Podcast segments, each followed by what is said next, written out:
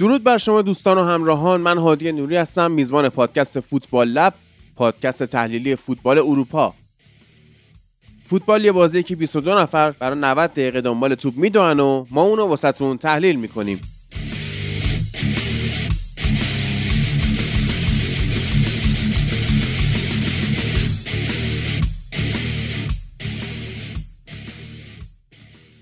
بله رسیدیم به قسمت هشتم از فصل ششم فوتبال لب و می‌خوایم مستقیم بریم سراغ بخش انگلیسمون رو ببینیم چه بازی های جذابی اتفاق افتاده. هفته ای که همه مدعیان قهرمانی باختن.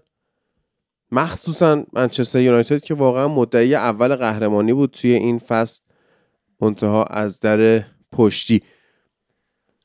از بازی استون ویلا و برایتون شروع کنیم که به حال امری موفق شد دیزربی رو راهنمایی کنه به سمت جایگاه حقیقیش توی دنیای مربیگری و این مربی های تکست بوکی و مربیایی که عروشون مقاله می نویسن و در موردشون صحبت ها می‌کنن خیلی تحسین کننده بیخودی زیاد دارن و همه می‌دونن که چقدر من توی پادکست سالها صحبت کردیم مشکل دارم با این دست از مربیا که خارج از زمین صحبت دربارهشون بیشتر از چیزی که خودشون داخل زمین انجام میدن. و حالا آنسوفاتی هم یه گل براش زد ولی صرفا بارسایی ها رو خوشحال کرد که می‌تونن اینو یعنی عملکرد خوبی داشته باشه که آنسوفاتی رو یه جورایی از تیمشون پرت بکنن بیرون. هتری که اولی واتکینز رو داشتیم و برایتون هم از همون مدعیان 100 درصد قهرمانی بود که این هفته موفق شد 6 یک به استون ویلا ببازه و از دقیقه 14 تا دقیقه 97 دوستان همینجوری گل خوردن. ایلیا درود بر تو. درود بر تو دوست قدیمیمون که در پادکست دوست قدیمیمون همه کیه؟ شنوندگان فوتبال لب. آی فرید عزیز. فرید فرید اینجاست؟ فرید. سلام. فرید چطوری؟ خیلی مخلصیم. آقا دلمون برای همتون تنگ شده بود. هم برای شما هم برای همه شنونده حالا اگه قسمت شد حرف می‌زنیم اگه قسمت نشد به عنوان شنونده پیشتون هستیم. من دلم واسه نعیم تنگ شده که باید مخالفت کنه بگه فرید عزیز اینجوری نیست بازیش. اتفاقا 90 درصد موقع نعیم با من موافق بود. فقط بعضی موقع دیگه تلاشی می‌کرد برای جو دادن به بازی. خب ایلیا به عنوان تحسین کننده بزرگ روبرتو دیزربی چی داری بگی؟ من کی تحسین کننده بزرگ آقا بیا یه چیزی بذاریم اینجا. من از برایتون میگم بعد شما بیاین فوشم بدید. دوتایی دعوا کنید با من. چون الان می‌دونم که دوتایی می‌خواین له کنین این دیزربی بدبخت و من من می‌کنم من فکر نکنم. من ببین دیزربی رو نمی‌خوام له کنم. همینه دیگه. میاد از وست هم و چه می‌دونم آیکاتن و استون ویلا میبازه اینجوری. و از اون طرف مثلا تیم‌های بزرگ می‌بره و فلسفه بازیش هم همینه نکته جالبی هم که اینه که خیلی از مربی های جهان دارن بازی دیزربی رو نگاه می‌کنن توی یکی دو فصل و خیلی تاثیرگذار بود یعنی مثلا انریکه رو من دیدم که باز تو همین باخت چهار یکش به نیوکاسل. یه چیزایی توی سبک بازی و بازی سازی از عقب دیزربی و اینا داشت و کلا یکی از مربیای تاثیرگذار بوده امسال توی جهان. و خب روی پپ گاردیولا هم که صحبت کرده بودیم پارسال که اواخر فصل تاثیر گذاشته تیم برایتون دیزربی خودش به عنوان کسی که توی یک سیستمی بازی می‌کنه که قبلا دیده بودیم. از مربی مثل بیلسا و گاردیولا خودش باز با یک سری تغییرات تاثیرگذار بوده ولی خب گیر داره تیمش. یعنی مشکلاتش رو آقای اونای امری خیلی خوب فهمید و اونای امری واقعا بلده این بازی رو این نوع بازی که بیای یک press mid block ی رو تشکیل بدی یک 4 4 2 رو بسازی که کناره ها رو پوشش بده که خیلی خوب man to man رو داشته باشه و گزینه پاس ندی به خط دفاعی پاریس سن ژ- اه، پاریس سن ژرمن پاریس سن ژرمن که به. خط دفاعی برایتون. آره. بازی سازای عقب برایتون توی این بازی 20 دقیقه نیم ساعت اول رو نگاه می‌کنی حالا اولی شروع خوبی رو دارن ولی بعدش دیگه گزینه پاسی وجود نداره برای اینها و استون ویلا خیلی خوب با توپگیری عالی و بازی مستقیم و سریع خودش گلزنی می‌کنه و برایتون یه مشکلی که داره که نمی‌تونه خیلی راحت کامبک بزنه. یعنی خوش موقع گل زد توی نیمه اول و واتکینز فوق العاده عمل کرد اگه روز خوبش باشه تنها مهاجم انگلیسی که بهتر از واتکینز هست توی فوتبال جهان الان هریکینه. اگر روز خوب فوتبال هولی واتکینز باشه. خب ببین اما- ایلیا بیا یه دقیقه قبل اینکه بحث اصلی رو شروع کنی باز کنیم این صحبتی که کردی رو. حالا مثلا همش تحلیل روی در واقع اون مستطیل سبز نباشه. تو گفتی که از بازی انریکه توی باخت 4 یک به نیوکاسل. تاثیر دیدی از روبرتو دیزربی من می‌خوام بدونم مربی 53 ساله ای که خودش سابقه سگانه بردن با بارسا داره و حالا همچین کریر بدی هم نداره. چطور می‌تونی تو اینو ببینی که از دیزربی 44 ساله ای که تازه مثلا دو سال سه ساله تو فوتبال بولد شده این تاثیر گرفته. مگه مثلا یک مثلا چیز مگه مثلا رابرت دنیرو نمی‌تونه از بازی بازیگر 20 ساله که خیلی خوب بوده لذت ببره؟ مثلا یه خواننده ای که مثلا یه چیز جدیدی می‌خونه مثلا یه خواننده بزرگ ازش نمی‌تونه لذت ببره و سعی کنه مثل اون باشه یعنی همونه دیگه یه چیزی بگم. انریکه معروفه به اینکه یه ذره بیش از حد بی‌پروا تو تاکتیکاش و اون چیزی که تو ذهنشه رو خیلی رول اجرا می‌کنه و اصلا یه سری قوانین رو رعایت نمی‌کنه. و دلیل اینکه تو بارسا جواب می‌داد اینه که حالا نظر منه. بارسا خب یه تیم قدرتمنده و وقتی یه تیم قدرتمند باشی احتمال اینکه ریسکایی که می‌کنی جواب بده بیشتر از زمانیه که تو تیمای ضعیفی. دیزربی به شدت ریسکی بازی می‌کرد تا پارسال هم همینجوری بود و یه time ی جواب داد و الان چون هم میانگین سنی بازیکناش اومده پایین هم بازیکنهای تاپش یه سری شاید دست داده این ریسکا بیشتر شده و وقتی یه ریسکایی زیاد میشه یا می‌بری یا اینجوری له میشی که حالا این دفعه قسمت له شدنش بود توسط یه مربی با تجربه به نظر من این شکلیه. حالا می‌خوای از نظر تاکتیکی هم ریسکاشو بگیم اینه که همون جوری که ایلیا میگه دیزربی از خیلی خیلی عقب شروع به بازی سازی می‌کنه و این خطرناکه به خاطر اینکه درسته که پرس کردن ممکنه که توپو ازشون بگیره ولی یه مربی مثل اونای امری این کارو نمی‌کنه. وای میسه یک این بیلداپ تا یه جایی بالا میاد اون جایی که می‌خواد به سمر برسه جلوشون می‌گیره و وقتی قرار باشه هیچ وقت به سمر نرسه یه دفعه از یه جایی به بعد دیگه بازی پوچ میشه و اینجوری میشه که سه تا چهار تا موقعیت فست بیلداپ متقابل می‌گیرن از آستون ویلا و گل می‌خورن. دیگه سه چهار تا پشت سر هم گل می‌خورن. و کلا میانگین پایین سنی تیم برایتون خیلی به نظرم امسال اذیتشون می‌کنه و فقط با دوندگی شاید بتونن یه مقدارش رو جبران کنن که اونم خیلی خطرناکه. میگم یعنی ممکنه که چندین بازی 6 گل 7 گل همون جوری که یه زمانی منچستر 9 تا به آی آی ساوثهمپتون زد. اونم ریسک بالا هازن هاتل ریسکی آره. و حتی لیدزی که هفت تا از منچستر هفت تا 6 تا. از منچستر خب اینا ریسک ریسکی که توی تاکتیکشون دارن باعث میشه که همچین بلایی هم سر تاکتیکشون بیاد یک نقطه اشتراکی داره بازی این هفته استون ویلا و برایتون با اون بازی منچستر یونایتد و ساوثهمپتون که اون بازی هم آقای هازن هتل اومده بود یکی از بازیکنهای هافبک های وسط آکادمیشو برای اولین بار بازی داد و دقیقه دو سه اخراج شد و بله. اون اخراج زمینه ساز بازی نه هیچ شد و توی این بازی هم ما می‌بینیم که آقای هینشل وود بازیکن 18 ساله آکادمی بله. برایتون fix بازی کرد و عملکرد فاجعه باری داشت توی این بازی و مسئله ای که خیلی اذیت کرد اتفاقا برایتون رو توی این بازی همونطور که فرید در خصوص میانگین سنی گفت این بود که این دابل پیوت کامارا و داگلاس لویس و در کنارش مکگین که اضافه می‌شد به وسط اینا کاملا از لحاظ بدنی و فیزیکی سر بودن به این بازیکن 18 ساله به بیلی گیلمور وسط زمین. و در کنار اینکه این بازیکن‌های توی این پست گیلمور و بود خیلی اثرگذارن و نقش اصلی رو ایفا می‌کنن توی بازیسازی تیم برایتون دیزربی توپ رو از دروازه‌بان یا دفاعهای میانی می‌گیرن و به بغل میرسونن. خب مسیر پاس به اینها مسدود شده بود جلو هم دیابی و واتکینز خیلی خوب پرس می‌کردن اما توی این بازی این یارگیری خوبی که انجام شده بود توسط کامارا و لوئیس باعث شده بود که اصلا نتونه برایتون این کار رو انجام بده. اما این هم از اون بازی است که آمار شاید یکم غلط انداز باشه یعنی کاملا دامینیت نکرده از بازی رو. از ویلا از فرصت بهتر کرده اقتصادی تر بازی کرد دیگه بله. همون دیگه اقتصادی منم نظرم آره، همینه. ببین وقتی ف... همین میگم. یعنی واتکینز روز خوبش باشه خیلی می‌تونه بستون ویلا کمک کنه. فقط با واتکینز و چند تا بازیکن با کیفیت تر و با کلاس در خط حمله که تجربه بیشتری دارن کمک کرده. یعنی مثلا ولبک و فرگوسن به نظر نمیاد همزمان بازی کردنشون تو زمین برای ادامه فصل ایده دیزربی باشه. گزینه دیگه فکر نکنم.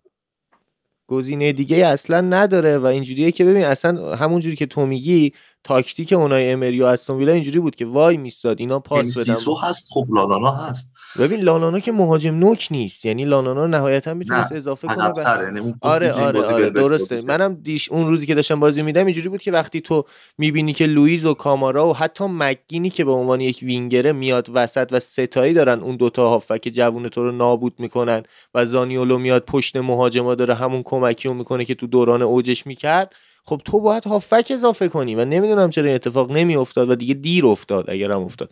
و خب منم مت... ولی لانانا هم بازیکنی نیست که مثلا بگیم اگه اضافه می‌شد زورش به کامارا و لوئیز می‌رسید. حالا نظر شما رو می‌خوام بدونم. من فکر نمی‌کنم حالا می‌تونست کمک خاصی هم بکنه. من که موافقم. یعنی خب اصلا آدم لالانا که بکوبیم. خب و این باخت هم این بازی دلیل میشه کلا اونای امری رو ببریم بالا مثل همیشه. ببین آخه دی... ببین ایلیا قبل اینکه امری ببری بالا اصلا من نمی‌دونم چرا ما بخوایم دیزربی رو بکوبیم. خب دیزربی کوبیدن نداره. لایق کوبیدن هم نه. نه نمیگن لایق کوبیدن نیست. ببین ما صرفا نباید مربی هایی که میان تو تیم های متوسط رو به بالا یه نتایج خوبی می‌گیرن و با دو تا نتیجه خوب انقدر ببریم بالا که یارو یه بازی هم میبازه انقدر بخوایم بکوبیم بیاریم پایین. کلا. بالا بردن بده. بله من اصلا سر چی بود؟ اول فصل گفتی که هر چقدر تو برایتون دوست نداری مثلا من دوست دارم و اینا ولی من اصلا اینجوری نبوده بس بحثم سر برایتون. برایتون تیم تاثیرگذاری الان تو فوتبال انگلیس و خیلی دارن بهش توجه می‌کنن و این توجه شاید دوستش اذیت کننده هم بشه. الان هم مثلا تو بازی لیگ اروپا این بی تجربگی خودشون رو دارن نشون میدن کلا. دیشب به زور از تیم مارسی گتوزو امتیاز گرفتن. این بی تجربگی رو که دارن نشون میدن و خب تیم تیم جالب و جذابیه. خب قطعا از لیدز مارشلو بیرسا تیم بهتری قطعا مدیریت بهتری پشتش بوده و قطعا دیزربی هم مربیه که باز می‌تونه خودش رو تطبیق بده با این مسائلی که وجود داره. ولی به هر حال مربیه که می‌تونه شما رو از لحاظ تاکتیکی شکست بده. خب این بالا بردن داره که نمیاد منچستر رو تو اوسافورد مثل کریستال پالاس ببره که مثلا با دفاع کردن و بازی رو از جریان انداختن و مثلا یکیش موقعیت گرفتن که اینم من خیلی دوست دارم. مثلا بردن مورد علاقه من تو فوتبال اینه که تیم ضعیف بیاد اینجوری ببره. ولی خب می‌بینیم آقا این میاد جلوی کلوب سه تا بازی پشت سر هم تاکتیکی می‌بره. جلوی تنهاخ میاد سه تا بازی پشت سر هم تاکتیکی می‌بره. گواردیولا از لحاظ تاکتیکی به درد سر میاد یه دقیقه این وایسا چیزاییه که باعث میشه مربی رو بالا ببرن تو رسانه آره ولی نکته ای که داری میگی این تیمای مطرح لیگ انگلیس مثلا همین لیورپول و سیتی و اینا سبک بازیشون به سبک بازی برایتون می‌خوره. یعنی فکر نمی‌کنم هیچ وقت این با دیزربی که داره تاکتیک این تیمو میچینه هیچ موقع بیاد 6 تا 5 تا از این تیما بخوره. به خاطر اینکه مقابل هم نیستن. یعنی وقتی این فضا میده اون در فضا گیری قرار می‌گیره. ولی وقتی جل... من فکر کنم حالا می‌تونیم بگیم استون ویلا که بدترین تیما برای برایتونه چون دقیقا مقابل تاکتیکش تیمه. یعنی زورش می‌رسه. یعنی هر چیزی که توش برایتون حتی لیورپول حتی سیتی من به نظر اینا نظر تاکتیکی شبیه به هم هستن.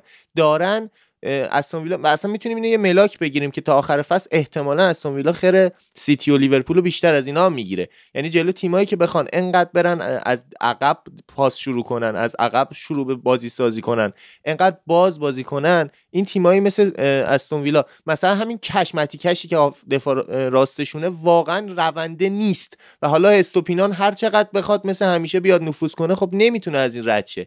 یا دینیه اونور حالا هر چقدر بد باشه توی سری چیزا توی دفاع به نظرم اونم تو لیگ انگلیس خیلی منطقی دفاع می‌کنه و واقعا سخته برای آره. تیم جوونی مثل برایتون که بخواد اینا رو رد کنه حالا مثلا ممکنه یه زمانی جلوی یه دفاع چپ سیتی که بسیار دفاع چپ خوبیه ولی رونده است یه دفعه بیاد مثلا این برایتونه جواب بده. اما یه تیمی که بخواد ایستا دفاع کنه می‌تونه اذیت کنه اینجور تیما رو.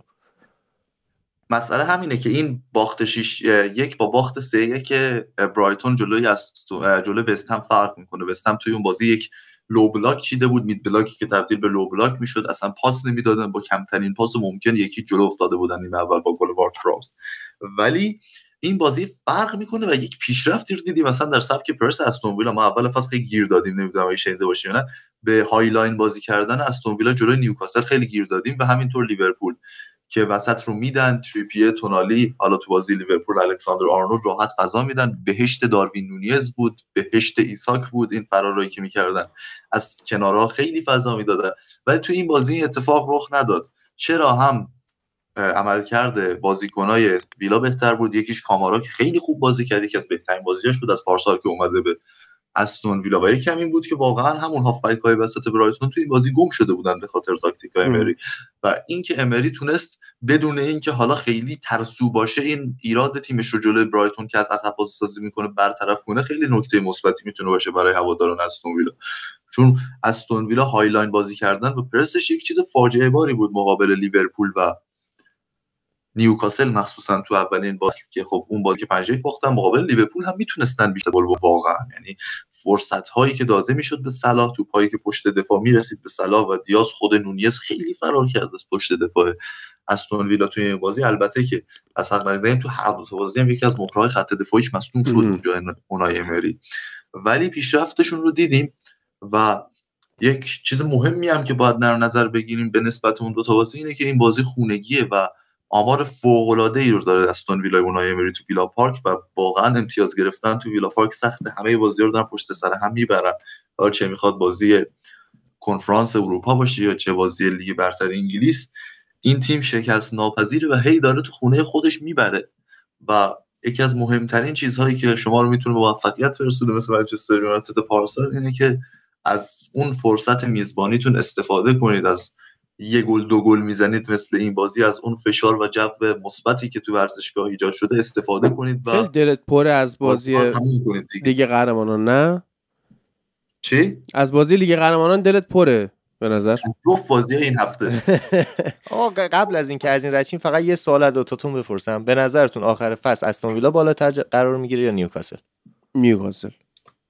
یا نیوکاسل؟ نیوکاسل فکر کنم برایتون. نه نه نه نه. استون ویلا یا نیوکاسل؟ نیوکاسل. نیوکاسل یعنی واقعا. اوکی بله. حالا برنامه بازی ها رو اگه نگاه بکنیم ایلیا این یک شنبه وولز میزبان استون ویلاس بعد میرین تو فیفا day. بعدش که برمیگردیم دیگه استون ویلا با وست هم یه بازی تقریبا سختی رو داره ولی بعد یه برنامه بازیش اوکی. یعنی با آلکمار هلند بازی می‌کنه تو کنفرانس بعد با لوتون تاون و ناتینگام فورست و برگشت آلکمار و فولام. که این میشه تا 12 نوامبر دیگه خب؟ ولی از اون ور برنامه بازی های برایتون عالیه. یعنی با لیورپول بازی می‌کنه یک شنبه بعد با منسیتی بازی می‌کنه بعد از برگشتن از تعطیلات ملی آژاکس فولام اورتون زخم خورده این روزا برگشت آژاکس و شفید یه مقدار برنامه بازی ها متفاوته واسه دوتا مربی دیگه. نظر چیه در مورد آیندهشون؟ حالا استون ویلا که میگم خیلی برنامه سختی رو گذروند و تونست به خوبی از پس این برنامه سختش بر بیاد. برایتون هم حالا واقعا میگم به خاطر همین عجیب بودنش و به خاطر اینکه تیمه شاید مقابل تیم‌های بزرگ راحتتر باشه حتی مقابل تیم‌هایی که سعی می‌کنن مالکیت داشته باشن راحتتر بازی کنه خیلی نمیشه بر اساس برنامه‌اش چیزی رو تشخیص داد. و این چند تا مصدوم داشتن خب یعنی مثلا بازیکن‌هایی رو مثل پاسکال گروس نداشتن توی این بازی و جیمز میلنر که اینها رو گفته بود تا بعد از فیفا مصدومن خب یعنی اگه بخوایم برای هر بازیکنی توی ترکیب برایتون فکر می‌کنم جانشین هست جز پاسکال گروس خیلی اذیتش کرد فکر می‌کنم تو همین بازی هم. و ببین مصدومیت ها اینا چطوریه؟ ولی برایتون به همین روند ششم تا نهم شگفتی سازی بازی های جذاب و اینها ادامه خواهد داد. فکر نکنم. نه چیزی پایینتر ببینیم نسبت به فصل قبلش و نه چیزی بالاتر. بله. و بازی بعدی که صحبت کنیم اولین برد لوتون تاون به دست اومد. واقعا جالب بود دیگه. اورتون رو تونستن من نه ندیدم متاسفانه. بازی های بازی اورتون و لوتون من هم صرفا گلاشو دیدم. یعنی همزمان پخش می‌کرد به نسبت با بازیایی که بود وجود داشت. خب هم آرسنال و سیتی و یونایتد آره مهمتر بود اون بازی ولی آره. و همزمان که من داشتم اینا رو میدم گلای بازی لوتون تاون و اورتون هم پخش می‌شد. گلها دقیقا از ترانسفورم شده بودن از بازی های چمپیونشیپ دهه هفتاد که اون موقع سطح اول فوتبال انگلیس بودن به بازی های گل کارول رو دیدم. یعنی واقعا کالور دوین می‌تونه اون موره خوب واسه شانداش باشه. به شاندایشو بعد نمی‌فهمم واقعا. به نظرم میمونه اورتون امسال و لوتون تاون هم کار خاصی نخواهد کرد ولی این چهار امتیازی که از دو بازی گرفتن واسهشون خیلی جذاب خواهد بود. کاش توی ورزشگاه خودی میبردن و یه اتفاق خندهداری که می‌تونه این هفته بیفته اینه که خب با توجه به بازی آرسنال و سیتی احتمال این که تاتنهام قبل از فیفا لیگ رو صدرنشین تمام کنه بالاست. و تنها مانع تاتنهام برای این صدرنشینی لوتون تاونه که تو خونه فردا ازشون پذیرایی می‌کنه. کاش بیاد یوهو این روحیه لوزر تاتنهام در بازی با لوتون تاون اثر کنه و لوتون تاون مثلا اولین شکست فصل تاتنهام آنجا رقم بزنه. خیلی غیر ممکنه ولی چیز جذاب یه چیزی من بگم فقط. الان این تیمای رقابتی که پارسال دیگه مثلا لیگ انگلیس پارسال جزء اوج رقابت و اینا بود باعث شده یه سری تیم‌ها مثلا اورتون الان نگاه کردم هفت تا بازیکن ایستا کامل یعنی همین استون ویلایی که گفتیم. اومدن که فقط جلوی این فشار زیاد اینجور تیم‌ها رو بگیرن و یه جوری ازشون امتیاز بگیرن. یعنی یه سری بازیکن چقر بدون ابیلیتی تکنیکی خاصی و حتی تاکتیکی خاصی فقط ایستایی بتونن که جلوی این پاس های شدید و پرس های شدید رو بگیرن. و خب وقتی اینجوری میچینی یه دفعه جلو هم دیگه قرار می‌گیریم و یه بازی افتضاحی میشه که الان تعریف آره دیگه ببین تو اورتون ما فصل پیش که شان دایچ اومد داشتیم میخندیم دیگه. گفتیم سه تا big black midfielder دادن به شان دایچ که اونانا و ادریسا گانا گی و دوکوره باشن. بعد تاکتیکی ترین کاری که می‌کنه کنار هم گذاشتن اینهاست و در نهایت یه خط جلو آوردن دوکوره بعد دوکوره الان تکنیکی ترین بازیکنیه که اورتون داره در کنار دوایت مکنیل که اون میاد داره از فقط کارش نه که از جناح چپ یه نفوذی بکنه و اون که نفوذ می‌کنه جیمز گارنر که پسر خودمونه که اونم defensive midfielder ه باز بیاد در کنار این ادریسا گانا گی و اونانا قرار می‌گیره. یعنی ترکیب اورتون توی حمله نهایتا میشه در واقع چهار سه دو یک. که اونم بعید می‌دونم یعنی اصلا دو کوره هم حالا درست گل زیاد می‌زنه ولی رو ضربات میاد جلو توی هجوم. نه پا به توپ هم هست بنده خدای خورده. خب منتها این چهار سه دو یکه یه خورده عجیبه. چون که این تقارن نداره. یعنی وقتی مکنیل میاد جلو اون از سمت راست کسی نیست که اصلا بیاد جلو. یعنی اگه اشلیانگ بخواد اوورلود بکنه از جناه راست بیاد حمله بکنه اینا از نظر ضد حمله داغون میشن. یعنی یا باید بمونه عقب. یکی حالا اینو ایلیا می‌تونه تایید کنه. یکی از وینگرای یه سری تیما داره اینورتد میشه. همین زانیولو تو استون ویلا همین گارنری که الان تو اورتونه و یه سری تیما هستن که حتی یکی از وینگراشون هم میارن تو هافک که فقط جلوی مثلا پرسای شدید و پاسای زیاد رو بگیرن. خب اتفاقی که اینجا افتاد شبیه بازی پورتو بارسا بود که لامین یامال 10 دقیقه رفت و ده نفره بازی کردن ولی مشکل تو بس نداریم.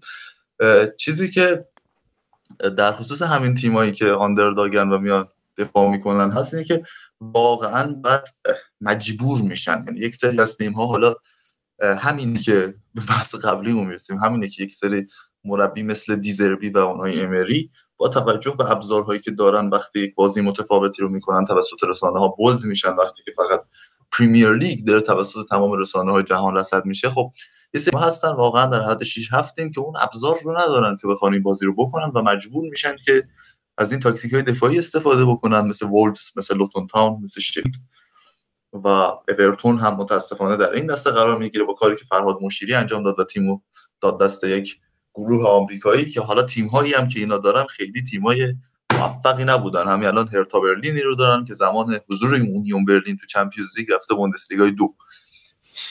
ولی چیزی که هست در خصوص این تیم‌ها اینه که اینها مجبورن این کار رو بکنن و دو تا راه دارن. یکی اینکه تو مید بلاک بخوان وقتی تیم حریف که تیم قدرتمندی از عقب بازی سازی می‌کنه وسط زمین یک سوم میانی رو پر کنن با هافبک هاشون.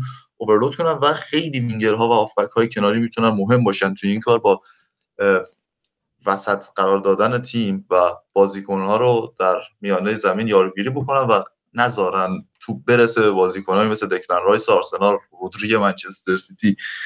این نرسیدن توپ به اینها خیلی مهمه توی فاز بازیسازی و این هی خلق موقعیت توسط تیم حریف رو به تاخیر میندازه و مجبور میشه تیم حریف که به بازی ارز بده و اگر شما توی اون تیم های قدرتمند بازی ارزی خوب رو بلد نباشید کار سخت خواهد شد و نمی‌تونید جلوی این تیم ها. موقعیت سازی کنید اوج این تیم اوج این سبک بازی که جز تیم های underdog هم نیست اتلتیکو سیمئونه بوده تو این ده سال که اگر روز خوب تاکتیکی تیم سیمئونه باشه هیچ راهی جز عرض دادن به بازی برای خلق موقعیت و بخ... اینکه بخوای اتلتیکو رو اذیت کنی نداری منچستر سیتیش هم در اوج دو سال پیش کلا یک گل زد توی دو بازی رفت و برگشت به اتلتیکو مادرید و اصلا نمی‌تونست موقعیت خلق کنه. خب ما اون بازی رو هم داشتیم می‌دیدیم دیگه. اتلتیکو مادرید وسط زمین رو کاملا اوورلود کرده با هافبک‌هاش و اجازه خلق موقعیت به حریف نمیده. این مستلزم دوندگی بسیار بالاییه.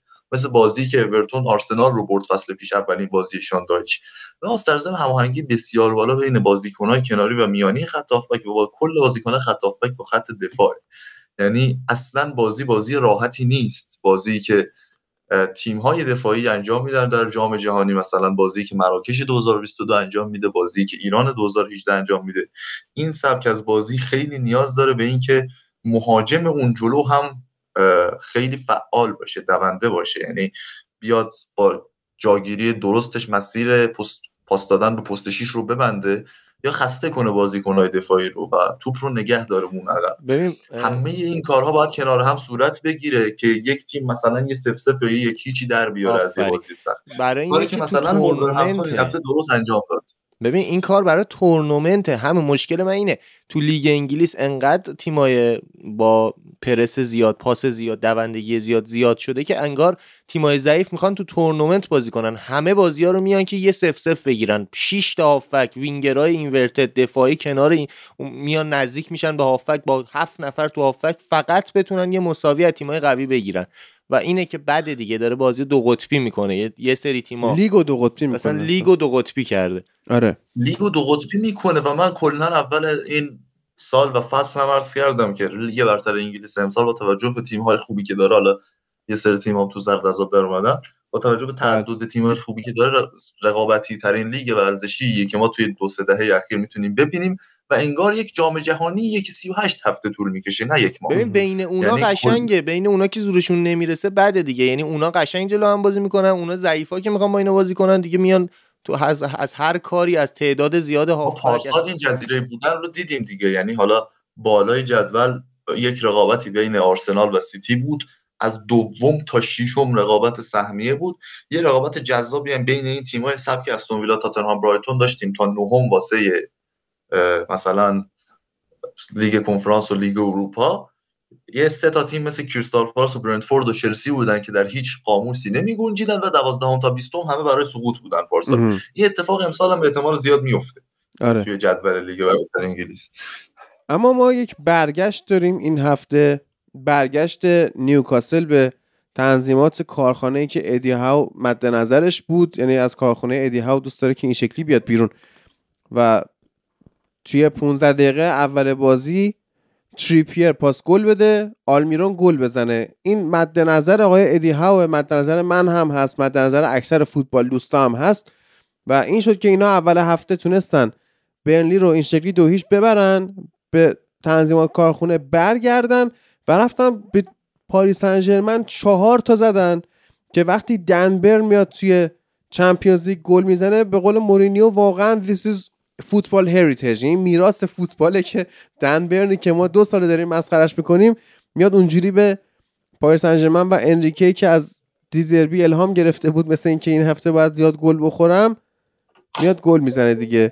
حالا در مورد خود نیوکاسل و برنلی صحبت خاصی نیست برنلی دیگه. برنلی هنوز برا من گزینه سقوط هستش با توجه به سبک بازی که داره. یعنی اونجوری که کمپانی دوست داره بازی کنه بازیکن براش نداره. مثلا باید به دفاع وسطش دخیل ببنده که این گل نخوره که می‌خوره دیگه. اما بازی مهمه. این هفته یکی از بازی مهم این هفته این باخت عزیزان دل به ولورهمپتون بود. دو یک من سیتی توی مولینیو اومد بازی رو باخت.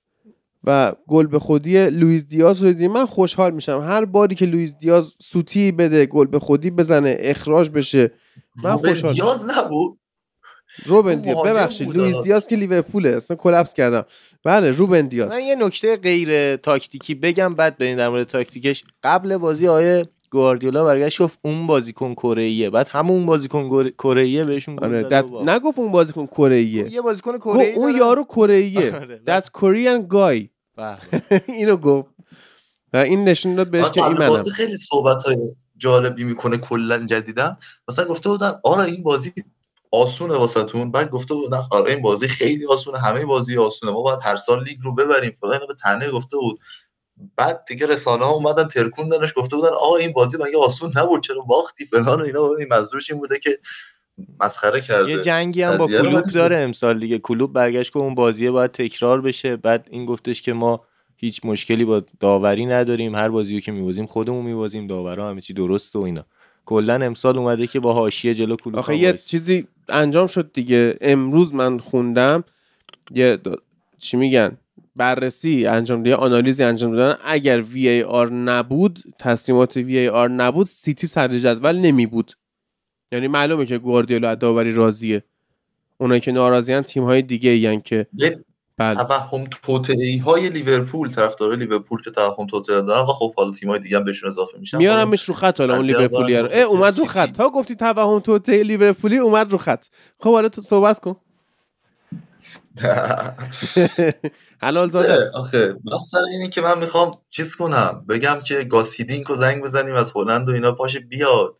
دروگبا و اینا رو هم جمع کنیم. اسین اینیستا هر کی هست که ما تکرار کنیم اون بازی نیمه نهایی 2009 شاید تاریخ فوتبال عوض شد. حتی بازی پاریس سن ژرمن و بارسا هم شاید اگه تکرار بشه تاریخ فوتبال عوض شه. حتی اگه بازی یونایتد آرسنال هم همون اون سالی که تو چلسی و بارسا رو میگه تکرار شد درن فلچر اخراج نشه شاید مثلا باز تاریخ فوتبال فینال جام جهانی نه- 1966 چی؟ تکرار شه. دوباره انگلیس بله. قهرمان میشه. بازی مارادونا رو عوض کنیم. کلا جهان و تاریخ آلمان و انگلیس اه، بشریت 2010 عوض میشه. تکرار شه. مثلا goal line و VAR کاری نداره. اگه می‌خوایم به هر حال goal line technology خب اگه اونه که اونم اونم goal line بود قهرمانی دیگه کلا 66 انگلیس اومدی گفتی اونم اونم به گل خاطر line ه دیگه. VAR نیست goal line ه اونم. dislike ببین باز نزدیک تورنمنت ملی شدیم فرید اومد دفعه. کل یورو رو آره کل یورو رو من فرید ساعت 11 صبح از خواب بیدار می‌کردم پاشو ضبط کنیم من یه بار شمال بودم این از شمال تو مسافرت داشتم ضبط می‌کردم و یه بار. تو کارگاه رفیقش بود من نمی‌دونم اونجا چیکار می‌کرد لباس بودم کار بعد. بازی ها رو می‌دیدیم مثلا بازی ها رو می‌دیدیم با هم دیگه مثلا ساعت دو می‌زدیم بیرون ساعت 6 صبح تو پارک بودیم. بعد مثلا ساعت هفت و نیم خوبه که فقط میگی تو پارک. شروع می‌کردیم ضبط. آخه فکر کن خیلی مثلا. چهار تا جوان نه سه تا جوان و یک پیرمرد فوتبالی شیش صبح تو پارک نشسته بودیم داشتیم در مورد فوتبال. اگه ما واقعا به یه جایی تو فوتبال نرسیم کی می‌خواد برسه؟ آن راستی ایلیا تبریک میگم. چیو؟ دیشب داشتم شبکه ورزش نگاه می‌کردم. فوتبال 120 این فصل جدیدش شروع شده. یه پسره بود خیلی شبیه تو بود. آه، یه یاروشی هم بود خیلی شبیه تو بود کلا سهندم دیدم. سهندم دیدم من. سهند چیکار می‌کنه شبکه ورزش؟ نمی‌تونم خیلی جالب بود. این آیتمشون واقعا چیزیه که ارزش دیدن داره به نظرم. میشه بهش فکر کرد. آره آیتم قابل تأملی است آره. خب می‌گفتی. گواردیولا رو گفتی توهم توته لیورپول. بعدش چی؟ بعدش این که باخت سیتی دیگه اولین باخت فصلش رو داد به ولورهمپتون و مشخص شد که نه هالند نه دیبروینه که مهمترین بازیکن پپ گواردیولا رودریه. و مثلا اینجاست که واسهش جانشین نداره دیگه. یعنی از به بازی آرسنال نمی‌رسه نه؟ نه بازی آرسنال رو هم نیست آخه اون نمیادش. ساکو هم نیستن میخندیم. اونم مهمترین بازیکن آرتتا بود ساکا. خب، بحثی که دروغ میگه؟ شب گذشته آدمایی که شبیه ما بودن تو فوتبال 120 کردن که آرتتا اصلا نمیگه که کی مصدوم و کی مصدوم نیست ساکا چون تو لیست تیم ملی انگلیس هم هست احتمال حضورش وجود داره ولی ما می‌دونیم که جان استونز نمی‌رسه بازی یک شنبه خیلی از فکر می‌کنم فینال Champions League 2021 که این رودریو و فرناندینیو رو با هم نذاشت تو ترکیب تا همین دوتا بازی که اول از جام اتحادیه حذف شد با باخت به نیوکاسل و الان به وولفز باخت. انقدر تا حالا هوادار سیتی رنج نبرده بودن از نبودن رودری اما این بازی هم نشون داد که خب این بازیکن بی‌جانشینه. کلوین فیلیپس انقدر روی نیمکت نشست اضافه وزن پیدا کرد در شرایط بازی قرار نگرفت که نشون داد تو بازی نیوکاسل در حد فیکس بازی کردن تو لیگ برتر انگلیس نیست فعلا. و از اونور ساوتگیت همچنان داره دعوتش می‌کنه. و هافک تولید نشده. دیگه که ساوتگیت مجبور اونو دعوت کنه. احتمال اینکه دوباره یکی از full back ها بیاد به هافک اضافه بشه مثل دوران کانسلو هست احتمالا. درست میگم؟ شاید یا همچین کاری بکنه دیگه. راه دیگه ای نداره فعلا. این بازی دیگه از کووچیچ و نونس استفاده کرد و خب نونس خیلی بازی قبلی با ناتینگهام فارست داشت خوب بازی می‌کرد. ولی این بازی اصلا نتونست کاری رو صورت بده. خب شناختی داشتن. خط هافبک همتون از نحوه بازی نونس و ضمن که توی این بازی اون حالتی که نونس داره اون بازیکن تو پخش رو نداشت. کوواچیچ که بازیکنیه که هر جفت نونس و کوواچیچ بازیکنهایی یعنی که با حمل توپشون و اینکه می‌تونن توپ رو در این مسافت خوبی حمل کنن و به خط جلو برسونن معروفن. و خب توی این بازی با لو بلاک همتون شما با این بازی دو تا از این بازیکن‌ها نیاز نداری. نهایتا یه دونه از اینا نیاز داشته باشه که براتون این فضا قرار بگیره و حالا حمله توپ انجام بده و توپا رو برسونه به کناره ها و یه بازیکن تو پخش کن مثل رودری. که وقتی رودری نبود نتونستن این کار رو هم انجام بدن. آلوارز خب خیلی نقشش مهمه. این هفته داره فوق العاده عمل می‌کنه. چمپیونز لیگ هم با درخشش آلوارز بردن. این بازی هم گل زد. اما باز هم نتونست کاری رو انجام بده. از طرفی کاری که ولورهمپتون توی این بازی کرد خیلی خوب بود اینکه دفاع شجاعانه ای رو انجام می‌دادن. درست low block داشتن ولی بازیکناشون از پوزیشن خارج می‌شدن موقعی که می‌خواستن فضا ندن و خیلی وارد درگیری می‌شدن و duel ها رو بردن. یک دفاع aggressive ی داشتن که نمیذاشت توپ به بازیکنهای هجومی سیتی برسه و این واقعا جای تقدیر داره برای آقای گریبونیل که پارسال هم توی برنموس این کار رو انجام داد. مثلا توی بازی که سه دو باختن به آرسنال. دقیقه 90 نلسون گل زد. و ایلیا داوسونی که می‌تونه بیاد جلوتر و یه مقداری هم به عنوان پست شیش کمک کنه. یعنی در حالی که سه دفاعن ولی خب داوسون خیلی دونده نیست و نهایتا می‌تونه یه ذره پشت هافکا هم پر کنه و شاید توی بازی با سیتی خیلی بهشون کمک کرد. داوسون این سبک از دفاعی که میگم دفاع کلاسیک تریه خب مدافعی که شاید فکر کنم مثلا مؤلفه های دفاع مدرن الان رو نداره داوسون که مثلا دفاع بازی ساز باشه پا به توپش و قوی باشه و اینا. ولی برای این بازی هایی که شما نیاز داری و اینکه بولی کنی داوسون واقعا دفاع خوبیه و چیزی که وولور همتون تو این بازی داشت این بود که من تو 90 دقیقه که حالا بازی رو کمابیش داشتم میدم ندیدم که یک بار زون 14 وولور همتون خالی بشه. یعنی لمینا توتی هافبک های ولور همتون همیشه پر کرده بودن زون 14 و خود داستان دیگه یعنی داستان آره. زون 14 برای دفاعشون و زون 14 هجومی هم اون بازیکنایی که تو میگی. تقریبا شبیه بازی بود که پارسال کنته کرد تو ورزشگاه تاتنهام. با همینو بگم. به نظر چند تا تیم هالند اصلا شوت نداشت توی محوطه جریمه. این مارک شدن حالا تو زون 14 و نرسیدن توپش تو همون سمت کلا تیمایی که سه دفاعه بازی کنن و با چهار تا هافک و اینا بخوان اذیت کنن سیتی و اگه واقعا تیمای قابلی باشن خیلی سخت میشه برای سیتی. یعنی اون ترکیبی که میچینه جلوی چندین دفاعی که بخواد یکیشون هم بیاد پست 14 یعنی zone 14 رو پر کنه خیلی سخت میشه. یعنی شاید bug این تاکتیکی که حالا پارسال انقدر جواب داد این باشه که مثل کونته مثل اینزاگی که واقعا اذیتش کرد بیان توی لیگ انگلیس هم مثل تیم‌ها جلوش اینجوری بازی کنن. میگم و نبودن خب رودری و دیبروینه توی این بازی اذیت می‌کنه و برناردو سیلوا یعنی بازیکنهایی که تجربهشو داشته باشن بازیکنهایی که کلاس و کیفیتش رو داشته باشن که توپ در بیارن توپ پخش کنن و وسط زمین کلا اون دفاع حریف رو شکست بدن و نداشت توی این بازی گاردیولا و از طرفی خیلی رودری توی ضد حملات حریف هم مهمه. خطاهایی که می‌کنه درگیری هایی که ایجاد می‌کنه و نمی‌ذاره حریف ضد حمله و حمله سریع انجام بشه. اینا هم تو بازی سیتی دیده نمیشه ولی خیلی مهمه. و این رو این بازی هم نداشتن و پدرونتو ما رو یاد دوران اوج گرت بیل انداخت توی این بازی با نحوه فرارایی که می‌کرد از سمت راست و یه چیزایی داشت از خودش نشون می‌داد که بیشتر از حد توانایی خودش بود. یعنی حالا لینک شده تو این چند روز با آرسنال و منچستر یونایتد. من این تو این چند سال خیلی بازی کنه وحشتناکی ندیدم ولی الان رو فرمه همیشه یه مقدار کافی خوبه نتو یعنی هیچ موقع خیلی بد آره. نیست. خیلی بهتر از آدم تراوره است مثلا دقیقا خیلی آره با آدم تراوره یه سری بازی ها افتضاح من نتو هیچ موقع من ازش بازی خیلی بدی ندیدم. بعد دو پای دونده است. حالا دو پای نه خیلی خاص ولی در حد این که بتونه ضربات آخر رو بزنه هست. و اینکه نتو و اون بازیکن کره ای می‌تونن که کمک کنن به ولورهمپتون امسال به خاطر اینکه هم به عنوان وینگر هم به عنوان اینکه بتونن تو زون 14 قرار بگیرن و کمک کنن به ماتیوس کونها. و حالا هافک به هافکاش خیلی هم حالا لمینا خوبه ولی هافک خوبی هم نداره. یعنی حالا شانس آوردن جلو. اصلا از وقتی خب آخه دو تا هافبک کلاس جهانی واقعا داده و جانشینی نگرفته. نوس و نونس نوس و نون آره نونس این دوتا رو داده و هیچ هافبکی نگرفته. یعنی یکی از بدترین پنجره های نقل انتقالات رو داشت. راول خیمنز رو هم داده فولا و عملا هنوز هست؟ چی؟ موتینیو هنوز هست؟ موتینیو هم نیست نه موتینیو هم دیگه نیست. موتینیو هم دادن رفته یعنی نابود شده. آره دیگه. من دقت کردم فرید عزیز تو به کونیای برزیلی گفتی کونها؟ آره حالا. نه این نیست. کونیای برزیلی کونیای برزیلی. دست شونه چشم متوجه شدم کونها نیستش.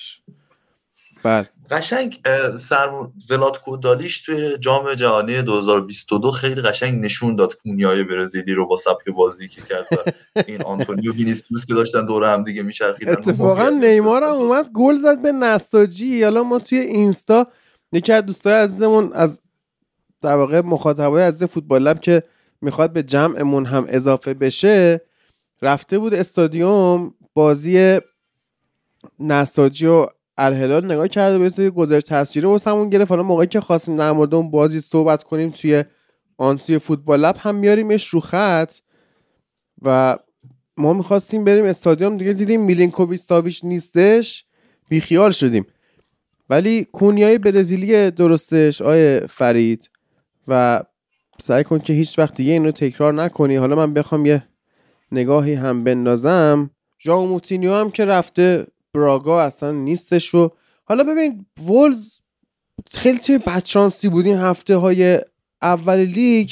هی هرچی می‌زدن نمی‌رفت تو گل یا مثلا تو اون بازی ناجوان مردانه جلوی من یونایتد بازی رو با گل واران باختن.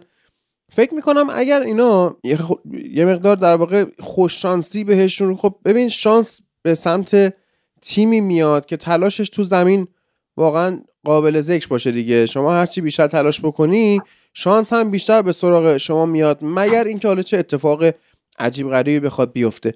و وولز به نظر من میمونه امسال توی لیگ اما باید اون تلاش خودش رو بیشتر بکنه دیگه. الان این سه امتیازی که هم مسیتی گرفت واقعا در ادامه مسیر اینا رو کمک می‌کنه و حتی مانع ذهنی ایجاد می‌کنه واسه باقی تیمای بزرگ که اینا ببین سیتی رو بردن. حالا ما بیایم یه جور دیگه بازی کنیم. یعنی ممکنه با اون مانع ذهنیه اینا بتونن از تیم های دیگه بزرگ جدول هم امتیاز بگیرن. و حالا منم خیلی آخه بعدم نمیاد جلو تیمای قوی چند سالیه که خوبه. یعنی من یادمه که از دورانی که نونو اسپریتو سانتو از این تیم اومد تاتنهام به خاطر اون نتایج خوبی بود که تو ولورهمپتون گرفته بودش. کلا وولوز تیم خوبیه جلو تیمای قوی و مشکلش اینه که جلو تیمای ضعیف خوب بازی نمی‌کنه به خاطر سبک بازیشه. همون سه دفاعی که داره همون reactive بازی کردنشه که خب تیم حریف وقتی activity خاصی نداشته باشه اینم نابود میشه. آره.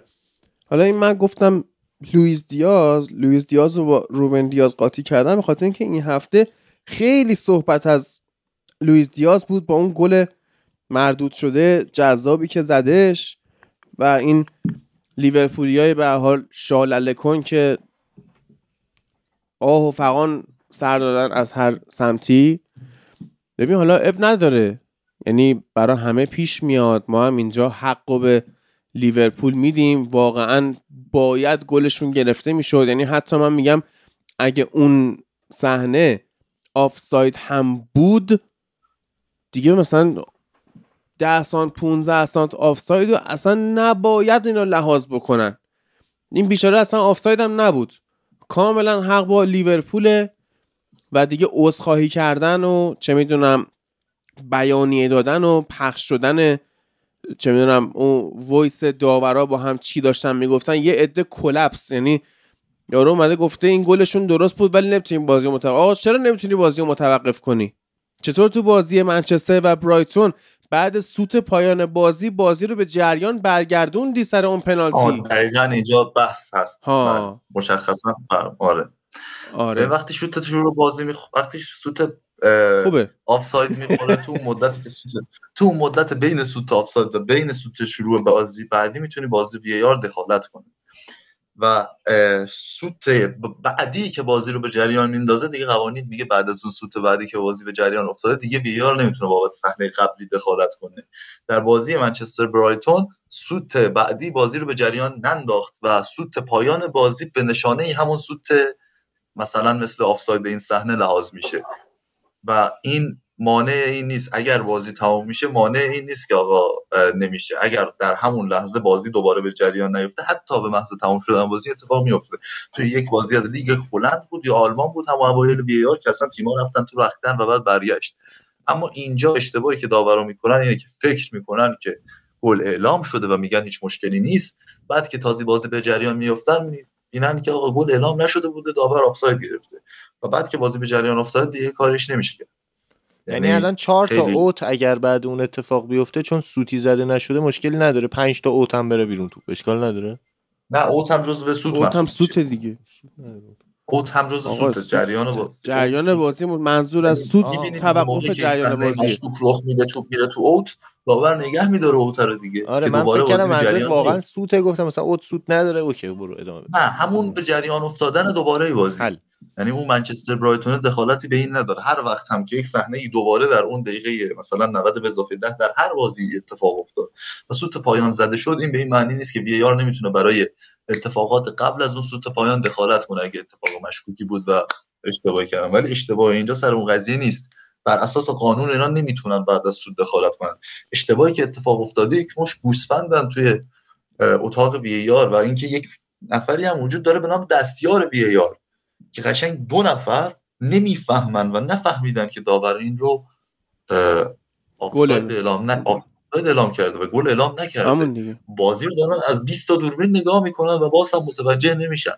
یعنی این گوساله ها رو وقتی می‌بینید که دارن توی یکی از بزرگترین لیگ های ورزشی جهان دارن کار می‌کنن و اینقدر تاثیرگذار هستن آدم قبطه می‌خوره. آیا آنتونی تیلور اومده بود همین هفته بازی پورتو و بارسلونا اشتباه کرد. یعنی هر تیم داوری انگلیسی رو هر جایی می‌ذاریم اونجا قطعا گوه خواهند داد. هیچ شکی در این موضوع وجود نداره. بله. شکی بیا بیا صحبت بیا ناله کن. ناله کن. شکیب درود. من من اپیزود اومدم فقط فوش بدم. مثلا ناله هم نه. واقعا چه وضع داری؟ بعد آها ایلیا گفتی داوران نفهمیدن آفسایده داور VAR فهمیده آفساید. تو voice منتشر شده صحنه گل رو بررسی کرده و گفته درسته اوکی یعنی گل سالمه مشکلی نداره. بعد داور وسط آقای هوپر فکر کردیم که تصمیم تو درسته که بعد بازی به جریان انداختن. که بعد حالا داور وی آر به دستیار وی آر گفته این چه غلطی داره می‌کنه؟ چرا اینطوری شد. و دستیارم نه دستیار این چرا اینطوری کرد؟ که داور VAR میگه دیگه هیچ کاری نمی‌تونه هیچ غلطی الان ایلیا قانون رو شرح داد. خب به نظر من قانون اشتباهه آخه. اگه قرار VAR نفوذی داشته باشه نمی داره در واقع right idea wrong execution ه خب یعنی یا شما باید انقدری طولش بدی که اینا فرصت داشته باشن داورا با هم مکالمه بکنن که خب اون مزه شادی بعد از گل بین میره هیجان فوتبال بین میره. یا اینکه بعد اجازه بدی اینا بعد از اون سوته به قول ایلیا باز اعمال نفوذ خودشون رو انجام بدن.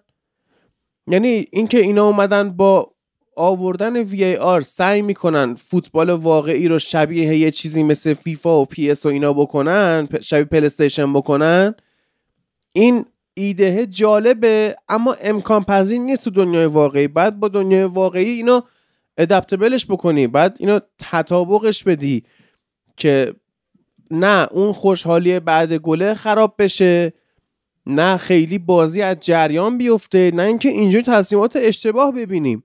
یعنی واقعا ما فکر کردیم وی ای آر که میاد عدالت به فوتبال میاد ناداوری نمیشه بعد داره یه اشتباهایی میشه که اصلا موقعی که وی ای آر نبود نمی‌شد.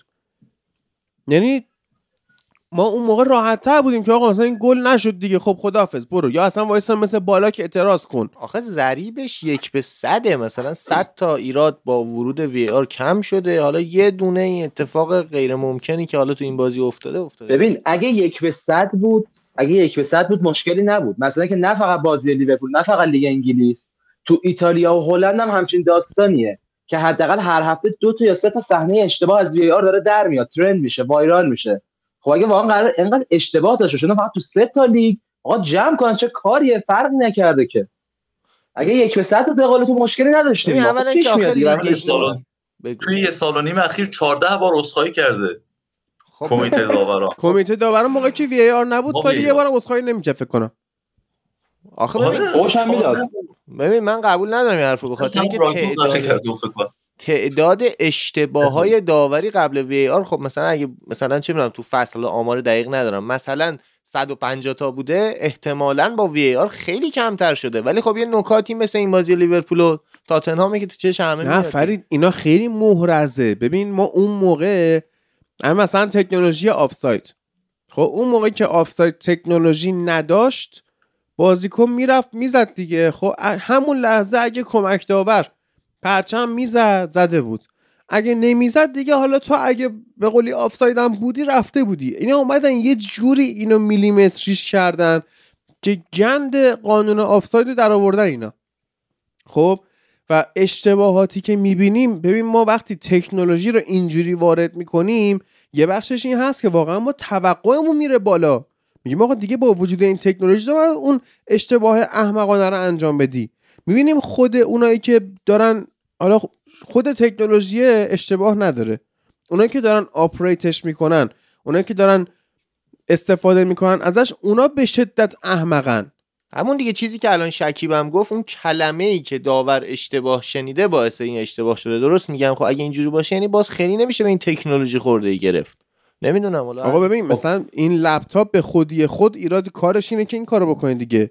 خب شما می‌تونی یه دانشمند بذاری پشت لپتاپ بشینه واسط مسئله حل کنه اختراع بکنه می‌تونی مثلا یه هکر بذاری سرویست کنه می‌تونی این اونایی خب که تو دارک. وب کار می‌کنن وسیله که وسیله است. تکنولوژی که سر جاشه نتیجه گیریت این باشه که اون تکنولوژی حذف کنیم الان شما دارید میگین تکنولوژی حذف نه. نمیگم حذفش کنم من میگم وقتی این تکنولوژی نبود و این افراد داشتن به شکل سنتی داوریشون رو می‌کردن ما اشتباه های این شکلی محرز و ناجور شاید یکی دو بار در فصل می‌دیدیم نه یکی دو بار در هفته. حالا اتفاقا یه چیزی بگم بعد حالا بچه من زیادم حرف نزنم.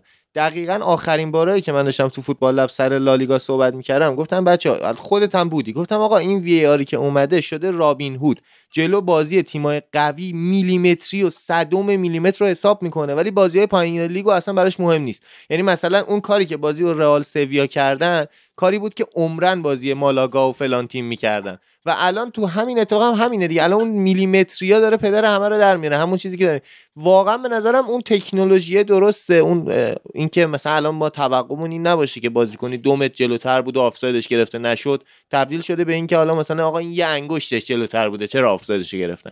خب این یعنی خطای کمتر شده و حداقل عادلانه تره به نظرم. حالا نمی‌دونم. حالا این نظر شما منفیه که هیچ. ببین تکنولوژی من اصلا میگم من من میگم تکنولوژی باید جمع شه خب؟ ولی نمیگم مشکل از تکنولوژیه. ببین الان مثلا یه بچه زیر 18 سال که نمی‌تونه بشینه پشت ماشین خب؟ این هم همونه. یه داور احمقی که by default نمی‌تونه صحنه رو درست تشخیص بده می‌خواد بیاد بشینه پای تکنولوژی پای تکنولوژی مثل VAR و تصمیم داور احمقتر از خودش رو وتو بکنه. یعنی من واقعا نمی‌فهمم. این بازی حالا از این بازی بازم بوده هم تو لیگ انگلیس هم تو ایتالیا بین پنج لیگ فقط. که یه دونه اشتباه از VAR ندیدیم. سلسله مراتب اشتباهات از وی ای از داور VAR و داور وسط بوده. از اینکه داور VAR یه چیزی داور وسط یه چیز برداشت کنه تا اینکه داور وسط تصمیم اشتباهی بگیره و داور VAR با اینکه نظرش یه چیزه ولی بیاد بگه خودت تصمیم بگیر. آقا تو داور VAR پشت سیستمی تصمیم درست اعلام کن. حالا من مثال بزنم تو همین بازی. کارت قرمز کرتیس جونز. کارشناس داوری آقا پاش رفت رو مچ طرف. این حرف درسته حرکتش بی محابا بود. ولی دا... کارشناس داوری اسکای برگشت گفتش که زمانی که پا به توپ برخورد داره خطا. این این خطا فقط به خاطر خطرناک بودنش کارت زرد می‌گیره. آقا چهار. جلسه کاسمیرو دقیقا سر همین محروم شد پارسال ساوثهمپتون خب کاسمیرو هم پارسال همین بود دیگه. آقا ببین مشکل از داوریه. خب اینکه ببین وی آر داره صحنه رو درست نشون میده. هر خب. کی پای اون بازی بود یا مثلا پای بازی پارسال بود که کاسمیرو محروم شد. دید آقا. بازیکن پاش رفته رو تو سر خورده. آقا تو چیز گرده کرویه. نمیشه جلوی چرخنش رو زن چمن خیس انگلیس رو که گرفت. من هم همونطور که اخراج جزء شده اخراج کاسمیرو هم اشتباه بود. مثلا حرفم این نیست. حرفم که ببین اگه یه تکنولوژی اضافه شده و قرار کیفیت رو بیاره پایین خب آقا نباشه. تکنولوژی تکنولوژی به خودی خود بد نیست. اما داوری که پاشه ارزه استفادهشون نداره. فقط تر زده وسط بازی. یا مثلا اون کارت زرد اول جوتا. اون اصلا من نمی‌فهمم چرا کارت زرد داد. بعد داور وی آر مگه همه صحنه رو چک نمی‌کنه؟ نه دیگه. نه، کارت زرد رو چک نمی‌کنه. کارت قرمز فقط مستقیم ورود می‌کنن این هم از که کارت زرد باعث شد وی آر بدن اون بازی ایران پرتغال بود که کریستیانو رونالدو یه حرکتی کرد و اومدن رفت وی آر همه گفتن ای ولی پس رونالدو اخراج شد دیگه اومد, اومد کارت زرد رو به رونالدو داد و اونم به. خاطر اینکه داور ترسید که به خاطر برند و اینا رونالدو بله ولی از نظر. قانونی. زیر سوال برد دیگه هرچی که بود و دقیقا ولی واسه. قرمز مستقیم فقط اینو ورود می‌کنن یعنی اگه کارت زرد دوم باشه نه کارت زرد اولش رو ورود می‌کنن نه کارت زرد دوم کلا کارت زرد رو ورود نمی‌کنن فقط صحنه های قرمز مستقیم مثل کرتیس جونز رو ورود می‌کنه خب خود اینم اشتباه قانونی اگه قرار خب ورود کنه همش باید ورود کنه ببین اصلا من گیرم رو VAR همینه که شما با هدف ادا با شعار عدالت در واقع عدالت که ریس VAR یکی از بازوهای جذاب کردن بازی پرخبرتر کردنش تبلیغاتی تر کردنش و بیشتر پول در آوردن شده. خب این که اصلا بحثی روش نیست. ولی چیزی که هست اینه که اگر شما می‌خوای عدالت رو اجرا کنی کلا عدالت اینجوری توی فوتبال زیر سواله. یعنی از کجا معلوم اون توپی که رفته بود دستی؟ خب چرا اون توپ نیاد گل بشه؟ حتما بیای روی یه چیزای خاصی بیار رو اعمال کنی. یا مثلا همینه. مثلا صحنه گل این هفته کریستال باس منچستر من میگم بد بازی کرد یونایتد هفته. و احساس می‌کنم اون خطایی که باعث شد یواکیم اندرسن گل بزنه به یونایتد امرابات قبلش خطا نکرد. ولی VAR سر این ورود نمی‌کنه. به خاطر همون مسئله دو تا سود که گفتم یعنی دو تا سود خورده شده دیگه VAR ورود نمی‌کنه. و اگه اون خطا گرفته نمی‌شد که گل زده نمی‌شد. ببین آخه یعنی بخواد همه چی اگه بخواد همه چی رو بررسی کنه شاید OK باشه و درست بگن نظر عدالت به درصد بالاتری برسیم. ولی دیگه مثلا چه می‌دونم 90 دقیقه بازی 120 دقیقه 130 دقیقه کل بازی میشه. یعنی بخواد کارت زردا رو بررسی کنه نمی‌دونم خطای قبل خطای قبل خطا رو بررسی کنه. اینجوری بخواد بررسی کنه؟ من میگم عدالت پس امکان پذیر نیست. عدالت رو یعنی باید. احتمالش در حالی که می‌خوای جذابیت بازی زیاد پایین نیاد احتمال عدالت رو ببری بالا. دیگه نمی‌تونی همه چی رو با هم داشته باشی. هم بازی از سرعت نیفته هم خوشحالی بعد گل حذف نشه هم خطای قبل خطای قبل خطا رو بررسی کنن نمیشه همه اینا رو همزمان که اون بررسی باید یه کامپیوتر کلا چیز علکی بوده و اشتباهات کمتر نشده که ایش بیشتر هم شده و اه، چیزه یعنی از لحاظ ذهنی از بیشتر اذیت می‌کنه این که ببینی و اشتباه چون همون. چون خب؟ ذهنیه چون تو توقع عدالت داری که نیست و اینکه شعار عدالت خیلی چیز اصلا نمیشه اون عدالت رو تو فوتبال آورد و اصلا مسخره است چیزایی که تو VAR. برعکس goal line technology یعنی goal line technology خیلی درسته. یه چیز کاملا تکنولوژی اتوماتیک انسان توش دخالت نداره و از همه طرف دوربینا چک می‌کنن قضیه رو. خیلی هم مهمه. چند بار توی یک فصل این اتفاق رخ میده که یک توپی مثلا نزدیک باشه. قشنگ اونجا جلوی ناعادلانه بودن بازی رو می‌گیره دیگه. بعد خنده‌دار تکنولوژی بودن درسته مثل ویدیو VAR ها video check در تمام challenge هایی که در تمام ورزش ها مثل تنیس و والیبال اینا وجود داره. خنده دارترین چیز اینه که. تو لالیگا تنها چیزی که حذف کردن goal line ه. یعنی چرا هست یعنی چی هست کردن؟ نمی‌دونم VAR هست. آفساید هست. گل رو گفتن ما حال نمی‌کنیم. این یه دونه رو حذف می‌کنیم. خیلی هم منطقی و درست. ولی گفتن که آقا می‌خوایم از دوربینای وی آر برای گل هم استفاده کنیم. در واقع می‌خوایم از دوتا رو بکنیم یک. حالا بریم سمت تاکتیک این بازی که اصلا چه جوری شد که من به نظرم انقدرم فقط بحث حق و ناحق نبود که تاتنهام برد. یعنی مثلا چه می‌دونم هافک لیورپول حالا اخراجی رو بذاریم کنار. آیا مک آلیستر خوب بازی کرد؟ افتضاح بود. یا مثلا اینکه مکالیستر چرا افتضاح بود؟ ببینید مک آلیستر به عنوان یک پست 6 قراره بازی کنه تو این ترکیب لیورپول. حالا کاری ندارم که قابلیتشو داره یا نه. با توجه به پتانسیل لیورپول مک آلیستر قراره که دفاعی ترین بازیکن هافک تیمشون باشه. اگر بخوایم بگیم که یه ذره مدرن تر از اینه که بگیم پست 6 دفاعی ترین گزینه هافک اون باشه. و اصلا تو این کار موفق نبود. یعنی خطاشو می‌کرد ولی به اندازه کافی نبود. موقعیت های مهم رو نمی‌گرفت با خطاهاش و اصلا تا- چیز خوبی اجرا نکرد. حالا قبولم دارم که اصلا پستش اون نیست. یعنی اون مک آلیستری که توی آرژانتین بازیکن جنگنده یه در کنار یه انزو فرناندزی در کنار یه دیپاول این کارو داره می‌کنه. نه, نه کنار سوبوزلای خیلی تکنیکی و خیلی ظریف و خیلی کار سختی داره. ولی خب موفقم نبود دیگه. که نهایتا مجبور شد این گاکپو به نظرم کمک کنه که اونم تعویض شد دیگه تموم شد رفت. ببین اولی که گاکپو اگه صحنه گل و فاکتور بگیری خاکپو آقا. حالا آقا هرچی تو بگی هستن. خب چاکپو.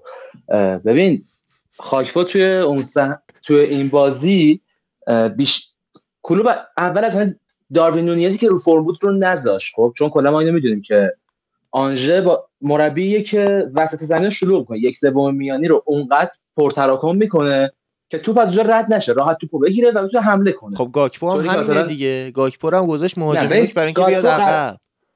ببین فرق نونیز و گاکپو چیه. خب، آفرین false. nine آفرین. گاکپو رو گذاشت false باشه. ولی گا... گاکپو تو این بازی برای ما false player بود. نه پرس داشت نه توپگیری. خب آره چون بین نبود خطوط گیر false کرد. player بود. ببین بین اینکه نونیز رو بذاری یا گاکپو گاکپو بهتره. برای اینکه یه ذره بیشتر به هافبک کمک کنه جلو این تاتنام وحشی. من انتخاب می‌کنم. ولی جدی بخوام بگم ژوتا گزینه بهتریه. یعنی اگه قرار بازیکن فالس باشه پرس کنه توپ بگیره خب ژوتا خیلی بهتره. تو نسبت به گاکپو تو این قضیه بهتره. تازه فضا سازی بهتری هم داره. ببین ژوتا که س- حالا- هافک هجومی بازی نمی‌کنه ولی گاکپو می‌تونه بکنه و به نظرم از این لحاظ ولی کلا هافک هافک درستی نیست. گاکپو می‌تونه بکنه؟ گاکپو می‌تونه هافک هجومی بازی کنه. خوش من نمی‌دونم شکیب می‌دونه احتمالا. می‌تونه شکیب؟ نمی‌دونم راستش منم. ولی ببین نه گاکپو نه جوتا نمی‌تونن هافبک هجومی بازی کنن. یعنی نهایت نزدیک بودن گاکپو به پست هافبک هجومی یکی فالس ناین بوده تو لیورپول یکم شادو استرایکر بوده توی هلند. خب هیچ کدومشون نمی‌تونن هافبک هجومی بازی کنن ولی جوتا حالا پروفایل بازیش آقا گاکپو می‌تونه بکنه. من دیدم دقیقه 43 و 50 به یونایتد گل زده می‌تونه بکنه. ما اون شب دیدیم بازی رو. ببین تو دو فصل اخیر هر سگی ارارسی به یونایتد گل زده. حتی نبی کیتا هم گل زده. خیلی یونایتد باز با یونایتد معیار نیست. بله. ولی در کل ببین گاکپو false nine خوبی می‌تونه باشه به شرطی بازی اینقدر سنگین نباشه. بیشتر به درد low block جلوی مثلا همون ولورهمپتون می‌خوره یا به درد low block مثلا واتفورد می‌خوره. جلوی تیمی مثل تاتنهام که نیاز داریم false nine مون بیشتر از حالا progressive phase یا فضا سازی بیاد پرس کنه یا توپ بگیره جوتا گزینه بهتریه سابقش هم داره. تو زمانی که حالا بابی فیرمینو تو لیورپول جوتا جذب شد و بابی مصدوم شد جوتا شد false تیم. خب که در کنار صلاح و مانه واقعا جای خالی بابی رو ما این مدت حس نکردیم. ولی جدا از این مسئله ببین انتخاب گاکپو حالا OK میگه بین گاکپو و جوتا گا- گاکپو اصلا رو فرمتر بود. انتخاب بین گاکپو و نونیز کاملا منطقی بود که باشه بیاد به عنوان false nine و حالا اینکه گومز هم گذاشت جای ترنت برای اینکه دفاعی تر عمل کنه کاملا تصمیم درستی بود. ولی خب گزینه ها اشتباه بود. یعنی به نظر من حالا جای گومز همون ترنت رو میذاشت. چون قرار, بود در حال بازیکن بیاد اینورتد بشه که به خط هافبک اضافه بشه زمین وسط زمین رو بتونیم دست بگیریم. ولی گومز بازیکنه که اینورتد آنچنان عملکرد خوبی نداره. و دیدیم که از دقیقه 20 به بعد گومز اینورتد نمی‌شد. رابرتسون داشت اینورتد می‌شد یعنی کلوب متوجه اشتباه خودش شد توی مسئله.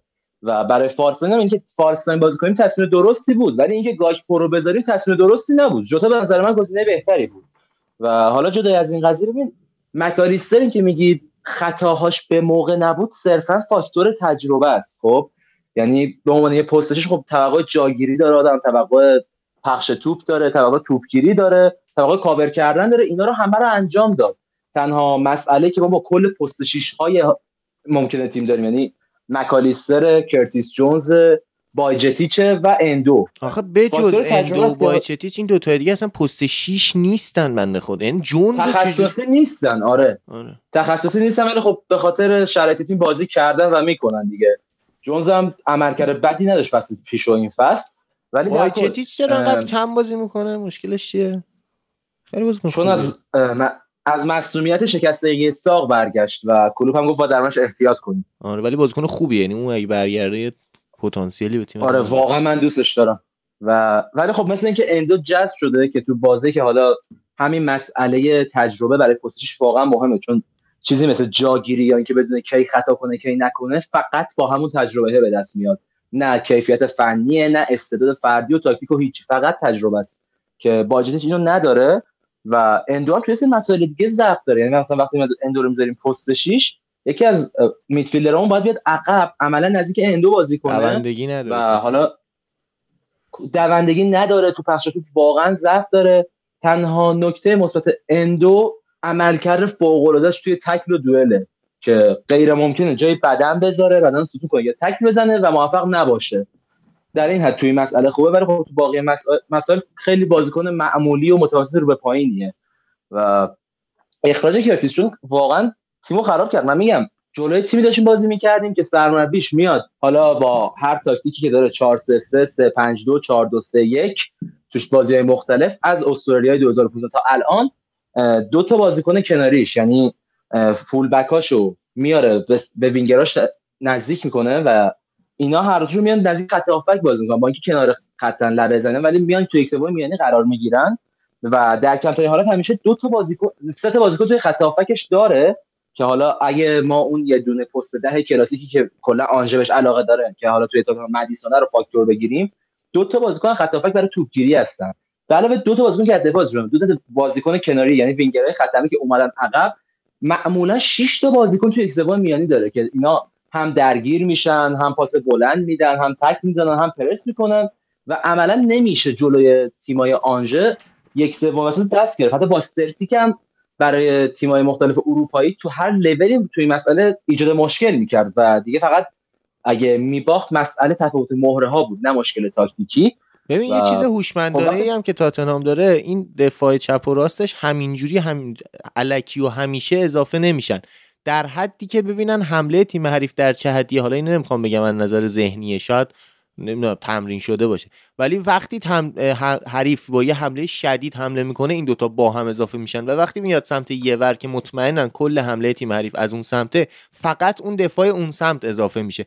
و این باعث میشه که این انرژی بازیکنشون کمتر گرفته بشه که اون کانسلو که پدرش در اومد تو سیتی اتفاق نیفته. یعنی هر دفعه یکیشون اضافه میشه و اون یکی stay back میمونه همونجا و خب این کمکشون می‌کنه. ولی بازیهایی که سنگین آره میشه و موقعیتهایی که نمی‌دونن که آخرین پاس از کدوم سمت و کدوم سمت دوتاشون با هم همزمان میان جلو و یه ذره سختتر می‌کنن کارو با تیم حریف. خب آره این درسته و کلا این option جلو لیورپول هم داشتن ولی خب میگم جلو لیورپول بیشتر مواقع دو تا بازیکن کناریشون به اضافه می‌شدن که یکیشون بخواد اضافه بشه.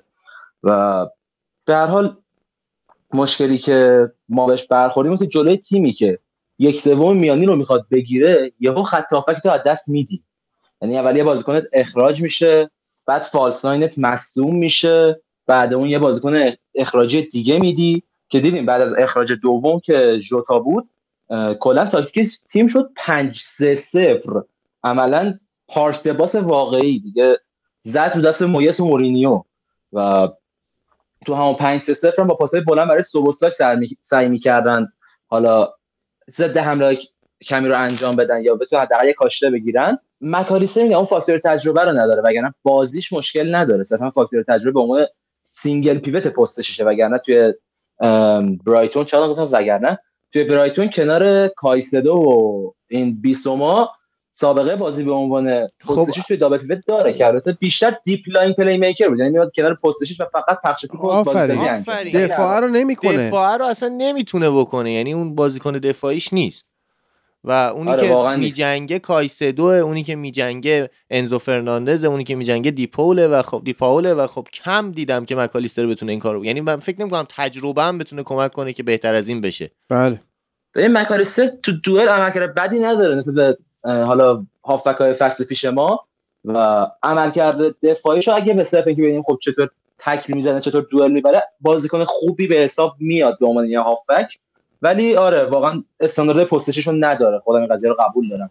و خب ما فعلا مجبوریم از مکالیستر استفاده چون قطعا نسبت به جونز و الیوت و سوباسلای گزینه بهتریه بله ببین حالا در کنار این صحبت که شکیب کرد اینو واقعا حالا قبل اینکه ایلیا صحبت کنه باید اشاره بکنیم که این هفته ای که میاد قطعا شما باید بیاید و توی کافه هتریک بازی آرسنال و منچستر سیتی رو ببینید و ما هم هستیم در کنارتون. و بسیار بازی مهمیه برای اینکه این دو تیم لیورپول و تاتنام تیم هایی که می‌خوان اون کورس چهار اسبه قهرمانی رو مثل اینکه با سیتی و آرسنال تشکیل بدن. تاتنام یه مقدار کمتر ولی به قول ایلیا اینا می‌تونن حتی قبل از FIFA Day صدرنشین برن به چی شد؟ ته جملم چی شد؟ هم همون که گفتم. برن به تعطیلات ملی آره. چون تعطیلات ملی بدم میاد هرچند تنها time استراحت ما توی فوتبال که این فصل استراحت هم نداریم ولی به حال آره دیگه جمله‌مو از دست دادم. بگو ایلیا. من اصلا نمی‌تونم تاتنهامو توی چارتای اصلی قهرمانی ببینم برای اینکه فشاری که ناتینگام فارست به سیتی بعد ده نفره شدن رودری آورد از فشار تاتنهام توی نه نفره شدن لیورپول خطرناکتر بود. خب؟ من که دارم خیلی از آنجا تعریف می‌کنم توی این فصل و تاتنهام رو تیم خوب می‌دونم اینو میگم. چیزی که بود اینه که یک تیمی که می‌خواد برای قهرمانی بجنگه واضحا باید بهتر عمل کنه و نه نفر با اینکه حتی پارک باز هم باشه ولی خیلی توی این لیگ و این سطح از فوتبال در این دوره که زندگی می‌کنیم دو نفر کم بودن خیلی مشکله. و همین دو نفر کم بودن که باعث میشه از لحاظ پاس و از لحاظ حمله توپ بیشترین تاثیر و آمار رو توی بازی کریستیان روبرو داشته باشه. وقتی که عقب بازی کنی 5 3 0 به قول شکیب و هیچ فشاری روی بازیکن میانی نباشه خب قطعا رومرو میاد و بدون فشار پرس کار خودش رو انجام میده. چیزی که توی این بازی خیلی جذاب بود واسه من توی بازی تاتنهام به جز نکاتی که در مورد بازیشون با آرسنال بود این عقب اومدن مدیسون که وسط بازی کار رو انجام داد و قشنگ پرس آرسنال رو با اون عقب اومدن مدیسون شکست. این بود که روی نقطه قوت خودشون تمرکز کردن و بارها از این نقطه قوت خودشون استفاده کردن. ما اگه pass map گراف pass map اسپرس توی بازی رو نگاه کنیم یعنی حدود خیلی پاس های زیادی به سمت چپ از هر نقطه ای از زمین ارسال شده. یعنی تقریبا میشه گفت یه چیزی حدود 28 تا پاس موفق ارسال شد توی یک سوم دفاعی لیورپول به سمت چپ. که خب دو تا گل هم با همین حرکت زدن. یکی گل اول یکی اون گله که آفساید اعلام شد که قشنگ کپی همدیگه بود. پاسی که داده شد ریچارلیسون و بعد سون گل زد. این مثلث هایی که ایجاد کردن و تکرارش می‌کردن در طول بازی و خیلی خوب هدف قرار داده بودن. پشت دفاع راست لیورپول رو که خب بزرگترین باگ تیم کلوب بوده در این سالها این رو از این استفاده کردن و خیلی خوب کار کردن. ضمن اینکه شرایط بازی با همون برتری عددی میانه زمینی که شکیب گفت جوری نبود که حتی اگه بخوایم بازی رو ده نفرم نبینیم مطمئن باشیم لیورپول ببره. و عملکرد خوبی که آنجا تو بازی خانگی داشتم ادامه پیدا کرد. و خیلی سون خوب جا افتاد تو پست مهاجم نوک. اونم نه مهاجم نوکی که false nine باشه نه مهاجم نوکی که خیلی به خطا کاملا target man ه و کیفیت این بازیکن رو نشون میده این قضیه دیگه که چقدر درست finishing داره. یعنی اصلا لمس اضافه توپ نداره تمرکزش تو موقعیت های حساس بالاست. گلی که به آرسنال می‌زنه حالا این گلی که به لیورپول راحت‌تر بود داره گلی که به آرسنال می‌زنه نه کنی از یک تارگتمن با تجربه میاد. ضربه ای که می‌زنه به گوشه دروازه دیوید رایا و با توجه به اینکه سنش این استفاده کرد این رو توی بازی سون دیده آنجا که آورده. خب. خیلی جالب بود این واسه من توی این چند هفته. و با توجه به اینکه سنش هم ذره سون رفته بالاتر به نفعشه که ذره نوکم باشه چون احتمالا کم کم دیگه نمی‌تونه مثل قدیم توی وینگر اون دوندگی معروفش رو داشته باشه و بخواد اون کارا رو بکنه. بله. و خیلی همون قضیه وسط زمین دو تا بازیکن به قول همون قضیه پارسال اورتون big black midfielder که میشن سار و بیسوما خیلی به درد این سیستم آنژ می‌خورن چه توی جنگندگی تکل زدن توپگیری و چه توی انتقال توپ به خط جلو. اما نمیشه دیگه توی یه همچین بازی فقط فنی صحبت کرد. یعنی وقتی اون اشتباهات رخ میده و تیم نه نفره میشه خب واقعا و تاتنهام هم میزبانه. من میگم انتظار بیشتر از اینها داشتم از تاتنهام با اینکه با یه گل دقیقه 96 ماتیپ که گل به خودی زد بازی رو ببره. و لیورپول برای مساوی گرفتن واقعا بازی که کم اشتباهی رو داشت. از آلیسون بگیر که وظیفش رو داشت درست انجام می‌داد. تو کل بازی سیف های خوبی داشت و خط دفاعی که دفع توپ های خوبی داشتن و واقعا خیلی تاتنهام اونقدر موقعیت اون طور که باید شاید ایجاد نکرد. الان توی فوتبالی هستیم که تیم‌ها خیلی به هم نزدیک شدن و میگم حتی یک تیم مثل سیتی که بهترین تیم فوتبال جهانه میاد جلوی ناتینگهام فارست تو خونه خودش در حالی که دوی جلو ده نفره میشه مجبور میشه بیاد عقب دفاع کنه و این دو تیم که اصلا سطحشون نزدیک به هم بودن بازی لیورپول بازی خوبی بود اتفاقا توی نیمه دوم و باز نزدیک شدن. حتی تا قبل از اخراج جوتا برای گل زدن هم فشار می آوردن تو ضد خطرناک بودن. و فراموش نکنیم گل خاکپو هم زمانی به ثمر رسید که اینها ده نفره بودن. حتی گل دیاز هم زمانی به ثمر رسید که اینها ده نفره بودن. و این نشون داده که لیورپول امسال توی ضد حمله ها خیلی تیم خطرناکتریه و یکی از دلایلش می‌تونه حضور لوئیس دیاز باشه. برگشتنش از مصونیت رسیدن به فرم آرمانی و حمله های سریع لیورپول رو همه تیم‌ها باید حواسشون باشه. اگر شما جلوی لیورپول مالکیت توپ رو دست می‌گیری حالا تعداد تیمایی که این کار می‌خوان بکنن تو فصل کمن دیگه. یعنی یه تاتنهام این کارو کرد تو این بازی با شرایط خاصی آرسنال قرار این کار بکنه و یه سیتی دیگه نهایتا. خیلی توی این انتقالات سریع لیورپول می‌تونه به مشکل برسونه تیم ها رو. مخصوصا حالا با حضور اگر صلاح و دیاز رو فرم باشن. تجربه برگشت به بازی لیورپول ده نفره جلا نیوکاسل هم بود. یعنی اون کاری که نیوکاسل هم باشون کرد. گل زد ده نفره هم شدن ولی تونستن برگردن دو یک ببرن. و واقعا نمی‌تونیم بگیم لیورپول بده یا تیمش بده. میگم از نظر هافک فقط خیلی دستش بسته است. یعنی هیچ گزینه خ... گزینه داره گزینه خوبی. اگه نمیباخت که دیگه باید تیم رو مدعی قهرمانی می‌دونستیم. وقتی که تو هفت بازی اول رو نمیبازی و سه تا از اینها یکیش تو خونه چلسی یکیش تو خونه نیوکاسل یکیش تو خونه تاتنهام و تو این هفت بازی تو سه تاش اخراجی دادی. اگه قرار توی این هفته نبازی دیگه کی می‌خوای ببازی؟ همون یعنی دیگه. قهرمان میشی به قول, به قول اون آقاه که شبیه من بود تو شبکه ورزش فوتبال مثل پیازه لایه لایه است. و حالا اینجا توی این بازی واقعا اون لایه داوری خیلی به لیورپول ضربه زد. عملکرد خوب آلیسون بکر رو که گفتی ایلیا منو می‌بره به فیلم گلومی ساندی که من حاضرم واقعا یونایتدی ها و لیورپولی ها این دروازبان رو شیر کنن. یعنی الیسون بکر دو تا تیم داشته باشه. این تیما هر کدوم یک بخشی از الیسون رو داشته باشن. خیلی مشکلات حل میشه و اونجایی که واقعا دعواشون شده اون موقعی که در واقع حالا گلومیستانده رو ببینید حتما دوستان اون موقعی که آندقاش آقادی با ایلونا رفتن وین اون آهنگ ضبط بکنن بیان و ستایی با هم شب دارن توی بوداپست راه میرن و به حال نوشیدنی های سرگرم کننده مصرف می‌کنن و دعواشون هم میشه. داستان اینه که اون لزد و سابو و آندقا شفتشون میگن که حسرت رنج غم. وقتی من آلیسون بکر رو می‌بینم واقعا حسرت رنج و غم.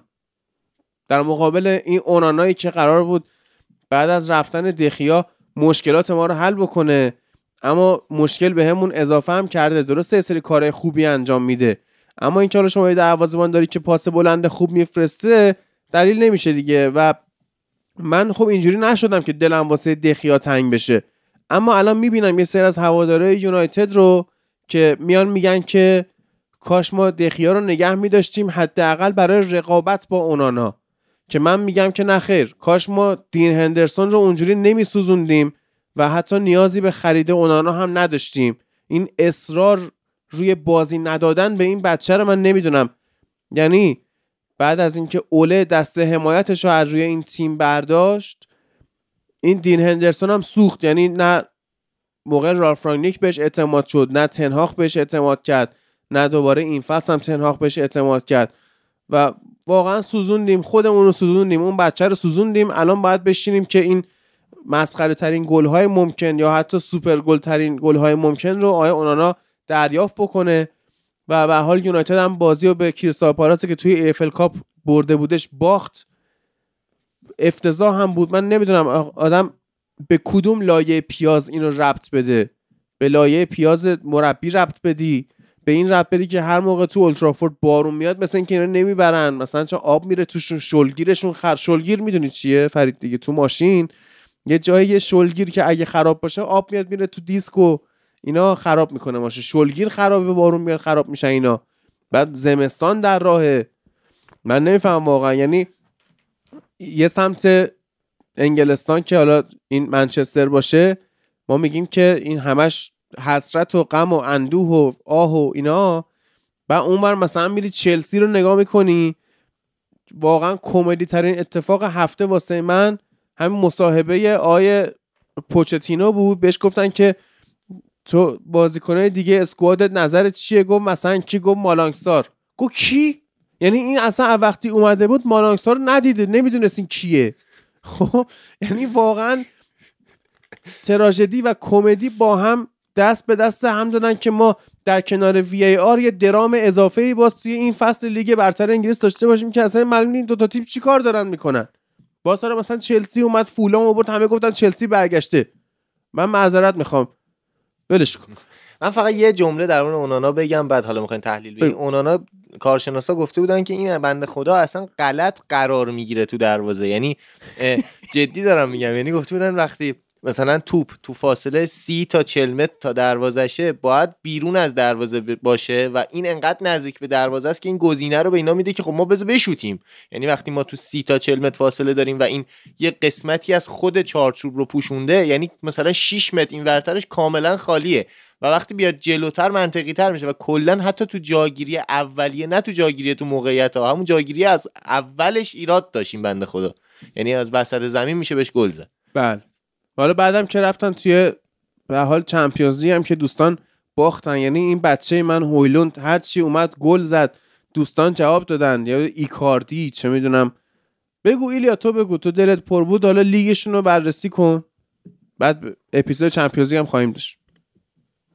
به این حرفی که من می‌زنم هوادار منچستر اصلا دوست ندارن ولی کمترین تقصیر یعنی گلیزرها بین مربیای بعد سر الکس که موفق نبودن کمترین تقصیر رو بینشون در زمان تنهاق کمترین تقصیر به گلیزرها می‌رسه و بیشتر از همه خود تنهاق مقصر در این چیز. یعنی من می‌گفتم مقصر اصلی به طور کلی نیست که هنوزم نیست. ولی این فاجعه ای که توی این هفته توی این دوتا بازی دیدیم دیگه واقعا غیر قابل پذیرشه در حجم. حجمی غیر قابل پذیرشه و هیچ کاریش نمیشه کرد. وقتی که توی ده تا بازی 6 تا رو میبازی وقتی که تنها بازی خوبت بعد از ده تا بازی توی فصل یک رقابت جام اتحادی است اونم در حالی که خیلی با تیم های بزرگی بازی نکردی و بازیات سخت نبوده. اصلا بهانه مصدومیت بهانه درستی نیست. اصلا بهونه مشکلات مدیریتی دیگه بهونه درستی نیست. مسئله اینه که تو پیش فصلی داشتی که فرصت این رو داشته که با بازیکن‌ها تاکتیک ما به این مسئله پرداختیم قبلا. مثلا سفر بوده بازی نکردن پیش فصل نشد اوکی. دیگه الان زمانی که باید برداشت کنی. تو وارد یک بحران شدی. بازی اولت با برنلیه تو یکی از کسافت ترین برد هایی بود که من از منچستر یونایتد دیده بودم. وقتی میای جلوی تیمی که تازه وارده با دفاع اتوبوسی نتیجه می‌گیری. و بازی رو نمی‌کشی. یعنی یک بازی وحشتناک بدی بود بازی برنلی. یک بازی استاندارد می‌کنی تو جامعه تاده که نه حریف براش مهمه نه خودت برات مهمه و بازیکنهای تیم دو بهتر بازی می‌کنن. سه روز بعد میای جلوی همون تیم اشتباه تاکتیکی تو تکرار می‌کنی. نمی‌فهمی ماونت و برونو فرناندز در یک ترکیب ضرر میرسونن. توی بازی سازی به تیم نمی‌تونن کمک باز نمی‌فهمی که اگر فوتبال 20 دقیقه نیست و اگر چند دقیقه خوب بازی کردی باید به اون وضعیت ادامه بازی هم reaction درستی نشون بدی و تو خلق موقعیت بهتر عمل کنی. باز نمی‌فهمی که یک نقطه قوت باید تو تیم پیدا کنی. نقطه قوت خط حمله تیم چیه؟ من همین الان گفتم آقا تاتنهام مثلا تو سمت چپش مثلث تشکیل میده. نقطه قوتشه. چه می‌دونم مدیسن میاد آزاد بازی می‌کنه نقطه قوتشه. لیورپول انتقال توپش نقطه قوتشه. نقطه قوت یونایتد این فصل تو خط حمله چیه؟ اصلا تو نمی‌تونی یک سری الگوی تکرار شونده درستی پیدا کنی توی تیم یونایتد که این الگوها درست تکرار بشن و بخوای بهش نتیجه برسی. این که هوادارها خسته شدن از تغییر مربی و مشکلات ریشش جای دیگه ایه دلیل نمیشه که من به انتقاد نکنم از اریک تنهاخ نگم. این چه کسافتیه که داره تو زمین به اجرا می‌ذاری بازی منچستر یونایتد تو این دو, دو بازی تو اولترافورد کسافت بود. یعنی یک چیز وحشتناکی رو ما دیدیم. حالا بازی گالتاسرای الان صحبت کنم چمپیونز لیگ صحبت کنم چمپیونز صحبت آره دفاع که اصلا یک وضع دیگه ای و واقعا الان هم بهترین فرصت بوده. مصدوما دارن برمیگردن آروم آروم اضافه میشن. بعد نقل و انتقالات رو من گیر دارم. یعنی من که نگفته بودم که میسن مانت باشه اولویت اول خط من که نگفتم اه، برونو فرناندز رو هی در پست اشتباه وینگر راست پشت سر هم fix بازی بدیم. من که نگفتم این وضعیت تعویض تیم باشه و واقعا باید به اریک تنهاخ گیر داد. از یک سر دیگه استراتژی فروش. من میگم تو می‌خوای تیم رو لرد زدایی کنی بازسازی کنی و اینا OK. وقتی که هانیبال می‌بری رو fix بازی میدی اصلا فرد فروختنش واسه چی بود مثلا؟ یا بازیکن یعنی مثلا اسکات مک‌تامینی نگه داشته استفاده ازش نمی‌کنه. یعنی همین الان که همه بازیکن‌ها مصدومن مثلا آمرابات مجبور میشه میره دفاع چپ بازی کنه و مثلا می‌بینیم که کاسمیرو اه، یه جاهای لنگ می‌زنه خیلی ساده است. فکر کردم بهش خیلی ساده است. اسکات مکتامینه تو تیم ملی اسکاتلند به راحتی نفر سوم خط دفاعی میشه. و تو یه سه دفاعی بچین. دفاع راست تو بیخیال شو. آمراباتو بذار کنار کاسمیرو. این جمع می‌کنه. راحت میدفیلد و یه سه دو توی خط دفاعی و خط ترکیب سه دو جلوش هرچی. جمع می‌کنه. ببین بحث همینه. آمرابات می‌تونه مثلا آمرابات تو ذهنش اینه که بیاد کار زینچنکو تو آرسنال انجام بده که تو بازی با کریستال پالاس این کار انجام داد تو جام اتحادیه. ولی آقا این آدم پشت سرش خالی میمونه. یه آدم فول بک نیست. این هنوز فیزیک بازی توی این لیگو نداره. این گلی که ما که از کریستال پالاس خوردیم که گفتم خطا هم نبود به نظر من از سمت این بوده. گل سومی که از گالاتاسرای می‌خوریم از عدم دقت این بازیکن بوده که فول بک ها خیلی بهتر از این می‌دونن که چطور باید نمیری شکیب. خب؟ و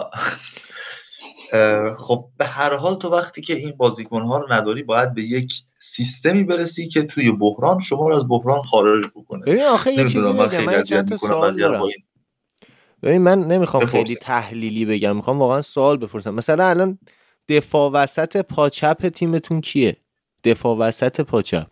حالا کاری با م- مصدوم و محروم اینا نش کل اسکوادتون.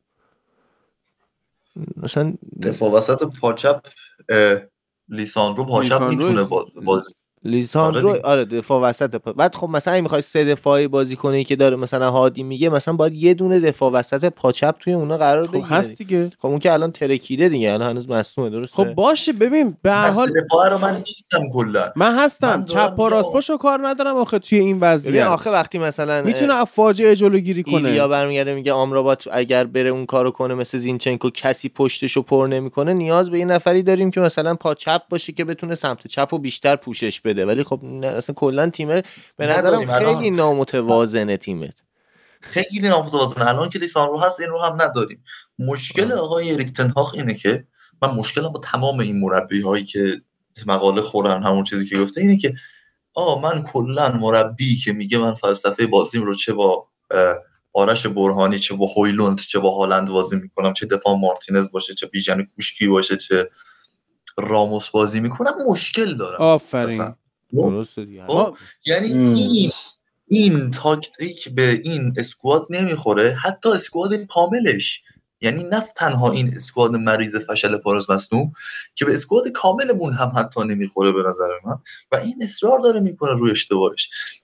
شاید مخاطب اذیت بشن از اینکه من انقدر از آنچلوتی اسم میارم آنچلوتی یه بازی فاجعه امسال کرده رئال با اتلتیکو مادرید. یکی از بدترین بازی رئال تو چند سال اخیر بوده. ای وای. بعدش تو خونه صدرنشین لالیگا بازی داشته و بعد با ناپولی قهرمان ایتالیا تو خونهش می‌دونه که الان توی این وضعیت من باید یک تاکتیکی اتخاذ کنم که این دوتا بازی رو نبازیم که نرم تو بحران.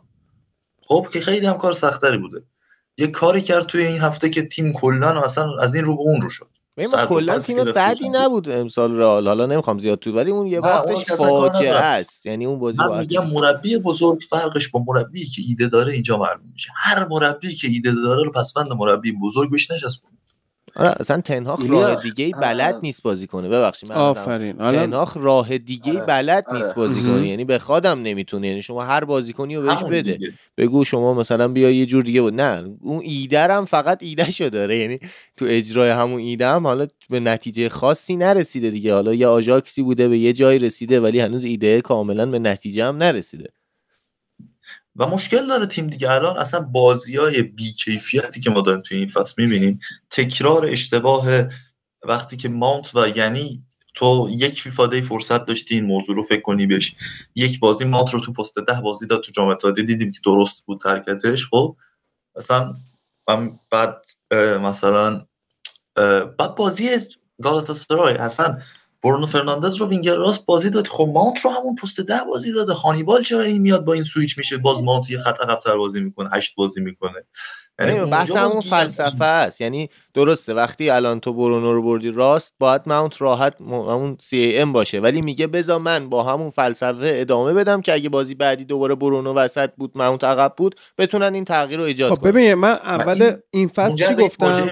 بله اول این فصل گفتم که ما توی این فصل ششم فوتبال لب دیگه وارد دارک مود میشیم. یه خورده روی کردمون تغییر می‌کنه. یکی از نشونه های این دارک مود اینه که ما از بعد جام جهانی 2018 که فوتبال لب رو شروع کردیم من به عنوان سردمدار هیترهای گواردیولا شناخته می‌شدم. به اشتباه. خب؟ اصلا تو بگو من از این آدم بدم بیاد. خب؟ ایرادی که من ازش می‌گرفتم ایراد فنی بود. من به علت فنی از این من بدم میومد اونم این بود که سفت و سخت من می‌گفتم که آقا این آدم plan B نداره. درست شد.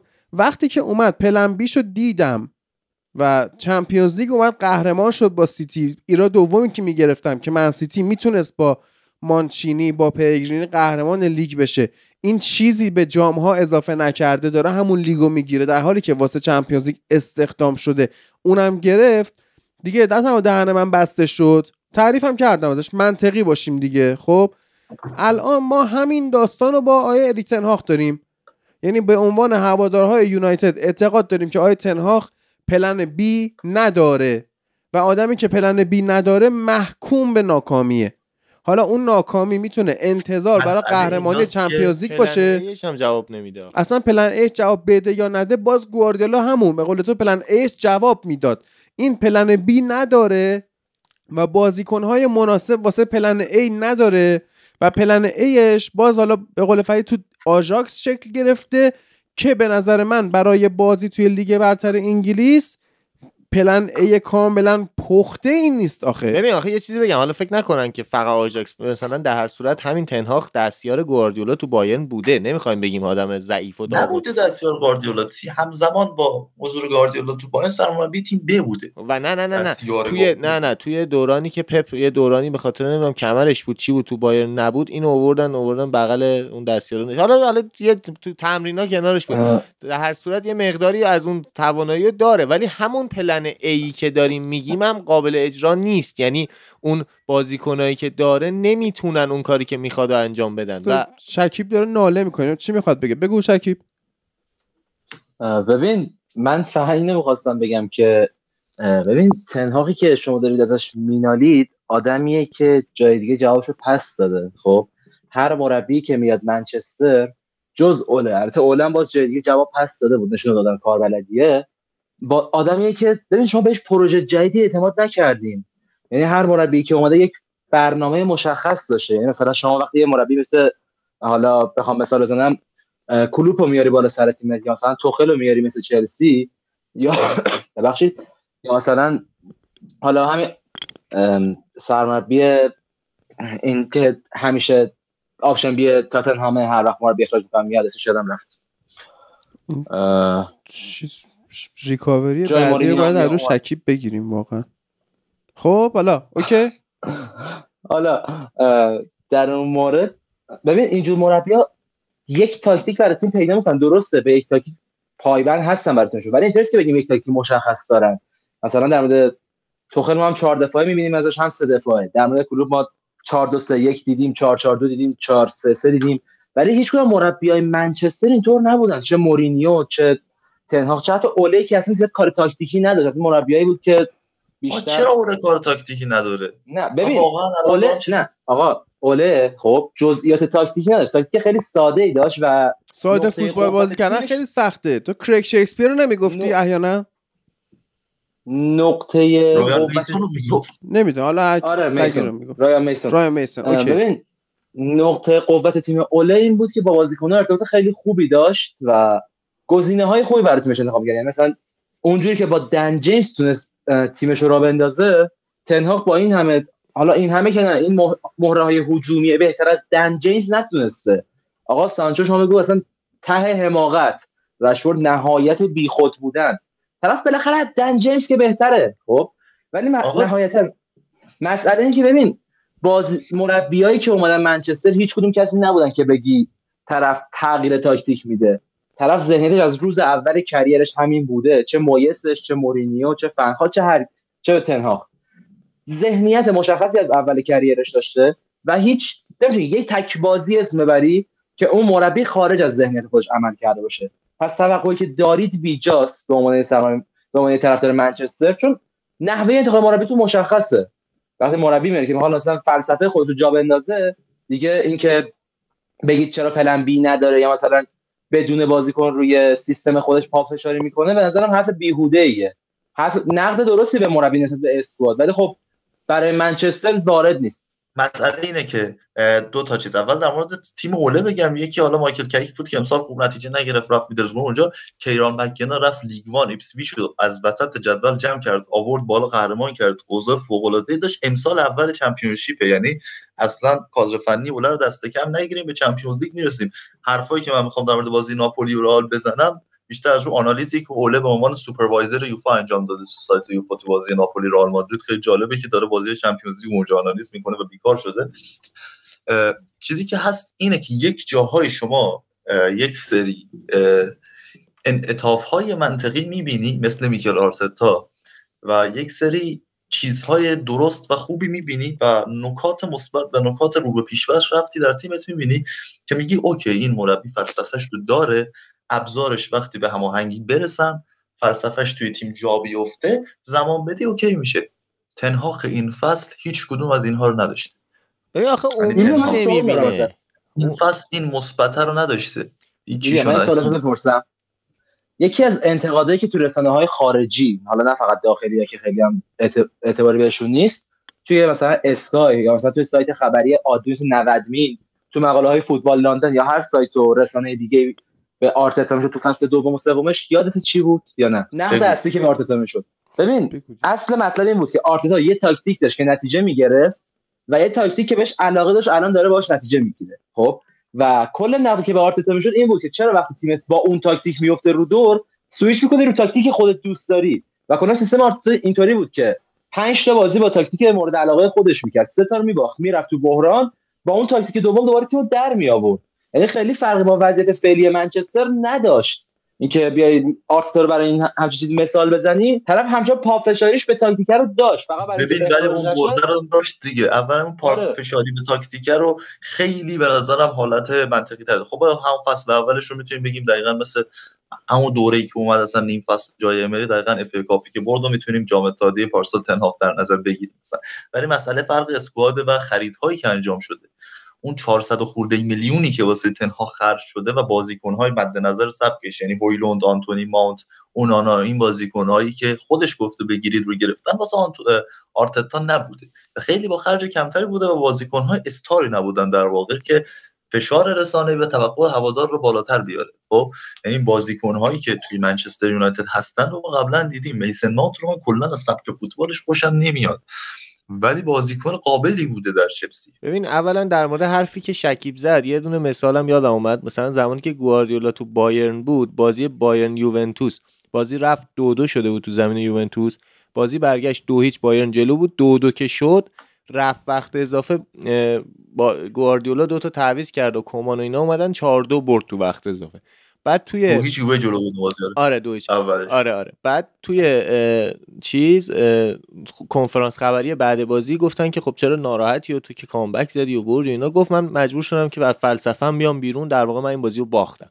و همون چیزیه که دارید شما میگین یعنی یه جایی مجبوری از فلسفت بیای بیرون تا بازی رو ببری نتیجه رو بگیری. همون حرفی که اول این اپیزود داشتیم می‌زنیم در مورد انریکه که این کارو نمی‌کنه. در مورد همین دیزربی که این کارو نمی و الان به نظرم همین تنهاخی دارین میگین حتی به اون مرحله هم نرسیده که ما بیایم بگیم آدم این آدم یه فلسفه ای داره که اگه جواب نداد عوضش نمی‌کنه. به قول ایلیا الان شما بگید بهترین ایده تنهاخ تو حمله چیه؟ اصلا ما نمی‌بینیم. پلن هجومی مشخص من ازش ندیدم توی این فصل که بیام بررسیش کنم که, که آیا به نتیجه رسیده یا نه. که اگه نرسیده بره دنبال بی. آه. که اصلا نداره اون اولیه. هوادارامون همینه. اسکواد تیم رو در حد شموشک دارن میارن پایین. اسکوادی که پارسال سوم شده و و به قول شما اومده با یک هزینه نسبتا بالایی و کم شدن یه سری بازیکن به در نخور از توش اومده پایین. مگه این نبوده حرف؟ تنهاخ بیشتر از هر مربی بیشتر از مورینیو بیشتر از اوله بیشتر از فنخال ازش تو نقل انتقالات حمایت شده. مگه این رشفورد کلی گل نزده بود. فصل پیش سوم شده جام برده. واقعا اول این فصل رو تنهاخ فشاری بود. فشاری که من روش میذاشتم توی مرور فصل و توقعی که ازش داشتم این بود که سوم نشی. برو واسه قهرمانی بجنگ. یادت دیگه با شکیب بودیم بله. دیگه. آره فشاری که من واسش میذاشتم این بود. نه اینکه بیای دهم بشی چهارم شدن. رشفورد امسال نسبت به رشفورد پارسال که دیگه ربطی به مصونیت نداره. برونوی که حالا هر چقدر باز خوبه نسبت به پارسال خیلی پایین تر سطحش که حالا اون ربط داره به اینکه به زور می‌خواد ماونت وارد این هافک کنه. به اینکه به زور می‌خواد 4 2 3 1 بازی کنه که دو تا بازیکن طراح توشه که خیلی کار سختیه. نمی‌خواد قبول کنه که دو تا بازیکن طراح در واقع پست ده نمی‌تونه تو 4 2 3 قرار بگیره. مثلا مودریچ. جز تک گزینه هاییه که من یادمه که همچین کاری رو تونستن باش بکنن. خیلی کمه همچین کاری. مثلا مثلا من البته کل کریرش پست ده نبوده. بخش زیده کریرش پست اوجش، 6 بوده تو. آکادمی چه تو آره پرایمش توی پست ده بعد بوده ولی به هر حال. آفرین بازیکن آره. طراح پست ده نهایتا می‌تونه یه پست 6 رجیستا بشه. یعنی شما اگر ماونت رو می آورد به عنوان یک پست 6 میذاش من گفتم دمش گرم. بازی ولی پست 8 که بخواد یک سمت بازی قرار بگیره. حالا چه چپ چه راست بازیکن طراح نمی‌تونه اونجا قرار بگیره. یعنی باید روی اون خط وسط باشه. یا پست ده یا پست 6 رجیستا. و این کاری که خیلی به زور می‌خواد ماونت رو یه جایی اصلا بگیره. میشه اینو چیکار کرد؟ من- میشه عبرت گرفت. ببین گندوقان توانایی بازی سازی داره دیگه. خب؟ توانایی پست 8 بودن پست 10 بودن داره. اما توی منسیتی وقتی اینو بازی می‌کردن و اون ترکیب دو سه پنجشون بود که دیبروینه و گندوقان می‌زدن جلو توی نیم فضاها قرار می‌گرفتن خب ما می‌دونیم که وقتی بازی از عقبتر می‌خواد شکل بگیره توانایی بازی سازی گندوقان روش چشم پوشی می‌شد که دیبروینه بازی سازی کنه. الان شما اگه بخوای هم ماونت هم فرناندز بازی سازی بکنن به تعدادی بیش از 11 نفر تو زمین فوتبال نیاز داری. باید با 14 نفر فوتبال بازی کنه که این دوتا بتونن بازی سازی بکنن. و یک چیزی هم که هست اینه که ماونت قشنگ اول فصل گفتم که می‌خواد احتمالا همون کار باشون بکنه. فقط مسئله اینه که ضریب هوشی ماونت یک سوم گندوقانه و کیفیت کلاس بازیش. کلا. یعنی از دی ان ای لمپارد بعید بود که انتقال نده. چون پسرشه دیگه. و واقعا همه اینا رو می‌تونم بگم. و مسئله اینه مثلا مثل حالا اگه این آدم یک آدمیه که واقعا از مربی خوبیه تاکتیک داره فلسفه رو داره. حالا من با این واژه فلسفه و اینا مشکل دارم بحث کردیم توی گروه اینا کاری باش نداره ولی چیزی که هست اینه که توی این حالت شما باید بیای اگه می‌خوایم بازی کنند مصدوم اگه می‌خوای نتیجه بگیری ایده های جدید ضروری بدی که به دردت بخورن. نه ایده ای که هفتا باش از لیورپول خوردی مثل وینگر راست بازی کردن برونو فرناندز. وقتی هانیبال رو میای جلوی برنلی بازی میدی جواب میده خب بازیکن خوبی ولی کلاس بازیش بالا نیست. این رو من زمانی ازت قبول می‌کنم بازی دادنش رو و نیمکت نشین کردنش اریکسن رو بهش که ماونت مصدومه ولی وقتی ماونت رسیده به بازی گالاتاسرای دیگه چرا واقعا هانیبال باید فیکس بازی کنه؟ آخه گالاتاسرای توی اولترافورد مگه تیمیه که تو نیاز به این داشته باشی که مثلا از جلو بخوای پرس کنی و تیم خط هافبکت رو فعال کنی که هانیبال فیکس بازی می‌کنه اریکسن نه. نه تو باید جلوی گالاتاسرای مالکیت توپ داشته باشی چند تا بازیکن طراح داشته باشی پشت یه تیمی که تو لیگ ترکی کلی فضا میده رو هدف بگیری چند تا گل بزنی. کاری که کاسمیرو با یه پاس کرد نیمه اول. خب؟ خیلی سخت داره می‌کنه اریک تن هاخ فوتبالو احساس می‌کنم یه جاهایی. یعنی اینکه اصلا استفاده کردن از هنیبال توی این سیستم بازی که ما جلوی کریستال پالاس می‌کنیم. چقدر ما راحت جلوی جا تو جام اتحادیه به کریستال پالاس گذاریم آره هم این تیم هم اون تیم فرق داشتن. ولی تفکرات که یکیه. تمرینایی که این بازیکن‌ها با اون بازیکن‌ها کردن توی زمین تمرین که یکیه. وقتی گل می‌خوریم چرا ما سمت ساده بازی کردن نمیریم؟ یه جاهای کاملا باید ساده باشه. تیم اوله یکی از دلایل موفقیتش این بود کلی کامبک می‌زد و روی ساده بازی کردن کامبک می‌زد. و خیلی اوله توی یک چیزی بخوام بگم از تنهاخ بهتر بود واکنشش به جریان بازی بود. چیزی که خود اصلا دستیار تنهاخ میده که استیو مکلارن میگه که چیزی که تنهاخ توی بازی داره وقتی گره می‌خوره اینه که میره رو من مارک. کل کارش اینه که بره یک برابر یک ایجاد کنه تو بازی. این از یه جایی به بعد آنالیز شده جواب نمیده. و تیم یونایتد نه از لحاظ تاکتیکی الان اوکیه نه از لحاظ روحی اوکیه. یعنی گل می‌زنه هر دو دقیقه بعدش خط دفاع آشفته است و می‌تونه گل بخوره. توانایی کنترل بازی نداره. الان بیشتر شبیه نیم فصل دومی هستیم که با رانگنیک بازی کردیم. اون بد بودن رو داریم. بد بودن اوله خیلی کمتر از این بد بود. اخراج میشه به نظرت یا نه؟ ببین من اصلا کاری ندارم اخراج بشود یا نشود. خب؟ اصلا هم حوصله بحث در مورد این حرفی که الان می‌ذارم ندارم. یعنی ببندیم به نظرم یعنی پیشنهاد می‌کنم گفت سوال کردن که ببندیم. آره. آره.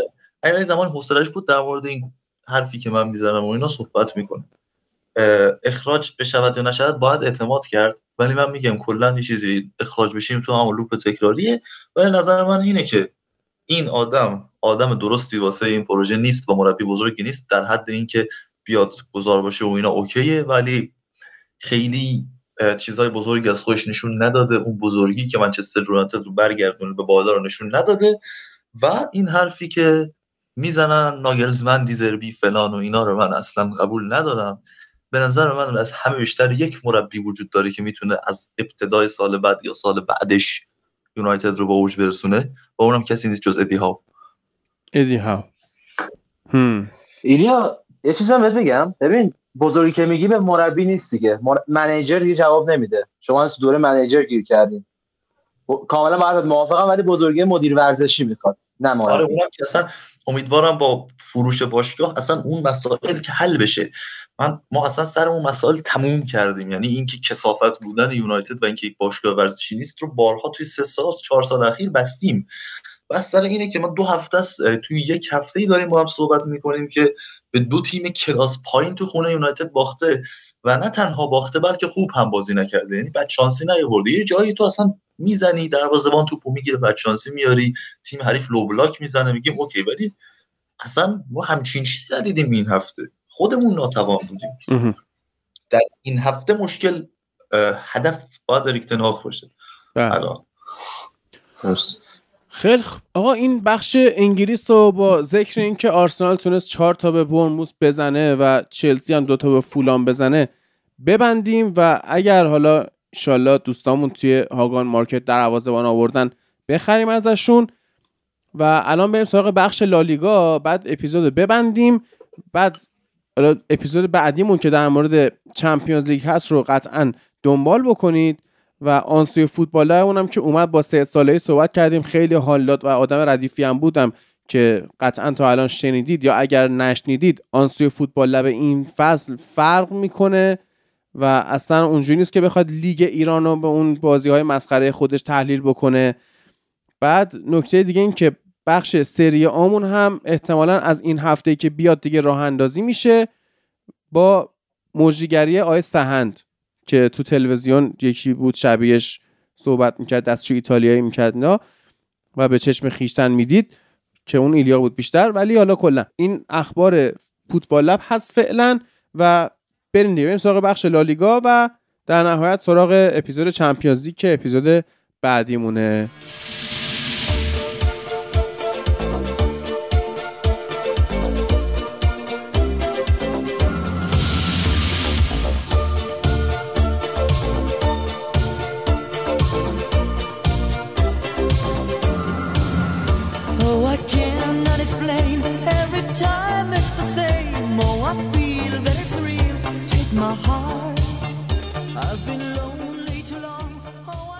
درود به همه دوستان فوتبال لبی. من رضا هستم با هفتمین قسمت از بخش لالیگای فوتبال لب در خدمتتون هستیم. امشب درسته که یه شب فوتبالی خیلی شلوغ داریم البته شبی که ما داریم ضبط می‌کنیم هست و شما احتمالا این قسمت رو چند روز بعد میشنوین طبیعتا ولی شب سه شنبه شب هستیم شبی که رئال بازی داره.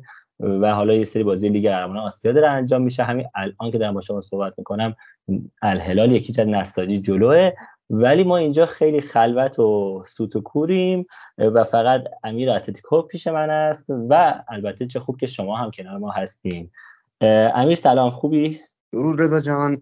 شب خیلی شلوغی در انتظارمون هست. حالا من احتمالا وسط بازی بخوام بازی های یو که ساعت 8 شروع میشن رو دنبال کنم ولی خب آره دیگه. با توجه به اینکه صحبت های بارسا رو هفته پیش بازی بارسا سویا انجام شد این هفته یکم خلوتتر خدمت شنونده هستیم. آره به بچه های بارساییمون یه استراحت دادیم که امشب برن با خیال راحت استراحت کنن فردا شب هم تیمشون بازی داره. درسته فردا شب بازی دارن دیگه درسته؟ آره فردا بازی دارن. من تو فانتزی ترشتگن رو گذاشتم ذخیره چون شب اول بازی نداره اصلا. تاثیر گذاره چیز دیگه می‌تونید اگه امشب دروازبان دومم که سومر کلینش شیت کنه دیگه نیازی نمی‌بینم که فردا میشه عوض کرد بین دو شب دروازبانو کلا بازیکن‌ها رو. چه جالب. آره به هر صورت بارسایا توی شب عجیب و غریب یکیچ جمعه شب بود که سویا رو بردن. بچه های ما خیلی آنلاین و سریع اومدن و واسهتون یه قسمت کوتاه گرفتن و بازی رو تحلیل کردن که داغ داغ به دست شما برسه. به خاطر همین این هفته ما در مورد بارسا صحبت نمی کنیم من آخرای پادکست قبلی بود امیر گفتم سویا چند بازی نباخته و از اون راموس داره اومده و خلاصه داره کنه راموس اومد گل خودی زد. اصلا چه اتفاق افتاد؟ خیلی هم حالا تقصیر نداشت دیگه واقعا تو لحظه بعد تو جای بعدی بود. و یه عکسی وایرال ولی ویدئویی تقریبا حالا عکسش هم اومد ویدئوش هم شاید دیده باشم وایرال شده بود که نه سال قبل راموس توی ال کلاسیکو یادش به خیر پیپن پشت سر پشت سرش بود و نواس هم بود و داشت می اومدن داخل و یامال بود که دست راموس رو گرفته بود. خیلی هم خوشحال بود. کی فکر می‌کرد که نه سال بعد یامال سانت کنه راموس تو به اشتباه تو دروازه خودی بزنه بارسا خوشحال بشه. اصلا چه اتفاقاتی میفته تو فوتبال؟ واقعا آدم نمی‌دونه. خیلی جالبه. این دنده ای همه چیز چرخید. یعنی یه چیزی که کسی فکر جو نمی‌کرد اتفاق افتاد. حالا سویا ما اول فصل اولش صحبت کردیم. اینا دفاعهایی رو عوض کردن. این آقای باده اومد همون یکی دو بازی اول فکر کنم کارت قرمز گرفت اخراج شد. یه اوضاع افتضاحی داشت سویا. کم کم خودشون جمع جور کردن. راموس اومد. حالا خدایی بدم دفاع نکردن. اون صحنه هم یه اتفاق بود و نمیشه آره. تاثیر راموس انداخته نمیشه کردیتی به بقیه داد. خدایی بد دفاع نکرد سویا و فکر می‌کنم یه کسی مایی خودشو می‌تونه جمع کنه. یه سهمیه اروپایی برای خودش جمع جور کنه. هر هرچند که من گفتم حتی این تیم شانس اول رتبه چهارمه. ولی خب سوسیداد هم خوب داره راه میفته آره آره در سوسیداد و راه افتادنش صحبت می‌کنیم. سویا واقعا میگم یه دست روزگار بود که با راموس این کار کرد که واقعا اسطوره رئال مادرید که واقعا ما عاشقش هستیم بیاد و واقعا تبدیل به یه میم بشه برای هوادارهای بارسلونا و خلاصه خیلی خوشحال شدن خیلی لذت بردن. بارسایی‌ها فکر کنم اگه هت‌تریک لواندوفسکی اتفاق میافتاد اینقدر بهشون خوش نمیگذشت. حالا گفتم لواندوفسکی چه اتفاق جالب بود. حالا بعضی شاید دیده باشن. چیز عجیب غریب تو این بازی کم اتفاق نیفتاد یکی دیگهش تذکر گاوی به لواندوفسکی بود. یعنی گاوی به لواندوفسکی برگشته بود آقا داری چیکار می‌کنی؟ به خودت بیا درست بازی کن. این هم از اون اتفاقات بود. یعنی خیلی بازی جالب بود دیگه.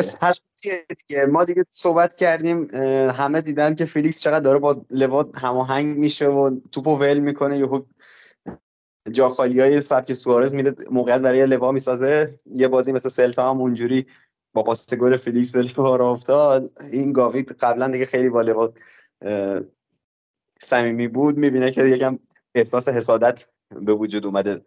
و حالا داره تذکر میده به لواندوفسکی حالا اتفاقاتی که با پیکه و گاوی افتاد امیدوارم با لوا تکرار نشه. حالا بنده خدا زندگیش نابود نشه آقای لواندوفسکی حالا زیادی هم به گاوی نزدیک نشه شاید براش بهتر باشه.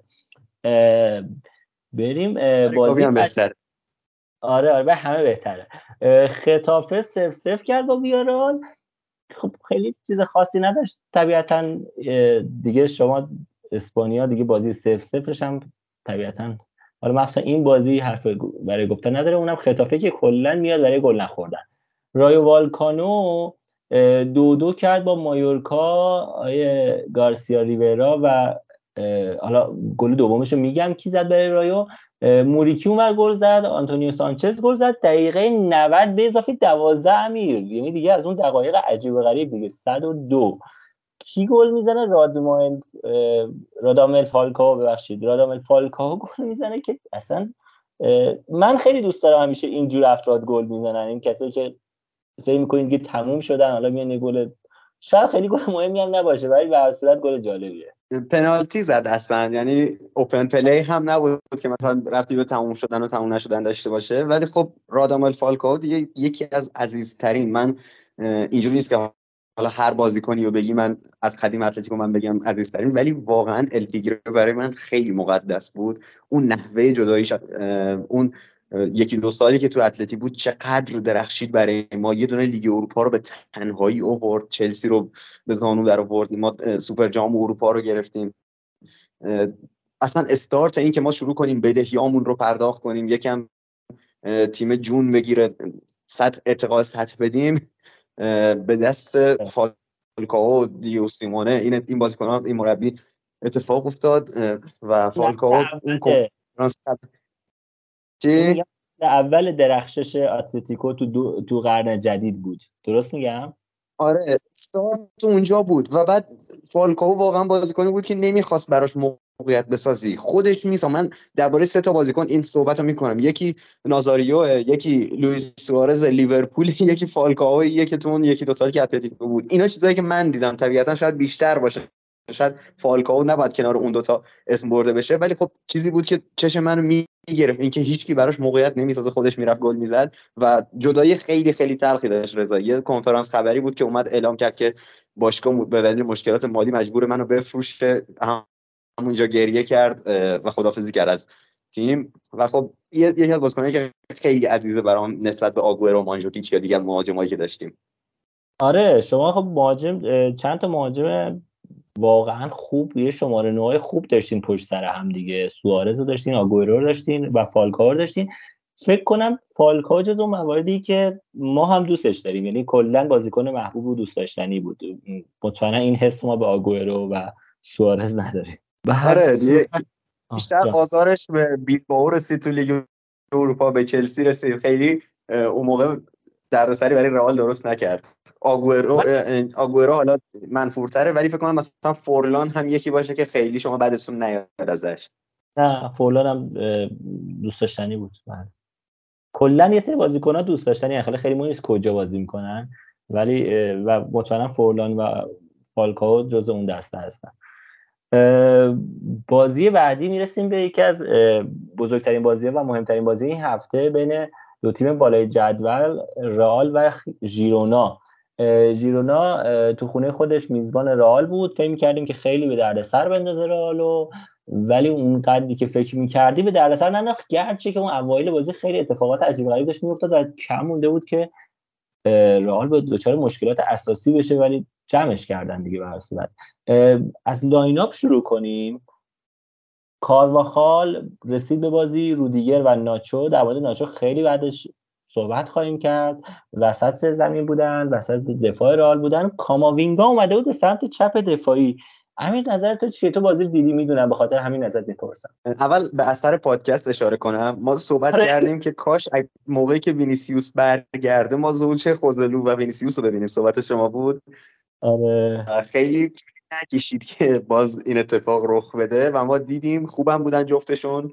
حالا خوسلو بهتر حتی و اصلا بازی رو باز کرد دیگه. گلی اثر پادکست روی بازی ترکیب بارسا هم اثر گذاشت. حالا یه اثر بدتر رو حالا بعدتر هم خواهم گفت. ولی رو ترکیب بارسا حالا بازی بازیش گذشته میخاطر هم یه لحظه اومدم مثلا اونجا هم رو ترکیب اونم اثر گذاشت اینجا ما فکر گفتم فکر دوست داریم اینجا باشه نمیشه و شد. اثرات دیگه این بود که ما دیدیم مشارکت دفاعی هافبک و خیلی بیشتر شد. حالا می‌رسیم بهش در مورد line up.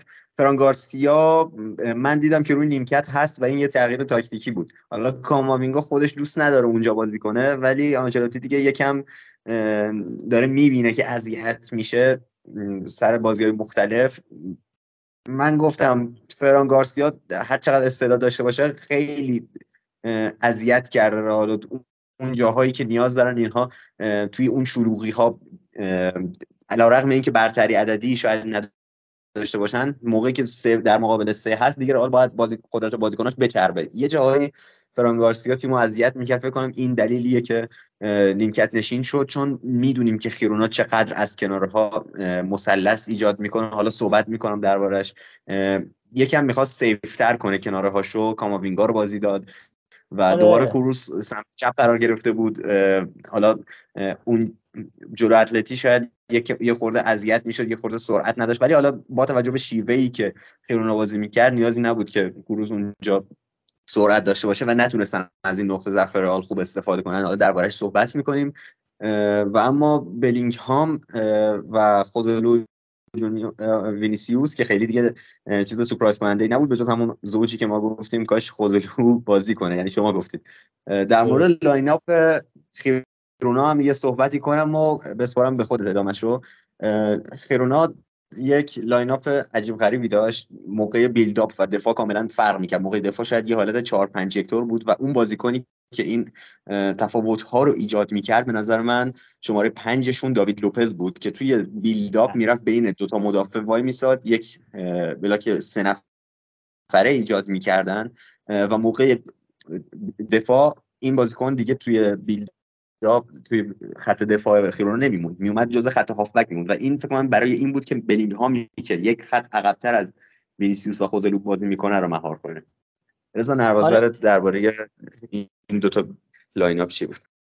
آره نگاه کن. دقیقا این خیرونا چیزی که من می‌خواستم اشاره کنم اشاره کردیم. ما البته پارسال از خیرونا حالا 3 5 2 5 3 2 هم زیاد دیدیم. همون بازیکن شما ریکلمه اونجا بود. من نگاه می‌کردم. این میشل ترکیبای و تاکتیکای خیلی متفاوتی رو تست می‌کنه. حالا مثل آنجلوتی نیست که یک کلام باشه. پارسال 4 3 هیچ جوری کوتاه نمیومد عوض کنه. امسال هم دست از 4 4 2 بر نمیداره. ولی چیزی که در مورد رال صحبتش کردی اینا که کاماوینگا گذاشتنش جای لفت بک ما. حالا می‌تونم خواستم میگم جای مندی بگم یا جای گارسیا بگم. واقعا جای کیه؟ اونجا خودش جای بحث داشت دیگه. چیزی که از آنجلوتی پرسیده بودن گفته بود که من می‌خواستم مندی رو استراحت بدم و از طرفی هم گارسیا تو کارهای هجومی بهتر کار می‌کنه و تو کارهای دفاعی ضعیفه. پس من کاموینگا رو انتخاب کردم. من فکر می‌کنم یه جواب خیلی محافظه کارانه بوده تا بیشتر یه جواب درست باشه. واقعا فکر می‌کنم که ناامید شده. یعنی از مندی و گارسیا ناامید شده. ما خودمون اول فصل هم اولین بازی ها هممون هم من هم امیر رضا و هم فکر کنم تو هم چند بار صحبت کردیم دیگه. واقعا گارسیا اون چیزی که فکر می‌کردیم باشه نیست. ما می‌دونیم یه بازیکن جوونه می‌دونیم فرصت لازم داره صحبت کردیم در مورد مارسلو که اوایل حتی شاید لورد می‌زد اگه دوستان یادشون باشه. کنترا رو آوردن می‌خواستن جایگزینش کنن که مارسلو دوباره اوج گرفت. گفتیم ممکنه این روند برای یه بازیکن جوون که اولین بازیش داره برای رئال می‌کنه باشه بایدش فرصت داد. من هنوزم اعتقاد دارم بعدش فرصت داد. ولی خب اونم بعد از باخته به اتلتیکو مطمئنا دیگه خیلی تو رئال به این راحتی بهش فرصت نخواهد رسید. باید یه مقدار بیشتر تلاش کنه. کاوینگام ثابت کرده که تو سمت چپ خیلی خوبه. خیلی بهش فرصت دادن پارسال. گرچه خودش خوشش نمی اومد آنجلوتی هم میگه من خوشم نمیاد اونجا باش بازی بدم ولی پارسال که مندی مصدوم شده بود مجبور شد و خیلی بهش بازی داد. پارسال هم تقریبا همه بازی ها رو خوب بازی کرد اونجا.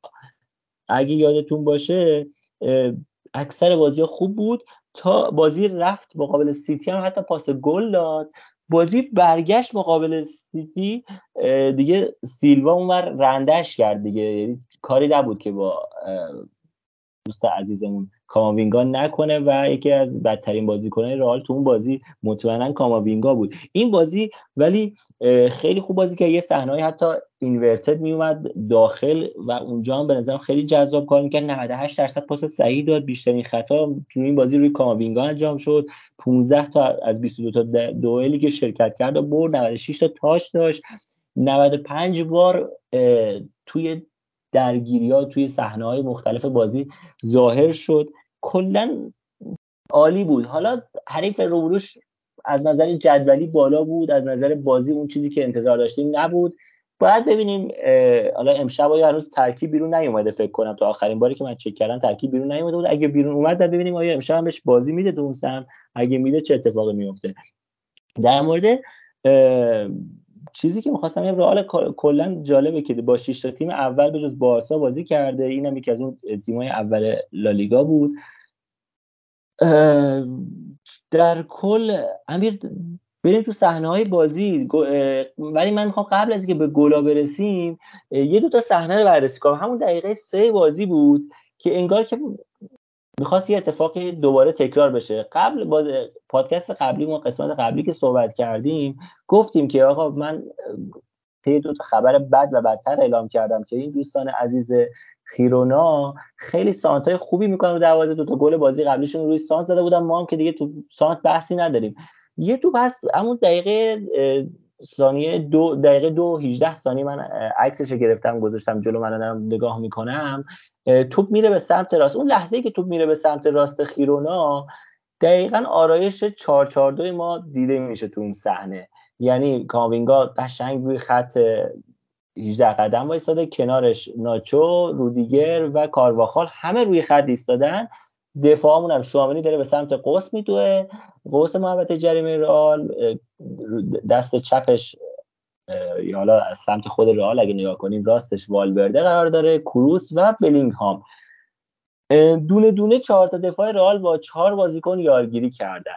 ولی متاسفانه نه بلینگهام به سمت بازیکن حریف میره نه کروس. شما گفتی کروس در مجموع خوب بود. یکی از صحنه‌ای که شاید بعد می‌رفت به سمت بازیکن همینجا بود. کاملا همون صحبتی که ما دفعه قبلم کردیم که رئال passive دفاع می‌کنه و خیلی هم بدتر پرس می‌کنه. یعنی حالا passive هم اینقدر دیگه بد نباید باشه. آزاد می‌ذارن که این بازیکن رو سانتر کنه. بازیکن لحظه که بازیکن خواهد سانتر کنه یه کاماوینگا خودش رو نزدیک کرده. وقتی نزدیک می‌کنه ناچو یه مقدار دور میشه که بره به سمت اون بازیکنی که کامینگا رهاش کرد و رفت سمت بازیکنی که بخواد ساند کنه. بازیکنی که مال ناچو بود عملا تبدیل میشه به یار شوامنی. شوامنی هم کاملا بازیکن رو رها می‌کنه تا اون موفق میشه که ضربه سرش رو بزنه و خدا رحم کرد که توپ از کنار دروازه بیرون رفت. دوباره یک دقیقه بعد کمتر از یک دقیقه بعد میگل سانت می‌کنه. سانتی که میگل انجام میده باز هم تو میان این همه دفاع رئال دو تا بازیکن اونجا بودن. یه چیز دقیقا مثل گل اولی که رئال از اتلتیکو خورد. باز هم اونجا بازیکن پشت سر کاماوینگا می‌تونم بگم که این دوتا اشتباهی که شوامنی و کاماوینگا کردن اولین اشتباهات شاید هم آخرین اشتباهاتشون البته میشه گفت تنها اشتباهاتشون تو این بازی بود. اون اشتباه قبلی شوامنی انجام داد. این اشتباه هم کاماوینگا که کاملا بازیکن پشت سرش رد میشه و ضربه سر رو می‌زنه که به تیرک می‌خوره. ایکس جی همین دوتا صحنه رو هم یک و دو دهم بود. کلا ژیرونا تو این بازی ایکس جیش مقابل ما دو دو دهم بود که یک و دو دهمش تو همین صحنه بود. دو تا دو تا تقریبا نیمم روی صحنه که روی نیمه دوم دو تا ست پیس متفاوته که کنم الی گارسیا زدی که شاله که دیگه بازیکناشون. اونجا هم به دست آوردن که سرجم دو دو دهم شدن در مقابل دو پنجاه هفتی که رئال مادید بود. و اینجا ما واقعا شانس آوردیم. حالا شاید دوستان اشاره کنم به همون ضرب مسئله معروف امو امو داشتن و نداشتن بعضی از آلات.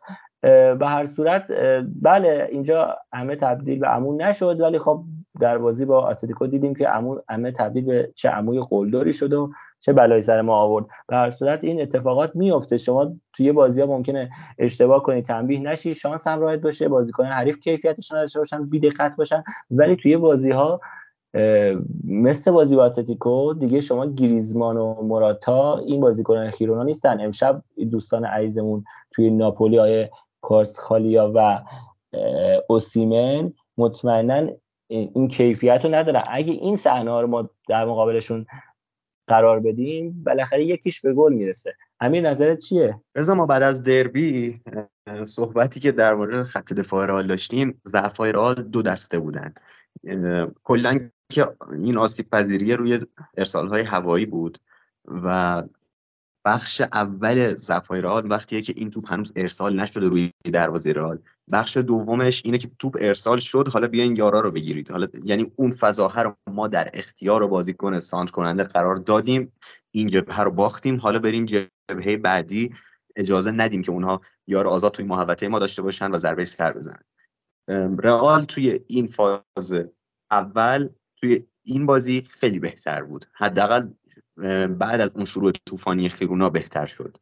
و اجازه این که به راحتی فضای سانت کردن در اختیار خیرونا قرار بگیره رو نمی‌دادن. حالا اون سانتر اول بازی که گفتی بازیکن مورد علاقه من توی خیرونا انجام داد یان کوتو یکی از محصولات آکادمی سیتی که به لالیگا اومده قرضی. یادم نیست آیا هنوز قرضیه یا اینکه دائمیش کردن. این از آکادمی سیتی اومده اون یکی دفاع راست مورد علاقه هم پابلو مافئو هم از آکادمی سیتی اومده یانگل هررا بازی کنه همین خیرونا از آکادمی سیتی اومده. کلا رابطه خوبی داره سیتی با اینا. اما ارسال اول رو ایشون از سمت راست انجام داد. گل نشد. یه ارسال دیگه از اون سمت میگل گوتیرز انجام داد.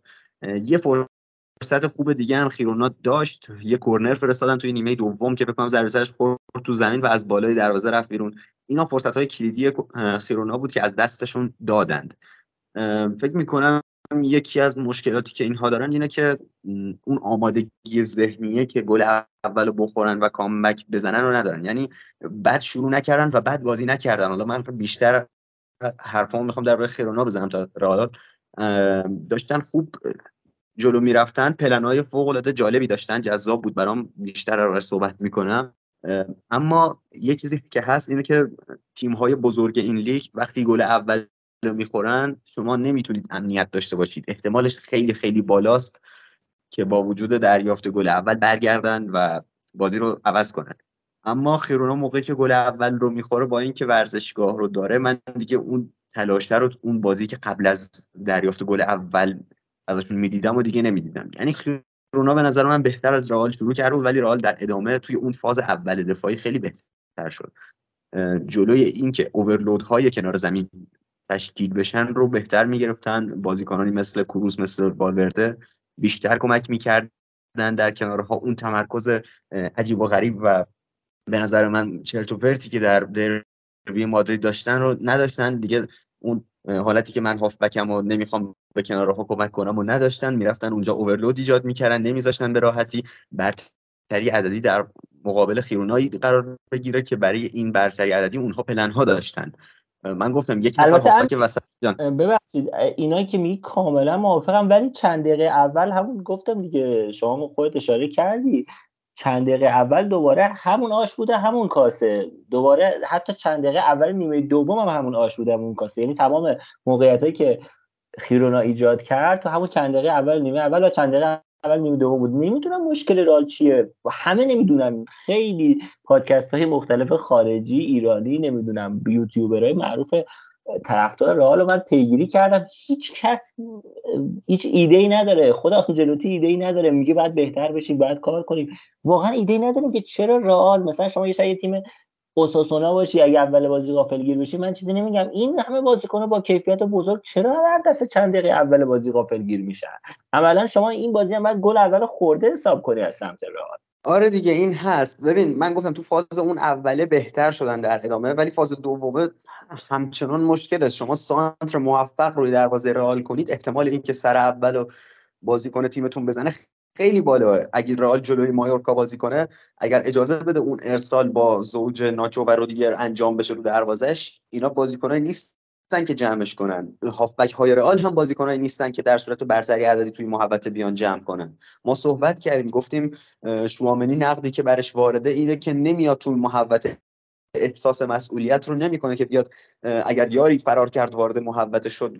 وظیفه اونه تونی کروس این احساس رو نمی‌کنه. در همون بازی با دربی مادرید من گفتم اون با حتی رو خیلی از صحنه های گل می‌تونستیم کروس رو مقصر بدونیم چون بازیکنی بود که در همون لحظه هایی که می‌تونست وارد محبته بشه این کار رو نمی‌کرد البته یک عادتی کرده و کاملا حق داره. عادت این بوده که سر اول مدافعین با کیفیت رئال می‌زنن واران می‌زنه توپ میفته بیرون و رئال اونجا به کروس احتیاج داره تا بیاد توپو جمع کنه نذاره روی توپ دوم شوت بخورن. ولی الان در این حالتی که شما دیگه دفاع به دست ناچو و رودریگره رودریگر میگم ناچو و رودیگر هست شما دیگه نمی‌تونید این اعتماد رو به اینها داشته باشید و موقعی که یک یار اضافی در محبت حاضر میشه باید یکم از هافبک ها هم توقع داشت که به اینها کمک کنن. کاری که خیرونا می‌کرد این بود که داوید لوپز میومد در بیلداپ دفاع سه نفره تشکیل می‌داد با اریک گارسیا و دالی بیلیند.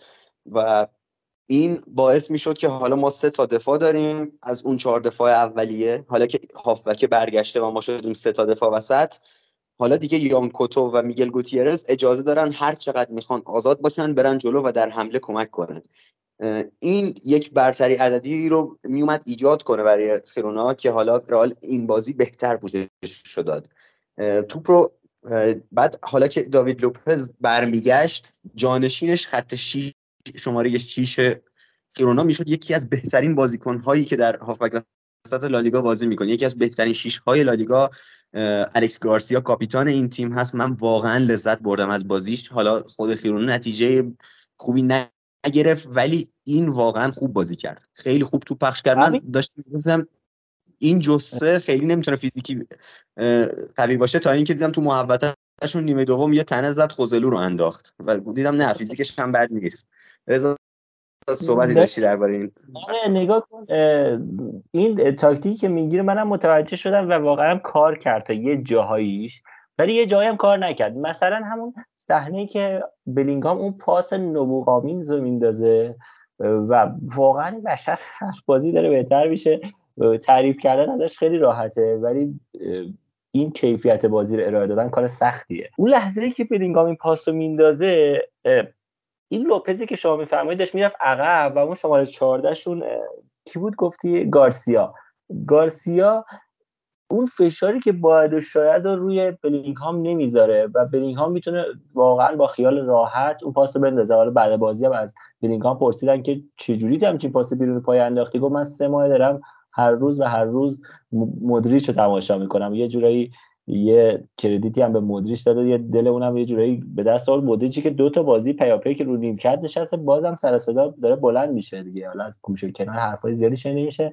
حتی گفته شد که مسی دعوتش کرده بیاره به سمت اینتر میامی. و حالا به صورت بعد ببینیم تا ژانویه چه اتفاقاتی میفته چیزی که هست این که بلینگهام اونجا که این پاسو داد شاید تو همین فاز ترانزیشنی بود که لوپز داشت عقب می‌رفت و گارسیا هنوز نرفته بود و این پا بلینگهام این اجازه بلینگهام داده شد که اینقدر پاس رو بتونه اونجا خوب بندازه. گرچه میگم که نبوغ بلینگهام شاید می‌تونه اثر بازیکنای ژیرونا رو خونسا کنه و هیچ اونا رو هیچ ته به تحت تعقیب قرار نده در مقابل ای گل و راحت باشن بتونن مقصر شناخته نشن. حالا نظر چی رو همین گل اول صحبت کنیم. رضا خیلی سریع این گل رخ داد و یک نقطه ضعفی که کاملا وارده به این آرایش خیرونا اینه که اونها نمی‌تونن ترانزیشن منفی سریعی رو داشته باشن. یک اتفاقاتی میفته این دیگو لوپز داوید لوپز عذر می‌خوام. داوید لوپز در صحنه گل فکر کنم اصلا سمت چپ زمین خودشون بود. اصلا تو اون مرکز قرار نگرفته بود. الکس گارسیا در حال اون transition بود همونطور که گفتی. و بلینگهام واقعا تمرین کرده. دو بار از این پاسا توی بازی انداخت. یکیش خوب نبود و فکر کنم گازانیگا از دروازه خارج شد خیلی راحت save ش کرد. ولی این یکی استادانه بود و دالی بیلیند یک سری نقاط قوتی رو به خیرونا اضاف کردن. یک سری نقاط ضعفی رو به این تیم داده. یعنی اگر یک دفاع جوونی بود نمی‌دونم داوید گارسیای اوساسونا اگه اینجا وایستاده بود عمرن توپ خوزلو نمی‌رسید روی همچین سانتری. ولی خب از نقطه ضعف این بلین به خوبی استفاده کرد. بلینگهام پاس فوق العاده داد. خوزلو هم خیلی خوب خودش رو پرت کرد و اون صحنه ای که روی پاس فران گارسیا چند بازی قبل گل نکرده بود و اینجا تونست خوب ازش استفاده کنه. آره ما خیلی کردیت دادیم به خوزلو. خیلی گفتیم بعد از اول فصل که باید بازی کنه. الان هم جز بهترین گلزنای لالیگاست تا اینجا فصل. خیلی خوب بازی کرده. نمی‌تونم واقعا چی میشه گفت؟ قربانی حالا اسامی شده دیگه یه جوی خوزلو اون دقایقی که بهش بازی نرسیده به نظرم. ما بازی قبلم من پادکست قبلی هم گفتم شما یه فوروارد قرضی 500 هزار دلاری خریدی بعد اندازه اون ازش انتظار داشته باشی. ولی واقعا اندازه بازیکن 20 میلیون دلاری برای ما کار کرده. موافقی؟ قطعا کار کرده. مثلا تو این شرایط رئال ارزش بالاتری داره. حالا با توجه به شرایط سنیشه که با 500 هزار دلار جور شده و اینکه فقط قرضی اومده. اما چیزی که من توی این بازی توجه ازش جلب کرد دیگه اون فوروارد محوطه ای نبود. من چندین بار می‌دیدم یکی میومد سمت چپ توی مثلث ها کمک می‌کرد اوورلود می‌شد رال و شمارهشو می‌دیدم می‌دیدم 14 و خوزلو دراپ های خوبی هم کرد. یعنی داره پیشرفت می‌کنه توی این سن. و من بازی اولی که می‌دیدم بیشتر یه فورواردی بود که توی محوطه حضور داشت. حالا یه چیزی مثل رودریگویی که جلوی اتلتی دیدیم. اما توی این بازی من دیدم که میومد عقب خیلی کمک می‌کرد به درد می‌خورد. حالا خیرونا یه خورده بدشانسی آورد. اینها میومدن همون دوتا فولبکی که آزاد می‌شد رو مسئول سانتر می‌کردن. یهو اون وینگرهاشون توی سیستم 451 وینگرهای اینها که ساویو و این دوستمون که اسمش خیلی سخته سیگانکوف اینها وارد محوطه آره. می‌شدن و حالا وقتی اینا چندین بازیکن میفرستادن تو محوطه یانگل هررا می‌رفت و اون وقت الکس گارسیایی که از قبلش یکی از full-back ها رو صاحب توپ کرده بود اون full-back توپ رو میریخت روی دروازه و توی اون دقایق اول بازی ارسال های خوبی انجام دادن دروازه رئال رو تهدید کردن ولی هر چقدر پیش رفت رئال یکم اون اجازه رو نمی‌داد که دیگه یان کوتوی که خودش تنها تو flank بتونه فضا به دست بیاره که سانتر کنه. و حالا گل اول رئال اینجوری به دست اومد که یکی از همین پاسا رو قطع کردن و از ضعف transition منفی خیرونا تونستن استفاده کنن. اون نبوغ بلینگهام هم به کار اومد و گل اول رئال به ثمر رسید و میگم خیرونا هنوز تیم های درجه دو درجه سه لیگا اصلا موقعی که گل اول رو می‌خورن اون تیم جنگنده ای نیستن که بیان comeback بزنن. حتی اگر قبلش داشتن بهتر بازی می‌کردن دیگه با گل اول خیلی وقت کارشون تموم میشه.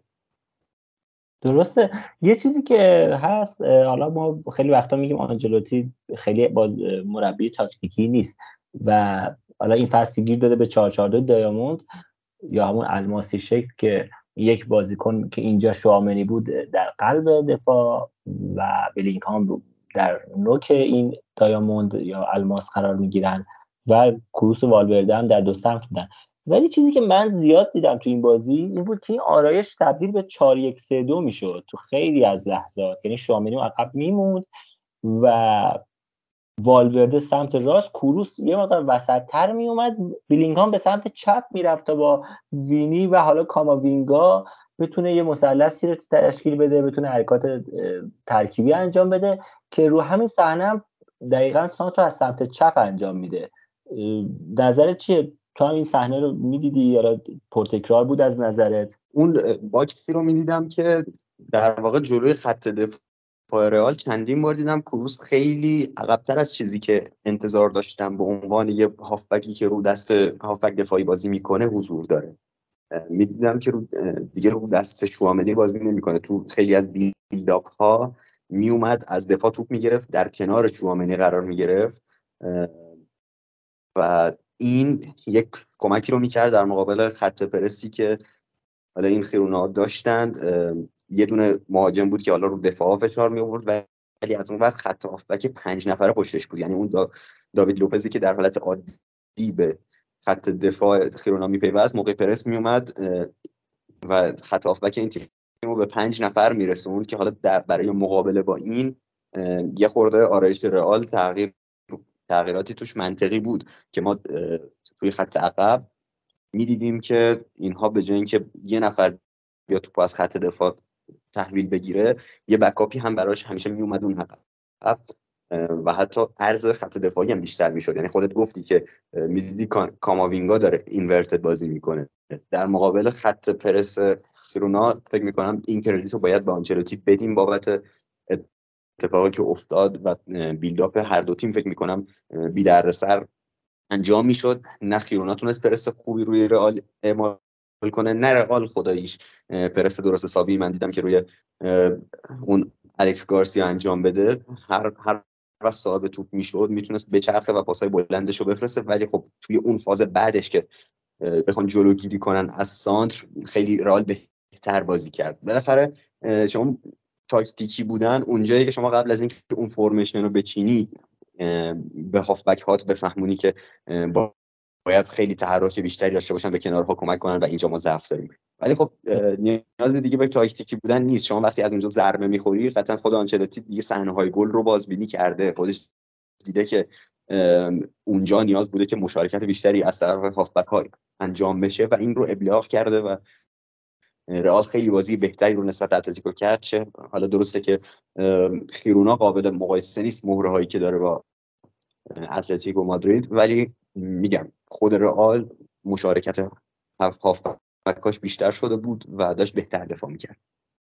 درسته. حالا در مورد شوامنی هم صحبت کردی. شوامنی 92 درصد پاس صحیح داد. 8 تا دوئل از 11 تا دوئلش رو برد 69 تا هم تاش داشت این بازی و برای اولین بار بعد از یک سال و نیم برای رئال مادرید گل زد. اونم روی ضربه سر که واقعا وقتی بالا پرید دنی بلیندی که در مورد ضعفش صحبت کردی روی گل دوم ضعیف ظاهر شد کاملا شامنی رها کرد شامنی به پرواز در اومد. خیلی ساده بدون که کسی فشار بذاره تونست گل دوم رئال رو بزنه و بر صورت گفتم که اولین گلش رو برای رئال به ثمر رسوند.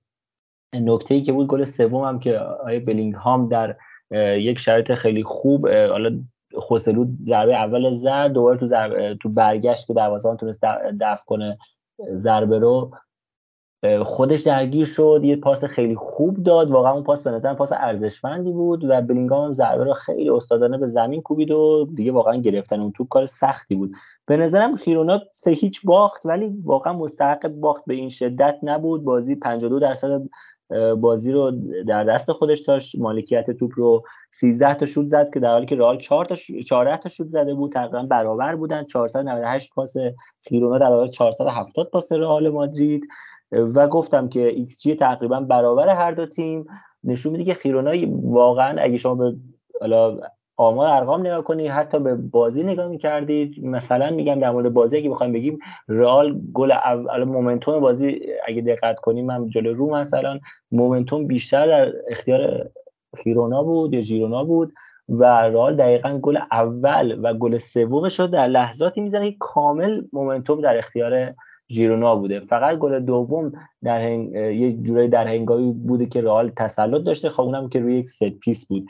به نظر من ژیرونا بازنده ای نبود که در با این اختلاف بخواد ببازه ولی خیلی خوشحالم که رئال تونست با این اختلاف ببره. من خیلی حرف دیگه در مورد این بازی ندارم جز صحنه درگیری که در موردش صحبت خواهیم کرد. اگه در مورد مسائل فنیش چیزی مونده امیر خوشحال میشم صحبت کنیم. رسا قبل از اینکه ببندیم بحث فنی و بیا یکم خیرونا رو پیش بینی کنیم چون فکر می‌کنم دیگه تا اینجا تونستن این بازی دیگه بهانه خوبی بود که ما بیشتر خیرونا رو ببینیم بیشتر باش آشنا بشیم. فکر می‌کنید کجای جدول تموم می‌کنم؟ من فکر می‌کنم سی که هیچی لیگ اروپا هم شاید به نظرم یکی از سهمی های لیگ اروپای لالیگا رو بگیره ولی کنفرانس رو تقریبا مطمئنم با توجه به وضعی که بقیه تیم‌ها دارن. الان یکم که تیمشون رو دیدم دیدم نه همچین شانسی هم نبوده. درست بازی های آسون تری نسبت به خیلی از تیم ها داشتن ولی همون بازی ها در صورتی که اینا شکست میخوردن بازی های سختی به حساب میمونن تیم هایی بودن که قبلا همین پارسال تیم های قوی لالیگا دونسته می‌شدن. حالا امسال دچار ضعف شدن. همین از همین تیم هایی که رقیب سهمیه هستن اینا شکست خوردن. من یکم با توجه به اینکه سابقه های داشتیم یه سال واتفورد سرنشین لیگ برتر یه سال فرایبورگ سرنشین لیگ آلمان آخرش هیچ کدوم از اینا دیده نمیشن. یکم بدبین بودم به خیرونا ولی این بازی رو که دیدم دیدم حالا درست سه هیچ باختن ولی مربی باهوشی دارن مربی دارن که با توجه به بازی ها ایده های خوبی رو داره با توجه به شرایط حریفش. و فکر می‌کنم لایق این هستن که یک سهمیه کنفرانسی یا یکی از سهمیه لیگ اروپا رو به دست بیارن. و اینکه درباره اینکه کدوم یکی از بازیکن‌هاشون مستعد اینن که تو تیم‌های بزرگتر بازی کنن حالا ساویو که درخشیده و اسمش خیلی بیشتر سر زبون افتاده از این تیم من الکس گارسیا رو واقعا دوست داشتم. این بازی یکی از شیش های خوب لالیگا در کنار اون پپلویی که در مورد والنسیا صحبت کردیم از ترنسفر های رو به بالای لالیگا به حساب میان و اون طرف یانکوتو دفاراستشون هم برام خیلی محبوبه و میگل گوتیرز میگل گوتیرز عزیزم که به نظرم اگه جای فرانتورس الان تو رئال بود نمیگم بالا مارسلو می‌شد روبرتو کارلوس می‌شد ولی فکر می‌کنم اوضاعش بهتر از این دوست عزیزمون در دفاع چپ رئال بود و پتانسیل بیشتری به نظر من داشت. هررام فکر می‌کنم سنش دیگه کم نباشه ولی بازیکن خوبیه. هررا هم بازیکن اوکیه. در مورد جایگاهشون صحبت کردی نگاه کن من جایگاه اول تا سوم که مثل تیم همیشگی رئال بخشید اسپانیا رئال مادرید اتلتیکو و بارسلون خواهم داد. چهارم من سوسیداد خیلی پر انگیزه می‌بینم. میگم من تنها ترسی که برای سوسیداد دارم اینه که چمپیونز لیگ اینا رو از دور خارج کنه و باعث بشه که حالا یه افتی داشته باشن و واقعا نمی‌تونن تو دو تا جبهه بجنگن اون قدرت رو ندارن. حالا دو جبهه اصلی منظوره و طبیعتا کوپا هم هست. به هر صورت ولی با این حال من سوسیداد رو بهتر از خیرونا می‌دونم. شانسش بیشتر می‌دونم. بیلباو یه تیمیه که خیلی پرفراز و نشیبه. حالا ما اگه چهار تیم اول رو اینجوری در نظر بگیریم تیم پنجم و ششم و هفتم به نظرم می‌تونه بیلباو سویا و خیرونا باشه فارغ از ترتیبشون. خیرونا به نظرم خیلی مهمه که بعد از این بازی چگونه به این باخت واکنش نشون میده. می‌دونی چی میگم؟ یعنی مثلا اتلتیکو بازی رئال مادرید واقعا واسه سکوی پرتاب به نظر من از لحاظ روحی و موتیویشن شد که حالا صحبت می‌کنیم در مورد این بازی چند بازی قبلا با اینکه اخراجی دادن و صورت مشکل داشتیم شما تونستن ببرن با اینکه خودت هم صحبت کردی که با اوساسونا صاحب توپ و میدان نبودن. ولی اینی که حالا خیرونا این شکست روش چقدر تاثیر بذاره؟ یهو دچار مشکل داشته نمونه وطنی داشتیم فرج سپاسی فکر کنم نیم فصل اول اول بوده بعد میره دست دو. یعنی اینجور نمونه های ما دیدیم البته وطنیش. ولی هر صورت گفتیم وطنی بازی دوست عزیزمون چیز در چه وضعیه؟ آقای نساجی کماکان یکی عقب هستن. سوسیداد هم این وسط حالا بگیم حالا که نقبی زدیم دو هیچ از سالزبورگ جلوی تا این لحظه و اویارزابال و بریس مندز گلشو زدن. حالا به هر صورت خیرونا رو من در بحثش جمع کنیم. چیزی که من فکر می‌کنم اینه که می‌تونه یکی از سهمیه داشته باشه ولی چیزی که من می‌دونم اینه که سهمیه اروپای اسپانیا لیگ اروپا یه دونه است. اینکه اون سال فکر کنم چون قهرمان ما داشتیم دوتا شده بود. فکر می‌کنم یه دونه باشه یکی هم کنفرانس یعنی پنجم و ششم فقط شانس دارم. ولی من به خیرونا شانس میدم چون امسال تیمای خوب سال پیش مثل اوساسونا بتیس اوضاع خیلی خوبی ندارن و طبیعتا می‌تونی که از شانس ها مال خطاب ما بخشی مال ژیرونا باشه. آره فکر کنم درست میگیم این داستانی هم شد سهمیه اوساسونا. ما خودمون درست حسابی نفهمیدیم چه خبره ولی آره لالیگا یه دونه سهمیه داره و یکم کار سختتر شد که به خیرونا شانس بدیم. ولی خب میگم اونقدر تیمای لالیگا بقیه افت کردن که همین جلو افتادن اول فصل می‌تونه براشون به قدری ارزشمند باشه که آخر فصل با چند تا لغزش مقطعی هم بتونن یه سهمیه برای خودشون جور کنن. چون بقیه تیم‌های لالیگا هم اوضاعشون خرابه و چشم ما نمی‌خوره که بتونن اوضاع رو بهتر کنن. درسته. الان ترکیب رئال هم اومده. اگه اجازه بدین من یه نگاهی به ترکیب بکنم چون واقعا برای ما استرس هست که ترکیب چیه. تو دیدی ترکیب امیر؟ ترکیب بازی با ناپولی رو. همین الان که گفتی رفتم یه چک کردم. کاماوینگا که هست ببینیم دفاع چپ هیچ دفاع چپی من نمی‌بینم. کاماوینگا همون چپه. هست و نه خبری از فران گارسیا. مثل که استراحتی در کار نبوده و کلا دوست داره که اونجا کاماوینگا رو بازی بده.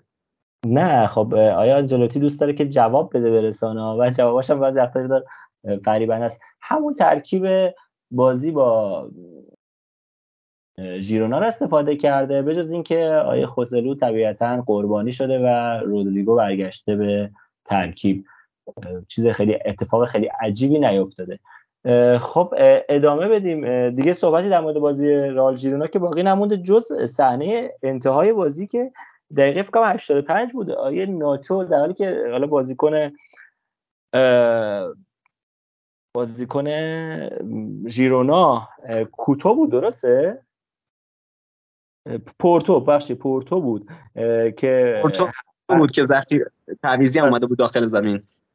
آره فرار کرد و واقعا حرکت دیوانوار از دوست عزیزمون برادر بزرگوار کاپیتان تیم ناچو اتفاق افتاد و اونجا عجیب و غریب با اون استوک تو اونجای پا رفت و داورم سنه اول فکرم اشتباه کرد ندید. ولی لحظه که رفت وی آر چک کنه فکر کنم همون یه بار که از راه دور تلویزیون رو دید سریع برگشت اصلا معطل نکرد و سریع کارت زرد رو پس گرفت و تبدیل به قرمز کرد. بعدش هم یه درگیری پیش اومد که خیلی عجیب و غریب بود. به نظرم واقعا منطقی نبود اون درگیری. یعنی چیزی که من دیدم حالا هوادار آلمان دیدم ولی می‌خوام عادلانه و به دور از هواداری صحبت کنم. چیزی که من دیدم این بود که ناچو وقتی که اخراج شد رفت دستی به صورتش زد یه حالت عذرخواهی. چون همون لحظه اولم که خطا رو انجام داد وقتی داشت می‌رفت عقب یه عذرخواهی کرد و رفت عقب و بعد اومد کارت زرد گرفت. وقتی هم که اخراج میشه داشت از زمین می‌رفت بیرون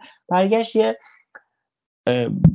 عذرخواهی کرد و داشت می‌رفت که این دوست عزیزی تو که خیلی بهش علاقه داری یان کوتو برگشت با اون موهای بنفشش گفت که چه غلطی می‌کنی؟ حالا لبخونی که کرده بودم من رفتم پیگیری کردم و دیدم گفت چه غلطی می‌کنی؟ آشغال توهین بهش کرد که برگشت سمتش ناچو و حالا اونم یه حرفی بهش زد و استوانی اونقدر عجیب و غریب. حالا تا اونجا من قبول دارم بر درگیری خیلی ساده بود.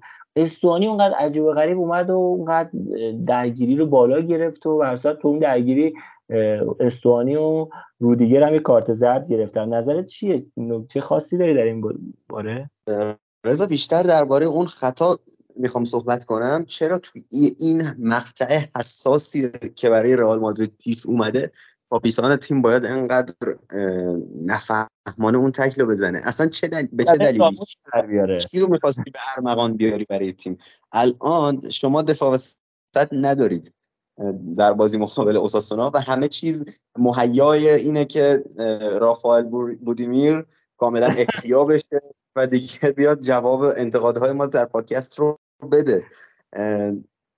نمی‌دونم واقعا توی اون برهه که رئال دفاع وسط نداره این تکل چی بود ولی شاید مثلا خیلی به کپا قول داده بود که آره این بازی رو clean sheet می‌کنیم بری زامورا بگیری و می‌خواست ازش دفاع کنه. ولی خب صحنه هم نبود که مثلا clean sheet رو به خطر بندازه. کاملا بی دلیل یهو پخش تلویزیونی خیلی ترسناکه. اونجوری که صحنه رو هم ما دیدیم هم داور وقتی رفت وی آر بهش نشون داد. ناچو اصلا معلق در هوا میاد به صورت وتر یک مثلث که می‌خواد بخوره به زمین.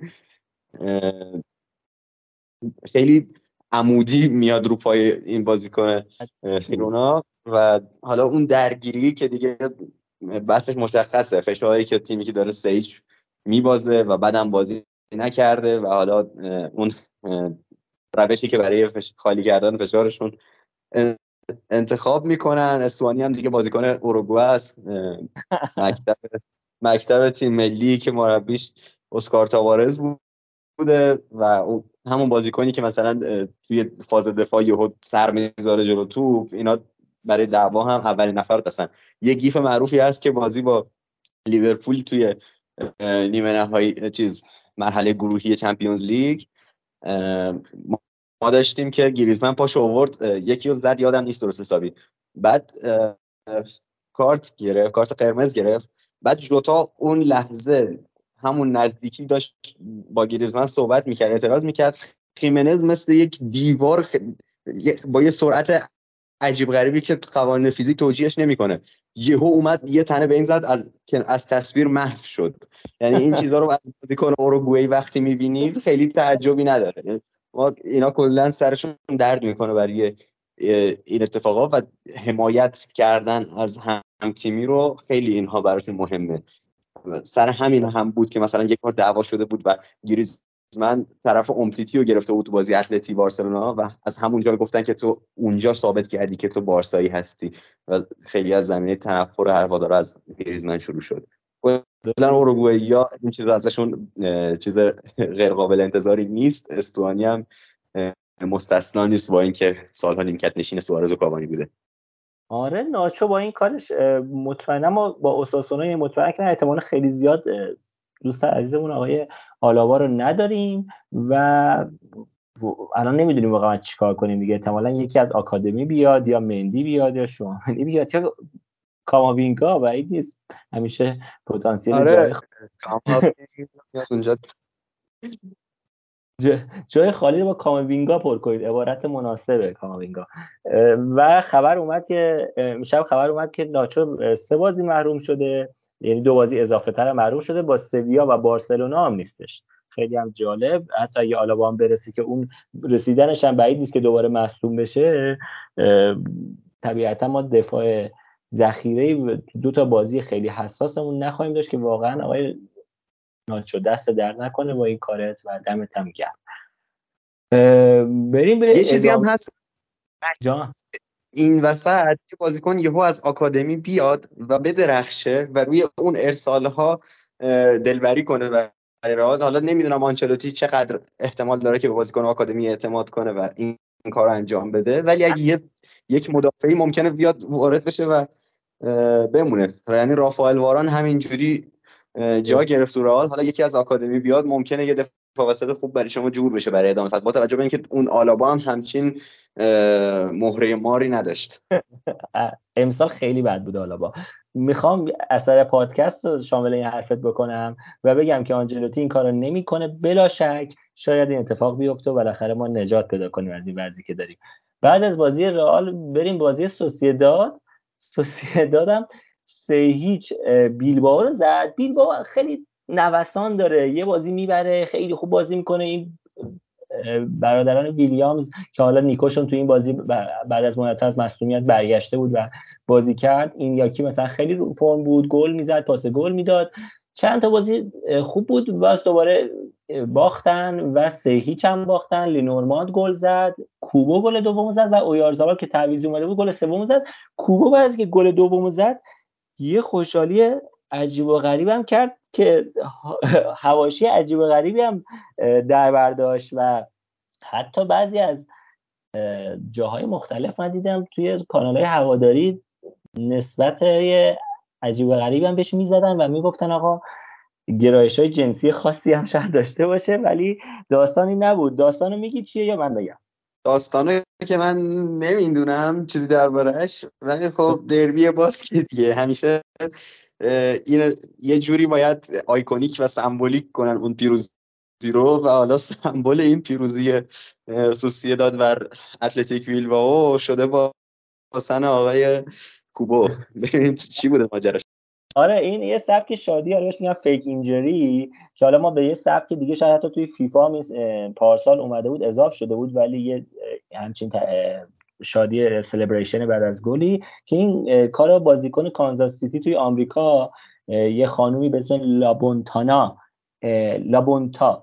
ایشون بعد از یه گل انجام میده و حالا این معروف میشه و بعدا یه بازیکن NFL انجام میده و حالا هم آقای کوبو دست به این تشویق بخش خوشحالی عجیب و غریب می‌زنه و خلاصه خودش رو معروف می‌کنه دیگه با این حرکت. خیلی خیلی گیفش بلا فاصله اومد و پر شد و همه جا وایرال شد.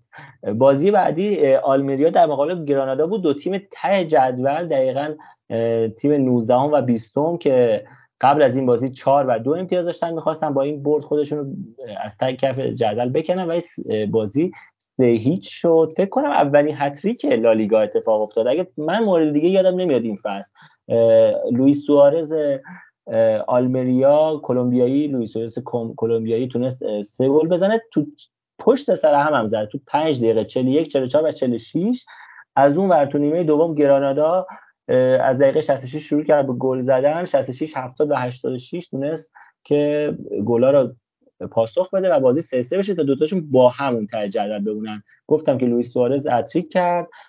آیه رمزانی هم بود توی زمین و حالا باپتیستاو که فورواردای رو دست سوارز بودن و هیچ کشون گل نزدن. رمزانی گفتم یاد رمزونی افتادم.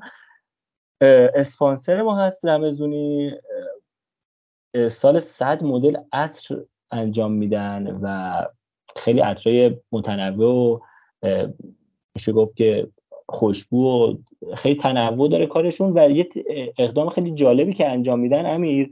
نمی‌دونم حالا دیدی پیجشون رو ندیدی؟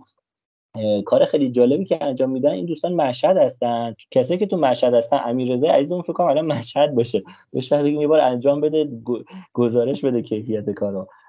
پرداخت در محل داره. یعنی صد مدل عطر رو میفرستن در منزل شما هر کدومش که بخواین و شما اونجا بو می‌کنین. اگه خوشتون اومد همونجا پرداخت می‌کنین و دیگه چی بهتر از این؟ و تو اقصی نقاط ایران هم ارسال دارن که سه روزه انجام میشه سه روزه کاری. ولی خب تو مشهد این خدمات ویژه و عجیب غریب میدن. کافیه تو اینستاگرام بنویسید رمزونی تو بخش explore تون search تون و پیداشون کنین. گزینه دیگه تبلیغاتی ما و اسپانسر ما هاگان مارکت. امیر تو اینقدر با اینکه فوتبال بازی می‌کنی اضافه وزنی داشتی آخرین بار که دیدم هنوزم داری؟ اگه داری فکر کنم این خوراک خودت. آره یه مقداری مونده و باید بریم مشتری هاگان مارکت بشیم. حالا آره. دوستامون هم که تست در محل دارن. فقط من می‌خواستم یک اصلاحیه ای رو روی صحبتامون بزنم. اینکه بازی آلمریا و گرانادا سه سه مساوی شد. حالا رضا مفهوم صحبتاش مشخص بود که بازی مساوی شده ولی فکر کنم از دستش در رفت و گفت سه هیچ. هیچ و این بازی مساوی آره من گلزنانم گفتم. آره سه سه, سه شد. اگه ببخشید دوستان اگه اشتباه کردیم من حواسم نبوده تو کلام اشتباه شده. بله سه سه شده دیگه. گفتم که دوتاشون با هم در انتهای جدول موندن و یک امتیاز گرفتن. هاگان مارکت داشتم می‌گفتم انواع خوراکی وارداتی. من خودم از این آدمایی هم امیر که میرن پشت مغازه مثلا بعضی مغازه دیدی تو پاساژا هستن این مغازه کوچیکی هم هستن. بعد پر چیزای مختلف وارداتی خیلی تنوع داره. نمی‌دونی کدوم بگیری. من خودم اینجوری هم که معمولا میترسم. یعنی می‌خوام. میگم که یکی این از اینا رو بپرسم بپرسم. قیمت عجیب و غریبی هم داشته باشه. بعد رو درواسی گیر کنم نخرم. خلاصه نمی‌دونم چیکار کنم. حالا اگه شما اینجور آدمایی هستین می‌تونید برید تو دایرکتشون و انواع خوراکیایی که اونجا داخل کانالشون گذاشتن و تو پیجشون گذاشتن. حالا قیمتش رو بپرسین دیگه. اونجا اگه نخواستین هم خیلی کسی چهرهتون نبینه و آدم مثل من استرسی نمیشید ارسال به سراسر کشور دارن اگه از این آدمایی هستین که نودل باز هستین یکی از تخصصاشون و کسی چیزایی که خیلی متخصصن توش خیلی تنوع داره نودل های تنده. اون دفعه هادی با هادی صحبت می‌کردم. گفتم هادی حالت اوکی نیست که نودل خوردم. از این تند سامیانگ میگن. چی میگن؟ نودلای کره ای و خیلی ادعاش می‌شد که من تندخورم و اینجا واقعا کم آورده اگه شما ادعای تندخوری دارین کیمچی و نمی‌دونم نودل و اینجور چیزای کره ای خوراک خودتونه و مثل اینکه بعضی وقتا چاپستیک هم میفرستن همراش من که بلد نیستم با این چیزا بخورم. همین تو بچه با کلاس بالا شهر هستی؟ احتمالا با این چیزا عادت داری ولی ما از این کارا بلد نیستیم بکنیم. نه بابا رضا من شهرم و حالا ما اونجا که بودیم بیشتر از این مغازه خیلی زیاد بود تهلنجی هایی که میمدن اجناس که میفروختن. ولی خب اینجا واقعا من کم دیدم و حالا این آگان مارکت برکت اینجا. ولی اونجا ما زیاد داشتیم. آره من که ناوه رفتم زیاد دیدم اونجا مثلا چیزا. و خب در نهایت می‌رسیم به اسپانسر سوم. کافه هتریک هست که جنب فتی شقاقی من رفتم نمی‌دونم تو هم اومدی امیر اونجا. من تو رو اونجا ندیدم ولی من چند بار رفتم فوتبال رو اونجا دیدیم. خوش میگذره دیگه. مخصوصا اگه کس بازی داخلی هم حتی پخش میشه فکر کنم اینقدر زود رزرواش پر میشه با اینکه خیلی هم میز داره فضای بیرون داره که الان که هوا خونه که خیلی میچسبه. ولی معمولا بازی ها رو اگه دیر به جنبین حتی ممکن رزرش پر بشه. آنلاین می‌تونید از طریق همون پیج کافه اتریک رزرو کنید و خلاصه بریم بازی ها ببینید گهگاهی مافیا هم برگزار میشه یه باریستای خوبم داره امیر. من تابستون یه بار جلسه داشتم. فکر کنم اواخر تیر ماه بود. اونجا رسیدم با شکیبم جلسه داشتم. رسیدم اینقدرم گرم بود داشتم یعنی نابود می‌شدم. و گفتم گفت چی می‌خوری؟ گفتم آقا فقط چیزی بیار من دارم از بین میرم. یه خودش یه چیزی آورد واقعا خوب بود. از آخرش هم بهش نگفت اسمش چی نمی‌دونست فکر تا خودشم ولی یه چیز فوق العاده آورد هر صورت سر بزنین و اگر اونجا چیز اسمای اسمای منوشون بر اساس فوتباله. مثلا زلاتان برگر و این چیزا. من یکی دو بار رفتم برای بازی دیدن. فکر کنم پارسال بازی یووه و متاسفانه فکر کنم آ یووه پاریس سن ژرمن رفتم اونجا دیدم. و یکی دیگهش دربی مادرید امسال. من کافه اتریک بودم. حالا هر بازی که اتلتیکو پخش من میرم. ولی مسئله اینه که پخش زنده‌ی ما به ندرت سال یکی دو بار دور میشه توی تلویزیون و دیگه چه برسه در کافه. یکی دو بارم event فیلم رفتم و خب اهل مافیا نبودم که تو اون event حضور پیدا کنم. برای همین میگم احتمال داره که خود بار اسلام اگه نمی‌دونه چیه سر که می‌خواد اسمی که داخل منو رو بگه ولی اونو نمی‌دونه. نه نه نه اصلا این چیزی که من داد اصلا تو منو هم نبود. یه چیز مخصوص حال روز من اینجا درست کردمش هم گرم. و الان با این حالا تبلیغاتی که و اسپانسرایی که معرفی کردیم خدمتتون میریم تو بخشی که جدید امیر می‌دونی که اضاف کردیم به بخش لالیگا یه قسمت جدیدی که حالا هم جذابیت خودش داره و هم یه سری اخبار و چیزای متنوع می‌خوایم توش بیان کنیم برای دوستامون. بخشی به عنوان در حاشیه بعد تو این در حاشیه دیگه اگه سریال در حاشیه هم دیده باشید می‌دونید که با چه چیزایی ممکنه روبرو بشید و اسمش هم دیگه روشه. فقط اینو بگم همزمان نیمار گل دوم به نساجی زده و سوسیداد کماکان دو هیچ جلو یونیون برلین هم تو گروه رئال حضور دارن بازیش زودتره دو یک جلوه. در مورد حالا بازی آسیایی صحبت کردیم. رونالدو اومد ایران و داستانهایی که دیگه می‌دونی. پیج پرتغال یه دونه پست واسش زده بود که آقا امسال ترکوندی دمت گرم 17 بازی 17 گل. ولی خبر نداره که آقای رونالدو ممکنه که تو ایران کسی علیش تر دعوا کنه تو دادگاه. یه ویدیو اومده بود بیرون که آقا ایشون به خاطر بغل کردن اون خانم فاطمه که اون عکس اومد بهش داد و نقاشی بهش داد ممکنه طبق قانون ماده 637 مجازات اسلامی به خاطر رابطه نامشروع مادون زنا به 99 ضربه شلاق محکوم بشه. یعنی واقعا نمی‌دونم چی باید بگم. یه خیلی ویدیوش وایرال شده بودی چند وقت اخیر. باید دعا کنه که یه به تیم ایرانی نخوره. در چه در مرحله حذفی چه مرحله سالهای بعد. من دیدم توی حالا تو اروپا ندیدم ولی توی لیبرتادورس و سود آمریکانا تو آمریکای جنوبی دیدم. یه تیمی میره توی یه تیمی از آرژانتین پا میشه میره توی پاراگوئه یهو سه بازیکنش نیستن. متوجه میشن که توی فرودگاه تا دستگیر شدن. قبلا یه حکمی برای اینا صادر شده بوده منتظر بودن وارد کشور بشن. خلاصه آقای رونالدو با نگران باشه اتفاق واقعا افتاده. نه در این ابعاد نه در ابعاد کریستیانو رونالدو ولی افتاده. آره حالا که گفتی همین باید پولادی افتاده. ایرانی نخوره. حالا اینو گفتی یاد پولادی افتاده بنده خدا یه سربازی اومد نره. چند سال دیگه کلا خارج از ایران گیر کرد. روزم فکر کنم بر نگشته به ایران. به خاطر اون سربازی من فکر کنم جز اونایی بود که سربازی تو دیگه تایلند سایت بست کلا یه جوری فقط اونو در بیاره بمونه. سربازی زندگیشو نابود کرد. آره بهترین دفاع ایران تو جام جهانی بود همون دوران. اسمش افتاده بود سر زبونهای خودمون حداقل. درسته. پلیس حالا بحث گفتی گرفتن و پلیس و این داستانا یاد اتفاق گفتم که پلیس جنجالی توی اسپانیا اتهامی علیه رئال مادرید مطرح کرده گفته حالا که داغه همه دارن یه چیزی میگن علیه بارسلونا فکر کنم این پلیس هم حالا بعید نیست حالا بارسلونا اگه ما سر قضیه مسی اندازه کافی حرف شنیدیم ولی شاید هم بارسایی باشه پلیس یا شاید حتی اتلتیکویی باشه. گفته که اتهام علیه مادرید زد و گفته پرز هم پول میده و هیچ که نمی‌تونه نزدیکش بشه. به تواس گفتن قضیه چیه گفته والا اینکه پول میده نمی‌تونه ولی که هیچ کی نزدیکش نمی‌تونه بشه من قبول دارم.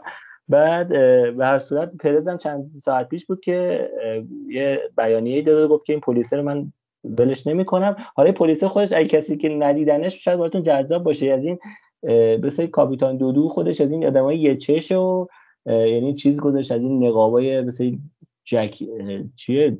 توی جزیره گنج بود. یا یه چش بود از این نقابا میذاشت رو چشش. و خودش اصلا کسی که سال 2017 فکر کنم پلیس انداختنش بیرون و اصلا متهم به هزار یک چیزه. حالا اومده بود علیه رئال این حرفو زده بود. لانگ جان سیلور بود اون رضا. آره دیگه الان تنور داغه و میچسبونن که بیان بالا. بعد از اون قضیه بارسا گیت هر ماه باید حتما یک اتفاقی در این باره بیفته. یکی یهو اخلاق یه مدیری بد بشه. یا بخصوص که یکی از هیزم هایی که تو این آتیش ریخته شدن دیگه جریان روبیالس بود که خود ما چندین هفته دربارش آره بحث کردیم و اینجا بازش نمی کنیم حالا من بحث پلیس شد می‌خوام حالا اون اتفاقی که تو بازی خودمون افتاد رو بگم. مثل اینکه فرقه هواداری فرنته که پشت یکی از دروازه های سیویتاس متروپولیتانو همیشه میشینن بازی رو ترک کردن در موقع که اتلتی از کادیز عقب بود و بلافاصله یک پستی در شبکه های اجتماعی غیر رسمی این تیم رسمی که نمی‌تونن داشته باشن. یعنی یه کارایی کردن این فرنته من حالا یکیشو بگم اینه که یه چندین سال پیش یعنی این چیزی که دارم میگم مثلا دهه 70 80 میلادی بوده که اومدن کوکتل مولوتوف انداختن تو سالن آمفی‌تئاتر سانتیاگو برنابئو. حالا اینها نمی‌تونن خیلی هویت آشکاری از خودشون نشون بدن و اصلا تو ورزشگاه هم با ماسک و نقاب میان. اما اینها اومدن و بازی رو ول کردن رفتن و توی شبکه اجتماعیشون نوشتن که دو, تا دو تن از اعضای ما دستگیر شدند و ما به همین دلیل ورزشگاه رو تخلیه کردیم. چون که ما رو به دلیل تشویق تیممون اومدن دستگیر کردن. یعنی جرم ما چیزی بیشتر از این نبوده که می‌خواستیم تیممون رو تشویق کنیم. و من از واکنش سایر هوادارا به اینها خیلی لذت بردم. یعنی انتظار داشتم که خب اینا دیگه لیدرهای اصلی اتلتیکویی چه فکر می‌کردم الان بقیه هوادارا میان ازش دفاع می‌کنن یعنی چی که باش اومده. ولی در اومدن گفتن پلیس ها فقط اطراف افراد مجرم رو می‌گیرن. و این بهونه که شما در اومدین گفتین ما یه دونه تو برداشتیم قایم کردیم اومدن دو تامون دستگیر کردن صحت نداره. این فرقه خلاصه داستان زیاد ساخته. ما با اسپورتینگ خیخون سالها دعوا داشتیم هر هفته با نمی‌دونم ساراگوسا دعوا داشتیم. بارها از باشگاه قهر می‌کردن نمی اومدن حالا الان دوباره از این داستانا شروع شده و ما اتلتیکو حداقل نشون داد که بدون فرنته هم می‌تونه کامبک بزنه و مشت خوبی زدن به دهانشون به نظرم. یعنی اینها شاید افراطی ترین ها باشن خیلی حمایت های خوبی کرده باشن ولی یک بحث هایی در ورزشگاه داریم می‌بینیم که دیگه نباید ببینیم توی این برهه حساس کنونی. درگیر شدن با هوادار رقیب. دیگه چیز جالبی نیست که هر هفته ما دیگه بخوایم اینا رو توی این قرن داشته باشیم تو ورزش و خوشحالم که هوادارا پشت فرنته در نیومدن توی این موضوع. حالا گفتی این داستان هوادارا و درگیری ها و چیزایی که تو اتلتیکو اتفاق افتاده یاد داستان خطای بلینگام روی کره افتادم که خیلی ادامه دار شد و خیلی ولکن نیستن دو طرف. رالیا صحبت می‌کنن اتلتیکویا صحبت می‌کنن مدیر عامل اتلتیکو صحبت کرده. نظر تو چیه؟ به نظر اخراج داشت؟ فکر می‌کنم اخراج رو ما صحبت کردیم هفته پیش و نظر من این بود که آره اخراج داشت. چون بازیکن رو ما هفته بعد در اختیار نداشتیم و ضربه مستقیم به ساق پاش خورده بود. این حالا شاید به تو سفر دو نبود ولی این هم می‌تونست داشته باشه اخراج رو. همین که من رفتم چون این هفته خیلی بحث بیشتر شد در این مورد یعنی انگار بیشتر از هفته قبل بحث شد. من رفتم بهت بگم شاید دروغ نگم اگه 50 بار 60 بار من این صحنه رو دیدم. واقعا اغراق نمی‌کنم. چیزی که چش من می‌بینه اینه که بلینگام داره سعی می‌کنه پاش جنگ اول که توپ حضور داره یعنی واقعا توپ شاید بهت بگم 20 سانت اندازه یه عرض شونه حتی کمتر فاصله داره با پای بلینگام لحظه که پاش برخورد می‌کنه با پای کورا. یک این دو احساس می‌کنم که داره پاش جمع می‌کنه. حالا این خیلی کاری ندارم. ولی چیزی که من می‌بینم دقیقا بلینگهام با همون جایی که پاس بیرون پا رو داد به خوسلو با همون جا پاش می‌خوره به می‌تونم بگم کف پایه یا قسمت زیر پاشنه پای کرا جایی که دقیقا پا روی زمین قرار می‌گیره. حالا اسمش آناتومی بدن خیلی خوب بلد نیستم. می‌خوره به اونجا و حالا یه نکته دیگه هم که مثلا رالی در موردش صحبت می‌کنن که ذره پای چپ خورده میگن پای راستش مصدوم شده. بعد پنج دقیقه بعد از اون صحنه ده دقیقه بوده نمی‌دونم حالا یه رو بود چقدر بود. بالا پایین میپره خیلی خوشحالی می‌کنه تو خوشحالی بازیکنای اتلتیکو بعد از برد رئال مادرید. و حالا اینا همه توضیحاتی بود که رادیا می‌دادن که واقعا اینجور نمی‌تونه باشه. از طرفی هم واقعا منطق منم قبول نمی‌کنه که یه بازی یکی از بهترین بازیکناشون رو بذارن بیرون. اینم خود من دارم میگم. کلا به نظر بذاره جای بحث داره دیگه. خیلی عجیب و غریب بود این داستان. من اخراج نمی‌بینم. من برای اون من برای اون ریکاوریه و اینکه برگشت و یه بازی نبود اون یکم منو به سمت اینکه حقانیت رو بدم به رئال بیشتر کرد. ولی تا لحظه که اون صحنه رو می‌دیدم دیگه اونجا اعتقاد داشتم که این کارت قرمز رو دیگه باید بگیره. حالا چیزی که من درباره مصومیت کره خوندم MCL MCL دیگه یکی از ربات هایی که حالا میگن این پیچ خورده و حالا خیلی بحث شد و بازیکن سابق رئال که سابقه 50 تا بازی فکر کنم برای رئال داره خوان ماکدا اومد صحبت کرد که گفت این چه مسخره بازی راه انداختین و من این مسئولیت رو داشتم. طرف تا یک ماه حداقل نمی‌تونه پا به توپ بزنه و چجوری کوریا شیش روز بعد بازی کرده و حالا در جوابیه این اتلتیکویی ها مدارکی رو رو کردن که مثل اینکه اون سالی که شما توی Champions League خوردین به سیتی همون ادر رودریگو و comeback مثل اینکه کاماوینگا دوباره همین مصدومیت پیچ خوردگی MCL گرفته بوده و برگشته به بازی. فکر کنم دو سه روز بین اون بازی که کاماوینگا قرار مصدوم بشه و بازی با سیتی فاصله بوده که کاماوینگا توی ترکیب اصلی قرار گرفته فیکس بازی کرده و گفتن اگه کاماوینگا تو دو روز تونسته ریکاوری کنه پس کوریا هم می‌تونسته تو 6 روز ریکاوری. کلا چیز عجیبیه. یعنی هم این ریکاوری سریع عجیبه چون پیش خوردگی ام اگه واقعی باشه باید بیشتر از اینها طول بکشه. حالا بر اساس چیزی که علم بهش رسیده دیگه یهو سلول بنیادی کوریا که قوی نمیشن یا 6 روز براش این آسیو برطرف کنن. اما نمی‌دونم. این که سیمونه حاضر شده با مهاجمای کمتر جلوی اوساسونا بازی کنه خودش چیز عجیبیه برام. کلا یه کیس عجیب غریبه حالا میگی اون ضربه به این ور وارد شده آیا مصونیت ناشی از ضربه مستقیم بوده یا اینکه پیشخوردگی توی لحظه افتادن ایجاد شده؟ الان این شک برای منم ایجاد شده حالا که میگی توی پای مخالف بوده آره. چیز عجیب غریبی بود و حالا دعوا هنوز ادامه داره. من هر بار توییتر رو باز می‌کنم با توجه به اینکه همش پیجای لالیگایی فالو کردم. همش صحبت ها درباره اینه که اینا یه مدرک رو می‌کنن از تاریخ اون تیم اینا یه مدرک رو می‌کنن از تاریخ این یکی تیم و مشخص نیست پیش خوردگی زانو پیش خوردگی انسیل باید یک ماه طول بکشه واقعا شاید بیشتر اما کوریا توی یه هفته اومد بازی کرد و حالا اونورم میان کاماوینگا هم این اتفاق براش افتاده. نمی‌دونم چیز دیگه که این هفته خیلی صحبتش شد آیه سزار مونیز فرناندز داوری سابق لالیگا بوده. یه مصاحبه که از این صحبت که حالا گهگاهی دیدین دیگه پیکه و کاسیاس راه میندازن گهگاهی صحبت می‌کنن کسای دیگه میان روی خط. ایشونو میرن روی خط. حالا صحبت می‌کنه در مورد اون سالی که رئال با کاپ... کاپلو قهرمان شد و میگه که من خیلی عجیب بود واسم بازی آخر رئال با مایورکا. و پیکه خیلی حاضر جواب و فرصت استفاده می‌کنه. میگه که یعنی مایورکا را داد. چون مایورکا یکی جلو میفته بعد رئال ستا می‌زنه.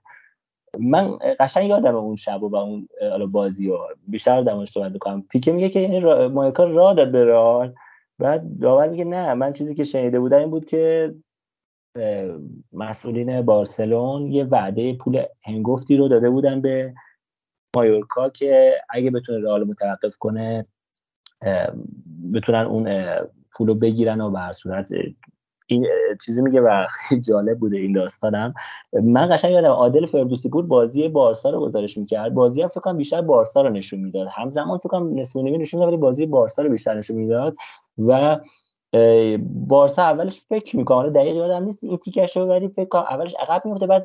چند تا گل می‌زد یا اینکه اول مساوی بود به هر صورت بارسا گل نمی‌زد و شروع کنه گل زدن و رئال اون عقب بود دیگه. بارسا یه جورایی جلو میفته اون فصل هم رئال در بازی روبرو رو تونسته و بارسا در مجموع حالا وضعیت بهتری داشته باشه دست بالا داشت و دیگه یادمه که این جمله قشنگ فردوتور که وقتی بارسا چند تا گل زد گفت که دیگه حالا بارسا اگه 10 تا گل هم بزنه دیگه فایده نداره و رئال اونور جلو افتاده و قهرمان لیگ هست. این داستان به هر صورت اینجا بیان شد. داستان دیگه که حالا این هفته خیلی در موردش صحبت شد مسئولیت مسی تو بازی آخر بود دقیقه 37 تعویض شد توی بازی اینتر میامی و از اونورم رفت توی یه شعبه رستوران هتل زنجیره هاردراک توی آمریکا و تو افتتاحش و یه حالا داستانایی که آشپزی می‌کردن به مناسبت افتتاح اینا شرکت داشت. آمریکا خوراک اینجور چیزاست یعنی کسی بخواد بره اونجا پول در بیاره خوراک اینجور کاراست. کلا فوتبال مسی آخرین چیزی که تو آمریکا داره ازش پول در میاره هزار تا آگهی و افتتاحیه و این چیزا تو شرکت داره و اون قضیه رشفه هم چیزی هفته آخر لالیگا این چیزها رو ما زیاد دیدیم و چه چه پایین جدول این داستان ها حضور داره چه اون بالای جدول. ها مثلا سهمیش رو گرفتن بعد بهش پس دادن چون تو سال 2000 رو نمی‌دونم 13 اینا می‌خواستن سقوط کنن و با یک سری تیم های توانی کردن که بتونن بمونن توی لیگ. از اون ور ما تو سالی که آخرین فصلی که من یادم رقابت قهرمانی لالیگا تا هفته آخر ادامه داشت همون قهرمانی اتلتی بود که اتلتی با وایدولید درست گفتم آره وایدولید بازی داشت و حالا رونالدو نازاریو به بازیکناش وعده داده بود. نمی‌دونم تامین مالی از رئال شده بود. این صحبت ها بود که وایدولید بیاد اتلتی رو متوقف کنه تا رئال قهرمان لالیگا بشه. این صحبت صحبت کرده هست شاید چی؟ اینا اول اول بازی هم متوقف کرده بود دیگه. ورصد کار در آره اول دو هفته آخر لیگ کامبک با کامبک بردیم. دو هفته آخر. هم استاسونا رو که دیگه من بازی اوساسونا رو قطعا هم من هم هر اتلتیکوی دیگه ای بیشتر دوست داره تا اون بازی آخر که وایدولید و کامبک زدیم. چون دیگه دقایق واقعا تنگی بود که ما 78 عقب افتادیم. نمی‌دونم 86 مساوی کردیم 90 جلو افتادیم. حالا اون اوساسونا خیلی تاریخی تر شد. ولی میگم اینا همیشه هفته های آخر لیگ پایین جدول که همیشه هست چون امتیازا نزدیکتره. ولی بالای جدول هم اگه امتیازا نزدیک باشه هم صحبتش که همیشه هست و خیلی بعید هم نیست که در واقعیت این اتفاق رخ بده. درسته. حالا چیز دیگه هم که صحبت شده بود آیه کارس خالیا که امشب با رئال بازی داره گفته بود که من از طرفدارای رئال مادید هستم علاقه داشتم بازی گوتی. از اون آیه آندری کم بعد از مدت ها یه گلی زد تا چش ما روشن بشه به این اتفاقات عجیب و غریب. شالکه هم به راول پیشنهاد مربیگری داد راول رد کرد این پیشنهادو. حالا در مورد علاقه کورسخالیا گفتم. بواتنگ هم اظهار کرده که آقا من رئال مادید رو دوست داشتم. رفته بودم قرضی سال 2019 بارسا مجبور بودم علاقه رو پنهان کنم و یه سری داستانه شکلی نمی‌دونم الان این هفته چرا همه در مورد علاقه به رئال مادید دارن صحبت می‌کنم فکر کنم باتنگ هم الان نمی‌دونم تیم نداره. من خبر ندارم که کجاست. تیم نداره. بعدش چیه؟ دیده ما اوضاع دفاعمون خرابه. گفته بذار شاید این وسط یه چیزی گیر ما بیاد. بعد رضا کوین پرینس بواتنگ میگی؟ آره دیگه دفاع دفاع اومد قرضی آره من یه لحظه فکر کردم بحث جروم بواتنگ بعد با اینکه قرضی رفته با در نمیاد یه لحظه گفتم نکنه.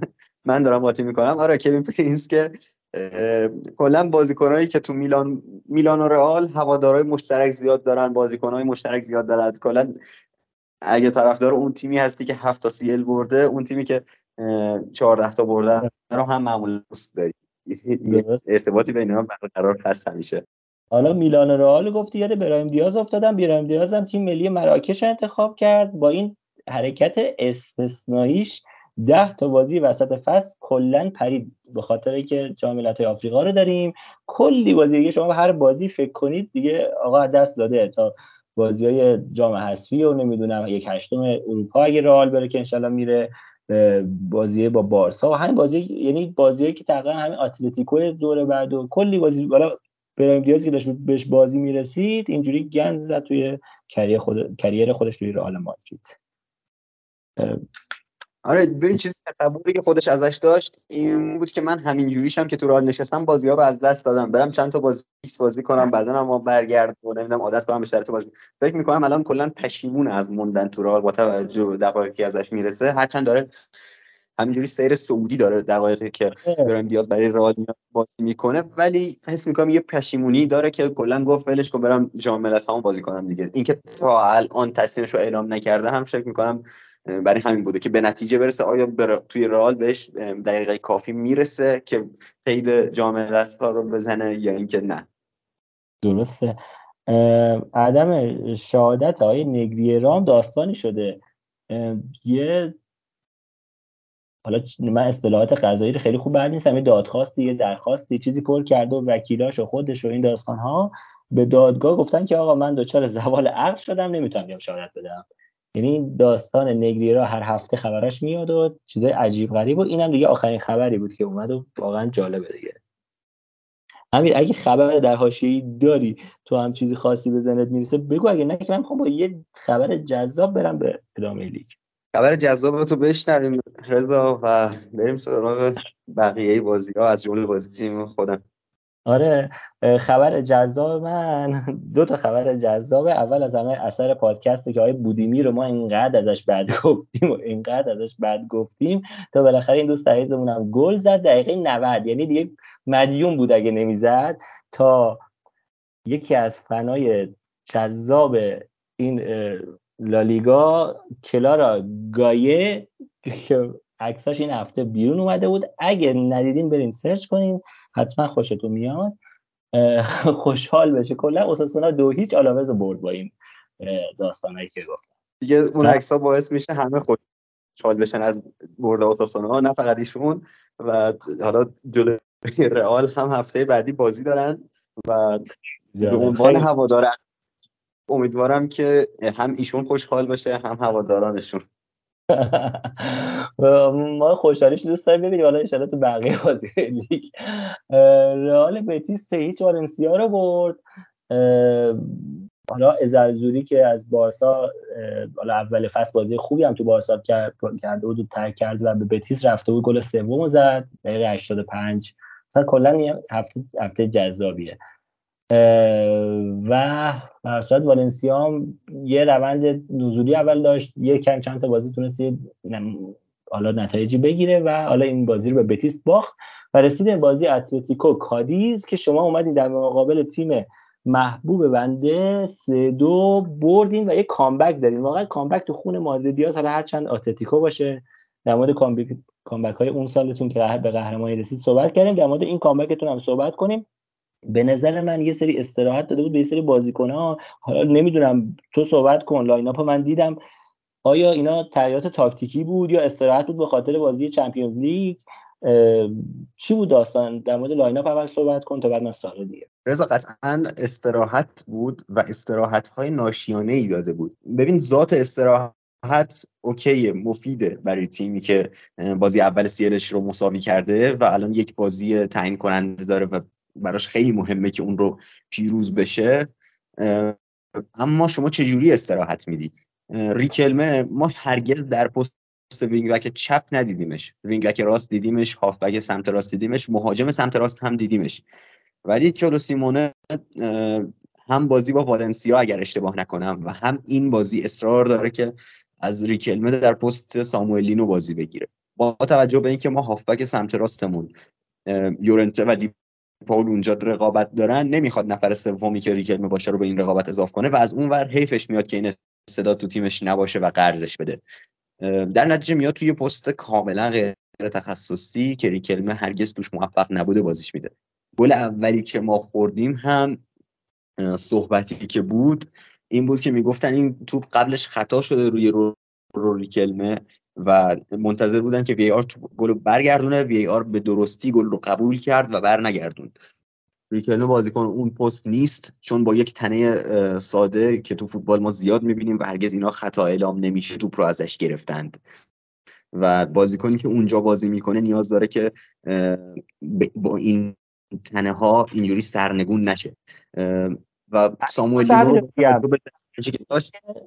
نیمکت نشین ریکلمه کرده بود بخش به حالا دیگه وارد بحث شدی. بخواستم که پس نظری بود که اون سمت چپ اون اتفاقی که افتاد روی اشتباهی که رخ داد خطا روی گل اول تو نمی‌بینی. چون وارم حالا احتمالاً بررسی می‌کنه دیگه. ولی من حالا تو صحنه سری که دیدم گفتم شاید خطا شده باشه. پس تو هم به عنوان هوادار اتلتیکو خطا ندیدی اون نه به نظرم این برخوردی بود که کمتر از خطا با توجه به چیزهایی که ما دیدیم چیزهایی که خطا بودن و چیزهایی که خطا نبودن فکر نمی کنم این نیازی بود که خطا گرفته بشه و گل کادیس قبول شد و به درستی هم قبول شد. سر استراحت دیگه ای که توی این بازی دیدیم به جا گرفتن ویتسل در مرکز خط دفاعی بود و خیمنزی که روانه نیمکت شده بود تا مصدوم نشه و جلوی فاینورد حاضر باشه. ولی خیمنز جلوی فاینورد غایبه و ناراحتی عضلانیش باز هم گریبانش رو گرفت. ما متاسفانه از هر ده بازی فصل شاید سه چهار تاش نهایتا بتونیم خیمنز رو داشته باشیم و آمارش معمولا این بوده که چهل درصد با می‌رسیده بازی کنه آنیاکو خیمنز آورد توی ترکیب دیگه اضافه کرد فکر کنم درسته؟ تعویزش کرد آورد داخل. حالا هم جواب اینو من بده همین که من یادم پارسال تو ویتسل تعریف می‌کردی. امسال ولی شاکی دستش داستان چیه؟ خیمنز هم خیمنز هم لینو اومدن داخل. رودریگو دی پاولی هم که تازه از مصونیت برگشته بود اومد داخل چون تیم بحران رو حفظ حس کرد. و با آوردن اینها داشت سعی می‌کرد که کامبک رو بزنه که ما این سه امتیاز رو از دست ندیم. قبلش استراتژی این بود که ما به بازیکنامون استراحت بدیم و بریم یه جوری این سه امتیاز خانگی رو که نباید خیلی دشوار باشه به دست بیاریم. دیدیم نه اونقدر هم آسون نیست. بازیکنان اصلی رو آوردیم. هرچند قبل از اومدن اونها هم تیم تونسته بود برگرده به بازی. اما اینها رو آوردیم تا حالا یه سی دقیقه بازی کنن و کامبک نهایی شد. ویتسل آخه رضا من هر صحنه ای از گل هایی که امسال اتلتی داره می‌خوره می‌بینم یک فردی با موهای فر و فراوان با دهانی باز با چشمانی رنگی اون اطراف هست و مشغول هیچ کاری نکردنه. یعنی خب ویتسل حضور داره در اون گل می‌خوریم و داره هیچ کاری نمی‌کنه همیشه. همیشه یک فاصله ای رو از اون بازیکنی که گل به ما می‌زنه داره و اون فاصله هرگز کم نشده. همیشه چند قدم فاصله داره با اون بازیکنی که داره ضربه نهایی رو می‌زنه. ما در بازی با والنسیا ویتسل مقصر همه گل هایی بود که والنسیا به ما زد. ما سه هیچ واگذار کردیم. و اینجا هم دوباره فکر می‌کنم گلی که ما خوردیم گل دوم آسپلیکوتا رفت درگیر شد هدو زد. و هد رو برعکس زد به عقب اومد و دوباره ویتسل بود که توی کورس با اینکه دست بالاتر رو داشت به توپ نزدیکتر بود مهاجم جهید و گل زد بهمون. حالا من کاری ندارم که اوبلاک درس می‌کنم مقصر ولی ویتسل واقعا داره رو تمام گل هایی که ما می‌خوریم مقصر واقع میشه. جانم رضا. ببخشید من مثلا چون گفتی گل دوم گل دوم شما خیلی من احتمالاً خودت هم اینجوری باشه. یاد گل دومی که بارسا از مایورکا خورد انداخت. کاملا یه دروازه ها شوت می‌زنه یه ضربه سر اونجا رو موریکی موریکی فکر کنم ضربه زد. حالا به هر صورت افتاد جلوی پای اون بازیکن بارن بود کی بود؟ افتاد جلوی پای اون و حالا گل زد. اینم تقریبا همچین اتفاقی افتاد. ولی به نظرت ویتسل آیا اتفاق خاصی افتاده؟ مشکلی با هماهنگی بازیکن کنارش پیدا کرده یا نه؟ با قول ما فرمول یکیا مثل حالا تایرها رو میگیم از صخره میافتن وقتی یه مرتبه از یه تایری که خیلی خوبه و تبدیل به تایر بد میشه و کیفیت خودش از دست میده. آیا اینم به خاطر سن بالاش؟ حالا اون تو جام تایرها به خاطر تعداد دوره زیادی که باش حرکت می‌کنن ماشینا میگن از صخره افتادن. اینم به خاطر 34 سالگی بودنش و حالا این داستان هاست که از صخره افتاده ویتسل یا اینکه مشکل هماهنگی و بحث‌های تاکتیکی که این داره از ضعیف ظاهر رضا یه بخشیش اشتباه منیه که موقعی که ویتسل اومد توی خط دفاع بازی کرد با دو سه بازی اومدم گفتم نه این چقدر خوبه داره خوب هد می‌زنه هرچی میفرستن هد می‌زنه خوبه. یعنی یک خطای من بود که اون موقع فکر کنم دو سه بازی بود که ویتسل اومده بود در نقش دفاع وسط بریم و بازی می‌کرد. همون هفته های اول فصل بود که این حرفو زدم و الان بابت اون حرف شرمسارم توی این پست واقعا بد بازی کرده.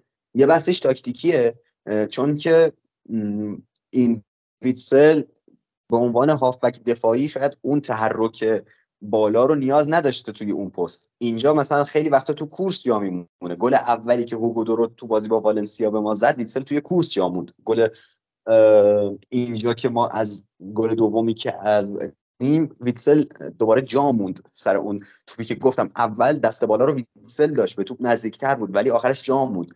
من نمی‌خوام تمام تقصیرها رو بندازم گردن ویتسل.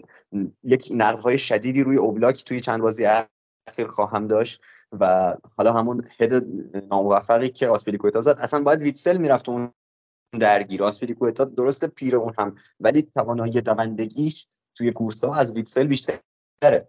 وزن موهای ویتسل حداقل خودش یک وزنه ایه که سرعت بازیکن رو کم می‌کنه. این باید میومد هدو می‌زد و پوششه فکر می‌کنم وظیفه آسپیلیکوتا بود. یک تصمیم لحظه ای بود که آسپیلی توپو به عهده گرفت برای خرابش کرد اونور اوبلاک یه خروج بد داشت و ما این گل رو دریافت کردیم. فکر می‌کنم که ویتسل هم اون بحث تاکتیکی که تحرک بیشتری ازش نیازه باعث شده اینجور افت کنه. یکی اینکه از اول شاید هنوز هم اصطلاح معدبانه تری از جای گرم و اینها استفاده کنم. جلوی هنوز خوب آزموده نشده بود عکس ویتسل و حالا یه چیزی که می‌خوام بگم اینه که بیشتر چیزی که ازش می‌خواد سیمونه اینه که این اون عقب باشه یه کیفیت معمولی رو در دفاع به ما هدیه بده. و یه چیز دیگهش اینه که توانایی پاسده پاسدهیش خیلی اونجا به درد ما خورده.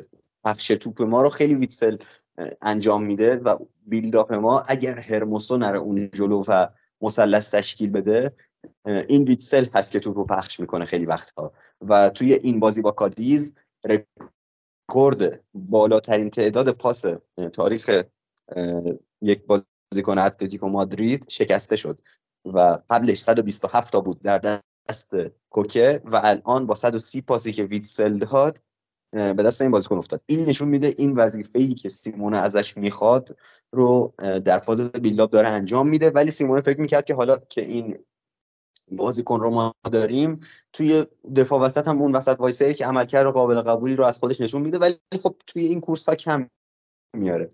و این چیزی که دیگه از چشم ما پنهون نیست مثل اون هفته های اولی که من ازش تعریف کردم. و الان یک جورایی داره خیلی هر هفته به ما آسیب می‌زنه. درسته. یه جوری همون آسپیلیکوتا که رو دستش داره بازی می‌کنه تو سمت راست اونم از صخره افتاده و 34 ساله است. خب اونم نمی‌تونه خیلی تو کورس ها و فرارای مهاجمای حریف بهش کمک کنه.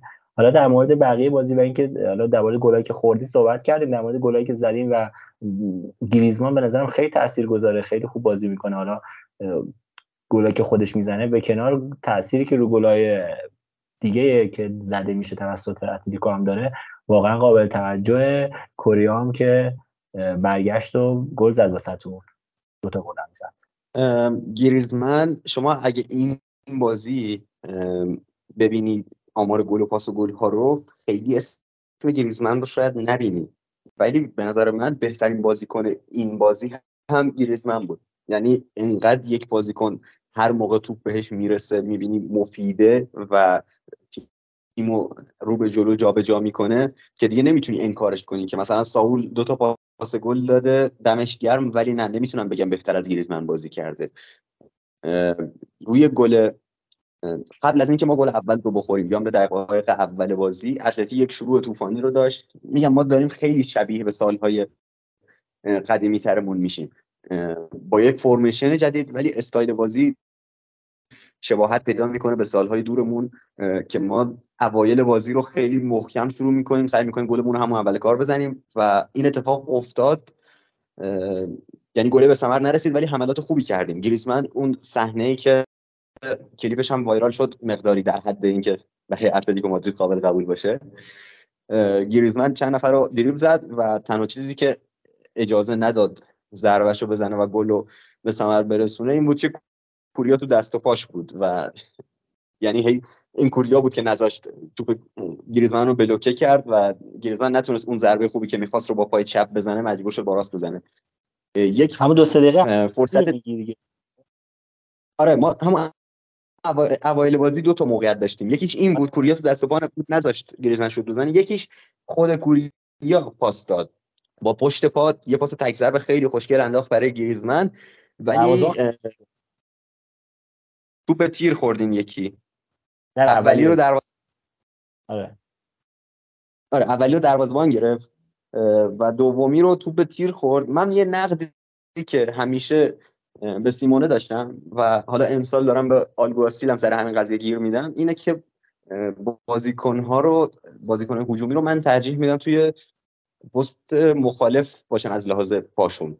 یعنی گریزمن که چپ پاعه چولو عادت داره سمت چپ بازیش بده. ولی واقعا ترجیح من اینه که این بازیکن سمت راست باشه تا بتونه شوتای finishing ش رو با داخل پا انجام بده. یعنی روی یک صحنه مثل این توپی که خورد به تیرک گریزمن مجبور شد به سختی از نوک پای چپش استفاده کنه برای اینکه به این توپ ضربه بزنه و من ترجیح میدم که کوریا سمت چپ باشه گریزمن سمت راست باشه و حالا این ضربات بتونن با پای تخصصیشون از اون زاویه مخالف ضربه بزنن. به نظر من این چیزیه که خیلی بیشتر کمک می‌کنه. هم تو بحث وینگرها هم من این نقد دارم. یامال رو ما می‌بینیم توی بارسا که چپ پای سمت راست بازی می‌کنه. چقدر ارسال های با کیفیتی انجام میده و ما توماس لمار هرگز یه دونه سانتر خوب توی اتلتی ما ازش ندیدیم. به نظر من روزهایی که سمت راست بازی کرده بازیکن بهتری بود. حالا این فصل رو که کلا از دست داده ولی این نقد رو من کلا دارم. نمی‌دونم حالا تو خودت خیلی بیشتر از من فکر کنم فوتسال بازی کردی حداقل. نظرت چیه درباره اینکه حالا یه بازیکن راست پا ترجیح میده موقع موقع finishing سمت چپ باشه یا سمت راست باشه؟ آره نگاه کن. طبیعتا این که تو میگی کاملا درسته و شاید بگم حدوش 15 سال پیش حالا تا نهایتا 10 سال پیش این چیزی که الان سیمون انجام میده روال بود. یعنی خیلی عادی بود که بازیکن چپ همیشه چپ بازی کنه و راست با راست بازی کنه. ولی از یه تایمی دیگه تقریبا عوض شد و این اتفاق افتاد که واقعا جابجا کردن و خیلی وقت هم این پذیرفته شده است واقعا تو دنیای فوتبال و جابجا بازی می‌کنن چپ ها رو راست می‌زنن و راست ها رو چپ می‌زنن که بتونه از قابلیت شوت زنیشون تو جهت مخالف استفاده کنن و خیلی این یه چیز نرماله من تعجب می‌کنم که تو تیم شما چرا این اتفاق نمیفته مثلا مثلا میگم کریستیانو رونالدو حالا درسته یه دو پای خیلی خوبی بود ولی خب برای چی همیشه چپ بازی می‌کرد؟ که بتونه بیاره راست ضربهش بزنه به نظرم یه الگوی خیلی خوب می‌تونست باشه. یا حتی بیل. آره رونالدو دیماریا مثلا من تو قسمت سیل صحبت کردم دیماریا شگردش این با پای چپ خوب دریبل می‌زنه به سمت داخل میاد شوتش هم بد نمی‌زنه آریان روبن همینطور.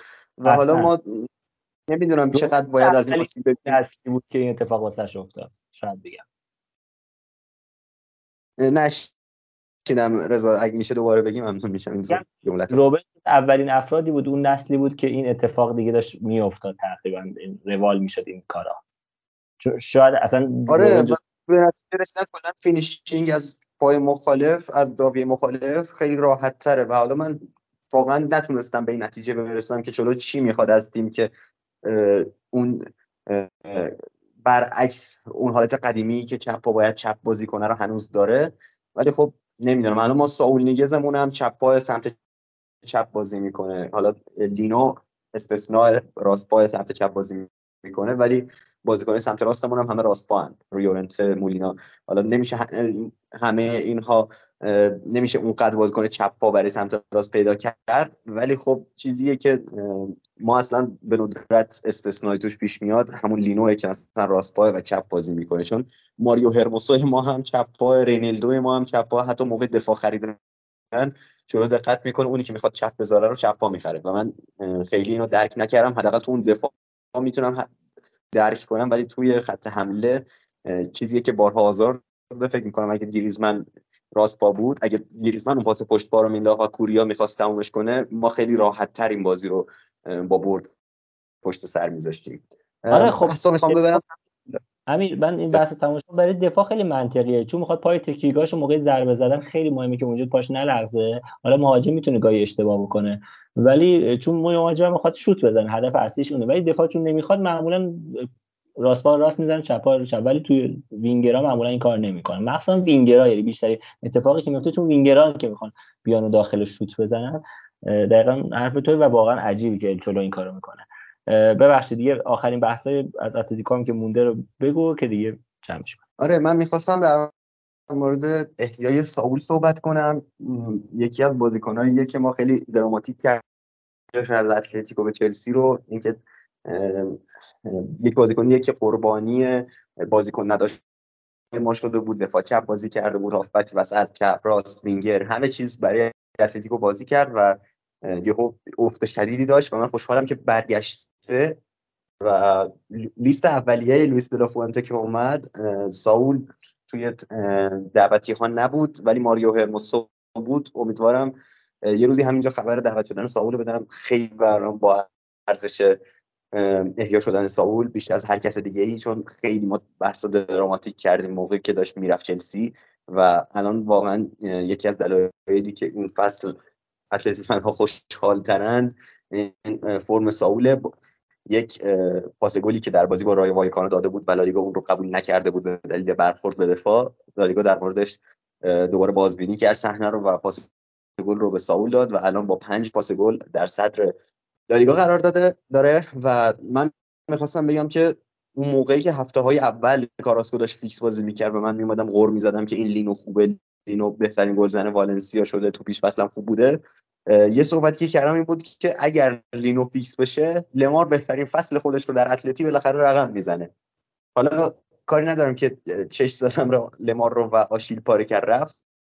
ولی حالا جانشینش تو همون پست ساول تونست خوشبختانه اینقدر بدرخشه احیا بشه و این تا حدود زیادی منوط به تمایل بیشتر لینو نسبت به کاراسکو در بازی ترکیبی و همکاری کردن با بازیکنهای کناریشه و ما روی گل سوم هم دیدیم. موقعی که دفاع اومد زنه در لحظه آخر بدون اون تعادل توپ رسون به ساول و تونست پاس گل آخرش رو بده که پوریا اتلتی رو جلو بندازه.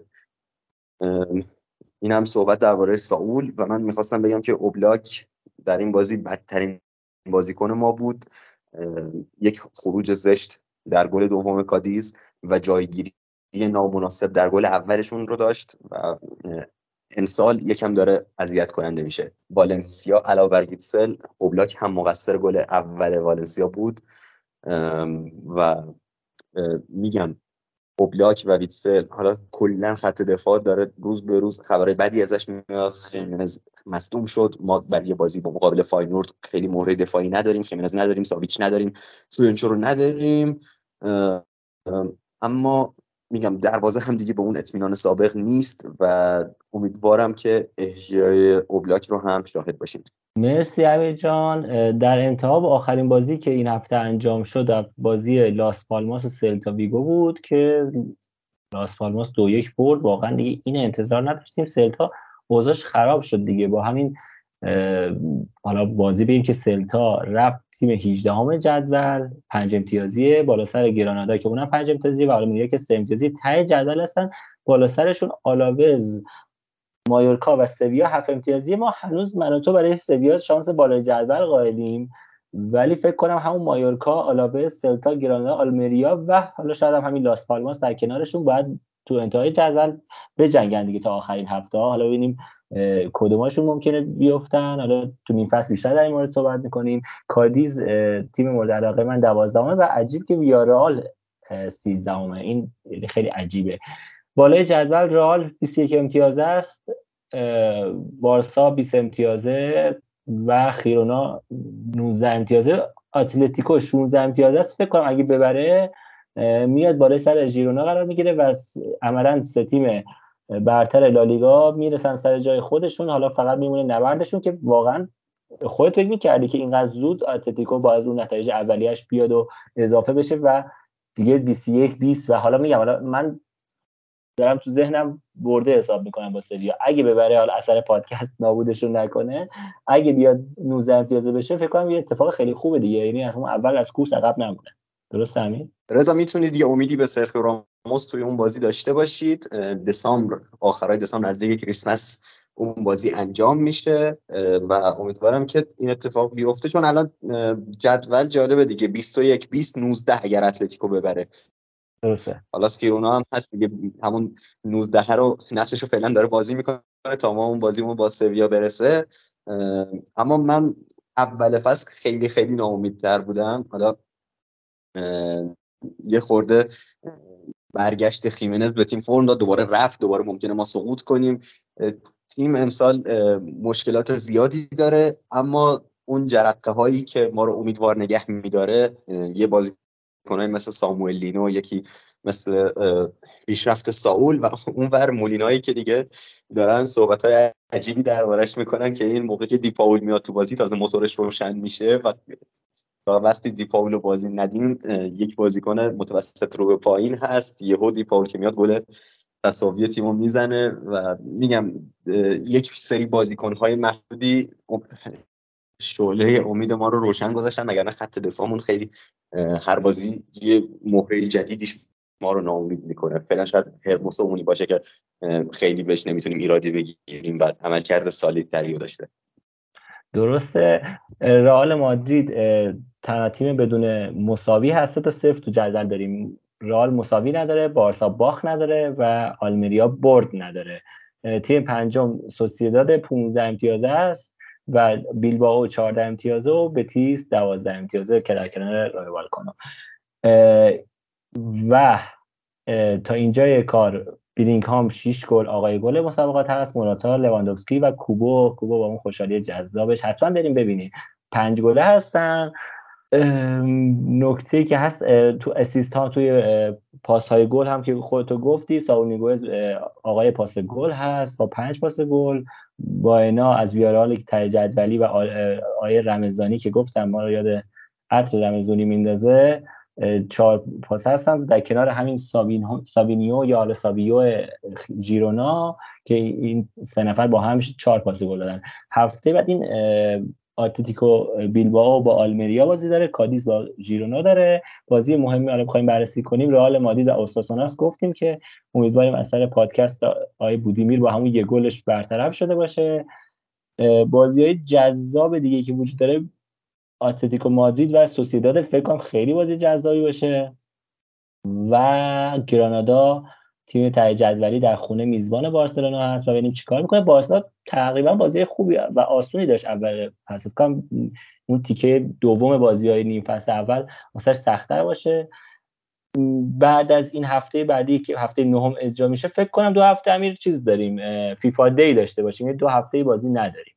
که حالا اونجا یه نفس دست ما می‌کشین این هفته هم بچه های بارسا رو نداشتیم. بیشتر زمان به اتلتیکو و حالا رئال رسید و حالا اون بخش دهاشیری که ما اضافه کردیم که از این بعد همیشه خواهیم داشت. خوشحال میشیم که تو کامنت ها اگه هر جا ما مخالف هستین لازم نیست فوش بدین دعوا کنین. بیاین توضیح بدین نظراتتون رو بگین. ما هم اونجا نظراتمون رو میگیم با هم بحث می‌کنیم بحثای فوتبالی می‌کنیم. خوشمون میاد اینجوری بحث کنیم. هر نظری در صورت می‌تونیم مخالف ما باشیم ما نظر خودمون رو داریم میگیم. به هر صورت یه تجربیاتی داریم یه چیزایی می‌دونیم ولی در هر صورت فوتبال نظرات متفاوت گفتیم اون بازی. گواردیولا تو یک سر قرار می‌گیره به عنوان یکی از تاکتیکی ترین مربیا آنجلوتی تو یک سر دیگه اون محور قرار می‌گیره به عنوان یه مربی که کمتر به تاکتیک شاید اهمیت میده بیشتر به خلاقیت اهمیت میده می‌تونه از بازیکنهای خوب بازی بگیره. به هر صورت وقتی مربیا با همین قد تفاوت دارن من و شما ممکنه نظرات متفاوتی داشته باشیم. بیاین نظراتتون رو بگین تو کامنت خیلی خوشحال میشیم. اینها رو نظرات شما رو هم بدونیم. امیر صحبت دیگه ای داری؟ های بچه بارسا هم خالی بود؟ آره جاشون خالی بود. اون حالت سوپوکوری رو داشت ولی خدا رو شکر که به خیر گذشت خیلی احساس اینکه گیر کردیم سر یه چیز بگیم اتفاق نیفتاد. بس بس این در رو من دوست داشتم. امیدوارم که این رو ادامه دار بشه صحبت رو از این بعد داشته باشیم. تو بخش کامنت ها هم که دیگه یک چیز جا افتاده باید شده باشه. اینکه نظرات ما یک چیز شخصیه اومدیم صحبت کنیم. هرگز نخواستیم تحمیل کنیم چیزی که فوتبال دیدیم رو میایم میگیم. حالا یه جاهایی هوادار اون تیم هستیم از دست یکیشون یک خورده دلخوری هایی داریم و بر علیکشون صحبت می‌کنیم. مگر نه اصلا هدفی جز این که ما بیایم اینجا نظریم اونو بگیم وجود نداشته. درسته. مرسی امیر که کنار من بودی تو این قسمت. دوستان گفتم بیاین نظراتتون بگین بر چه تاکتیکی. در مورد این بخش جدید در حاشیه‌مون هم خوشحال میشیم. اگه دوست دارین بگین دوست داشتین اگه هم نه که پیشنهادات خودتون رو بدین. ما بر ضمن اینکه بر نظرات خودمون رو میدیم دوست داریم که برای شما هم تولید محتوا کرده باشیم. چیزی که مورد علاقه شما باشه در موردش صحبت بشه. و چه چیزی بهتر از اینکه نظراتتون رو بشنویم و بدونیم که چی دوست دارید. مرسی. تا قسمت بعدی مراقب خودتون باشین. روز و روزگار بر شما خوش.